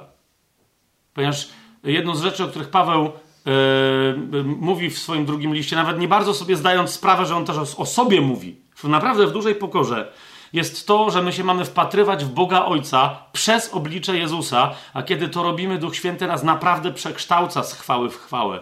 Tylko właśnie to jest część wiary, to jest patrzenie w niewidzialne. I my wtedy nawet nie wiemy, że zaczynamy objawiać, e, rozumiecie, podobieństwo do Boga samego. Zaczynamy przejawiać Jego charakter w swoim życiu. I to wielu ludzi ujmuje. A zatem nie chodzi o to, żebyśmy my się przyglądali po prostu Pawłowi, ale żebyśmy z tego wyciągnęli lekcję, jak wobec tego ja już e, demonstruję charakter Boży w moim życiu, a gdzie jeszcze mam przeczucie, że Bóg mógłby chciał coś zmienić po to właśnie, żebym lepiej przedstawiał charakter Boży. Wiecie, z całym szacunkiem do, do mnie samego, moim, ja po prostu wiem o tym, że jak patrzę tutaj na to, nie ma jakiegoś dużego zgromadzenia, parę osób, tak? Mojej, mojej żonie się często przyglądam, bo mi się bardzo podoba i, ją bardzo kocham. Cała, cała Polska słyszała kolejny raz. W każdym razie, się, więc się jej często przyglądam, czy ona o tym wie, czy o tym nie wie. I sobie tak myślę, no jest niemożliwością, żeby pewne rzeczy, które u niej widzę, które są Boże. Nie chodzi mi o to, że wie, wiecie, że ona mi się podoba i. Nie, ale są różne. Na przykład są rzeczy, które mi się u niej nie podobają, ale ja wiem, że są Boże. Ja wiem, że to, mnie, to jest coś, co mnie w samym Bogu denerwuje, że Bóg też taki jest. Nie będę wam teraz mówił co. A, ale chodzi mi o to, że dobra, mam tu niektórych z was nie mam czasu obserwować, niektórych z was widzę tylko tu na tych spotkaniach co tydzień, nie? Ale nadal, rozumiesz, ja mam tą głęboką świadomość, że każdy i każda z nas, jeżeli jest jakiś plan Boży, to z całą pewnością na, na jedną rzecz jest plan Boży. Na to, żebyśmy my w pewnym momencie zaczęli idealnie odwzorowywać taki jego obraz, jaki on zamierzył, żeby przez nas był odwzorowany. To jest jasne, co ma to sens, co powiedziałem? Każdy i każda z nas. I jak ktoś mi mówi, że nie wiem, jakie jest moje powołanie, to zacznij od tego. Zacznij od tego. Z całym szacunkiem, jak masz 1,50 m w kapeluszu, czy jesteś kobietą, czy jesteś mężczyzną, zresztą jak jesteś mężczyzną 1,50 m w kapeluszu, no to wiesz, to Bóg naprawdę nie będzie chciał przez ciebie demonstrować, e, jak się wścieka niedźwiedzica, kiedy broni swoje młode. No nie? Tak mi się coś wydaje. Nie? Tak mi się coś wydaje. Nawet twoje naturalne cechy charakterystyczne są Wie, co, co, co, gadam? Bóg po prostu no to nie ma, ale, ale mógł co innego zamierzyć. Kompletnie co innego. Co to jest? I, dlatego przyglądanie się charakterowi Pawła jest jednocześnie przyglądaniem się charakterowi Boga w charakterze Pawła. Teraz, teraz y, zauważcie chociaż to, co już dzisiaj przeczytaliśmy. Rozumiecie, że pewnym sensie taka jest moja teza, i potem jak się zajmiemy tym, to będziemy jej bronić. W pewnym sensie mm, Bóg napisał, Duch Święty napisał drugi list do Koryntian, żeby pokazać swój charakter, jaki on jest. No to z tego, co przeczytaliśmy o Pawle, rozumiesz, rozumiesz że to są reakcje Boże? Ja nie wiem, czy taki jest Twój obraz Ojca. Inna rzecz, że Paweł siebie przedstawia ojcem i matką zboru korynckiego. Ja was zrodziłem. To jest jedna z tych rzeczy. No to kto rodzi? No to matka, tak? Ale potem, potem się zachowuje jak ojciec zboru korynckiego, bo mówi, ja was przecież, ja waszą rękę dałem Chrystusowi. No to więc zachowuje się jak ojciec. Nie? To, to jest ewidentne wejście w rolę. Zresztą on mówi, ej, macie wielu wychowawców, ale nie ma się wielu ojców. Ojciec jest jeden. Ja jestem waszym ojcem. To jest Paweł. To jest, ale co Paweł tam, rozumiecie, on, on tam objawia charakter ojca. To jest, tak mówi ojciec, kiedy patrzę na twoje dziadostwo, czy na moje. Dokładnie w taki sposób. Kapujesz? On wtedy pisze drugi list do Koryntian. Takim tonem mówi, jak Paweł w drugim liście do Koryntian. I na koniec, yy, i tu będą ostatnie, wreszcie z powrotem trzy cytaty. Czyli my się zajmiemy tymi fałszywymi apostołami, przyjrzymy się bliżej strukturze teologicznej, jak ona się ma mm, w liście do Koryntian, tym, czy przynajmniej paroma wątkami z tych tematów, które poruszyliśmy. Zobaczymy, jaki charakter tamten Paweł objawia, bo niektóre cechy mogą naprawdę, zwłaszcza jak zobaczycie oryginalną Grekę, mogą być dla was fascynujące, ale też chciałbym, żebyście wiedzieli, że ze względu na taki, na taki bardzo osobisty, wyjątkowo, szczególnie, może najbardziej nawet w całej Biblii, osobisty charakter drugiego listu do Koryntian, e, zawsze, wiecie, jak ktoś coś bardzo osobiście się obnaża przed tobą, pokazuje siebie prawdziwego, to zawsze wraz z poznaniem przychodzi zagadka. Nagle przychodzi zagwozdka, ty czekaj, serio? Ten ktoś, co? Albo coś innego ci mówi, opowiada o czymś, do czego ma dostęp i ty nagle mówisz, czekaj, ten ktoś mówi o tym jako o czymś oczywistym, a ja w ogóle nie wiem, co jest grane. Więc są y, też zagadki w drugim liście do Koryntian. Bardzo mnie to cieszy, jak kolejni ludzie podchodzą do tych zagadek i próbują je odkryć. Pierwsza zagadka to jest drugi do Koryntian, ósmy rozdział i to jest pierwszy cytat z tych ostatnich trzech. E, Paweł mówi, że wysyła Tytusa, to jest ten fragment, który z jakiegoś powodu zacząłem czytać w połowie tego naszego dzisiejszego spotkania. E, ale później od 18, to jest 8 rozdział, od 18 do 23 wersetu Paweł mówi jeszcze o dwóch zawodnikach, których wysyła razem z Tytusem i wierzcie mi, od drugiego wieku naszej ery trwają e, debaty i kłótnie i rozumiecie, analizy przeprowadzane są. Kto to był wysłany z tym Tytusem? Taki mianowicie tam mamy tekst. Posłaliśmy razem z nim, czyli z Tytusem, brata, którego sława w Ewangelii rozchodzi się po wszystkich kościołach. Hu! Czyli co tu się dzieje? A nie tylko to, ale też został wybrany przez kościoły na towarzysza naszej podróży w tym dziele łaski, którym służymy ku chwale samego Pana i ku, ku okazaniu waszej gotowości. Wystrzegając się tego, aby nas ktoś nie ganił z powodu tego hojnego daru, którym służymy. I tak dalej. Posłaliśmy z nimi, czyli macie Tytusa i kogoś, posłaliśmy z nimi naszego brata, którego pilność wielokrotnie wypróbowaliśmy w wielu sprawach, a który teraz jest o wiele bardziej pilny, ponieważ ma do was wielkie zaufanie. Kto to jest? A jeśli chodzi o Tytusa, bo tu Paweł tylko wyjaśnia w jakim charakterze który z nich przyszedł. Jeśli chodzi o Tytusa, jest on moim towarzyszem i współpracownikiem, Wśród was, jeżeli zaś chodzi o tych pozostałych naszych braci, są wysłannikami kościołów i chwałą Chrystusa. Nie? Jest język, który z, z kontekstu drugiego do Koryntian jest zrozumiały, bo Paweł też mówi, że on jest chwałą Koryntian, oni są jego chwałą i tak dalej, i tak dalej. Ale mówi, Tytus to jest ktoś inny niż tych dwóch. Wow! Przesłanek, żeby odkryć, kto to jest, rozumiecie, włącznie z tezą, że jednym z tych dwóch tajemniczych gości jest sam Paweł. Jest taka teza. No nie? E, dlaczego? No bo Paweł też o sobie w drugim liście do Koryntian mówi: Znam człowieka, który 14 lat temu, czy w ciele, czy w duchu, tego nie wiem. I z niego będę się chlubił. Niektórzy ludzie są zdziwieni, że jak to, to Paweł mówi o sobie. To jest oczywiste, że Paweł tam mówi o sobie. Teraz nie będę mówił dlaczego. No nie? Czemu? Bo to jest ta druga zagadka. Właśnie. Nie chodzi o to, czy to był Paweł, czy nie był, tylko gdzie on to był. No nie?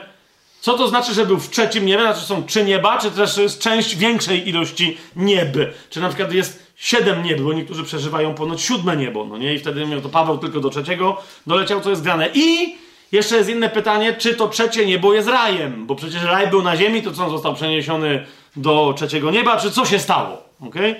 Więc tam, tam są takie, jest taka zagadka duża, składająca się po, z pomniejszych zagadek. Czy to był Paweł, czy nie Paweł? Co to jest to trzecie niebo i co to jest raj? Yy, to dokładnie rzecz ujmując jest dwunasty rozdział, ta druga zagadka. Yy, od drugiego do czwartego wersetu to jest ta druga zagadka. Jeszcze raz tam wrócę do tej pierwszej, więc niektórzy twierdzą, że jeden z tych dwóch braci to jest Paweł, bo skoro on o sobie gdzie indziej mówi, że znam człowieka, to tu też, będąc skromnym, wiecie, że przysyłam wam absolutną sławę, nie chciał powiedzieć o sobie, no bo twierdzi, że nie chce się chwalić, więc nie powiedział, ale chodziło o niego, nie? No nie chodziło o niego, tam to z gramatyki wynika naprawdę klarownie, oraz z całego listu drugiego do Koryntian. Ale kto to był? Wskazywanie, że to był Łukasz, że to był Sylas, że to był e, być może znowu Tymoteusz i tak dalej. Po co Paweł by robił takie podchody, żeby im powiedzieć zawczasu, kto przyjdzie, a jednocześnie nie mówiąc, kto przyjdzie? Skoro wiecie, Łukasz, Sylas, Tymoteusz, to są ludzie, których on normalnie przedstawiał. Nie? Więc co to, o co to, o co to tam poszło? Czemu w ogóle Paweł to utaił i kogo on utaił z tych nieprawdopodobnych sław? I wreszcie trzecia, ostatnia zagadka. E, no, o tą to niektórzy naprawdę już teorie słyszałem naprawdę histeryczne, histeryczne. Nawet niewierzący ludzie mają swoje teoryjki, teorie i teorie na ten temat. To jest dwunasty rozdział rzecz jasna drugiego listu do Koryntian, siódmy werset. A żebym zbytnio nie wynosił się ogromem objawień, dany mi został cierń dla ciała. Wysłannik szatana, abym nie policzkował, żebym się ponad miarę nie wynosił. No widzicie, to jest jedno z tych miejsc, którego nie cytowałem jeszcze dzisiaj, a propos szatana, więc widzicie, że cytatów o szatanie, jakby tak, to przy okazji to jest też cytat o czym innym, ale między innymi nagle z tego cytatu wynika, że szatan ma jakichś wysłanników, którzy mogą być cierniem dla twojego ciała, którym to cierniem będą cię policzkować. What? No właśnie. Czy my możemy dzisiaj stwierdzić, czy to jest, bo niektórzy mówią, ale to są takie zagadki, że one są nierozwiązywalne, no jak są nierozwiązywalne, to to też musisz udowodnić, że są nierozwiązywalne, czy nierozwiązalne. Ja myślę, że mamy pewne sugestie w Biblii w wielu miejscach, które jeżeli coś miałyby wskazać jako cierni, dokładnie ten cierń, żebym się nie wynosił objawem, ogromem objawień, myślę, że z dużą dozą prawdopodobieństwa możemy wskazać jedną rzecz jako bardziej prawdopodobną niż wiele, wiele innych. Ok? Bo te wiele, wiele innych to naprawdę to były śmiechu warte y, teorie, inne były mniej, mniej śmiechu warte, inne były żałosne, tylko niektóre były sensowne i z nich naprawdę dwie, trzy pełne respektu dla prawdy, którą niesie Słowo Boże w całości. Nie, nie będzie więc sensacji, niektórzy, wiecie, bardzo potrzebują i na przykład ostatnio zaczęli w Biblii szukać, żeby uzasadnić, że mają zbory, które tolerują zachowania homoseksualne wszelkiego rodzaju. E, no to na przykład robią z przyjaźni Dawida. E, pamiętacie, kto był jego przyjacielem? No właśnie, niektórzy mówią, no ten gej, już ja to słyszałem. Kto? Kto? ten gej? No właśnie, bo niektórzy mówią, że tak, to była, to była gejowska przygoda Dawida z Jonathanem. E, podobnie Paweł, prawdopodobnie, no skoro nie chcę powiedzieć co, to prawdopodobnie też był gejem. No babę też nie miał, także to jest cały dowód, rozumiecie? To jest cały dowód. No, nie? no i wstydził się, więc go to policzkowało. Serio. Serio. Paweł, który o homoseksualizmie pisze nie raz i nie dwa i pisze to, co pisze, no naprawdę. Więc rozumiecie, nie, nie będziemy gadać o takich teoriach, ale cierniem Pawłowym, cierniem dla ciała Pawła też się Y, zajmiemy. Więc jak już y, tym, ten pierwszy pasek, ten rzeczowy, to w zasadzie uznam, że dzisiaj zrobiliśmy. Tak? Możemy tak uznać? Więc następnym razem się zajmiemy z tego paska rzeczowego fałszywymi apostołami i tymi wysłannikami szatana, którzy mają rozbijać Kościół od środka. Bardzo to jest ważne. Jak starczy czasu, to będzie struktura teologiczna. Jak nie, to przeniesiemy to jeszcze na następne spotkanie. Potem się zajmiemy tą strukturą, strukturą czy tym ciągiem charakterologicznym. Potem się zajmiemy kokardą, ale ja się przyjrzę temu jak kokarda, czyli pieniądz. Jednak mi wyjdzie, że to jest ogromny temat, to w ogóle nie będzie e, miejsca w tym yy, semestrze, chciałem powiedzieć, w tym sezonie tajemnego planu, tylko zrobimy ekstra dwudniowe wydarzenie, bo coś mi się tak to rysuje. Dwudniowe wydarzenie. Yy, jak przy okazji pierwszego listu do Koryntian był temat małżeństwa, no to żeśmy zrobili wstęp do małżeństwa jeden dzień, tak tu zrobimy wszystko, co Biblia mówi i co jest istotne oczywiście na temat pieniądza w kościele, ale to mu będzie chyba prawdopodobnie dwudniowe. Mm, wydarzenie i na koniec drugiego do Koryntian zajmiemy się zagadkami drugiego listu do Koryntian i przejdziemy potem do listu do Galacjan. Może, zwłaszcza jak kokardę przesuniemy na dwudniowy bonus do tego semestru, to może wtedy list do Galacjan jeszcze w tym sezonie zaczniemy.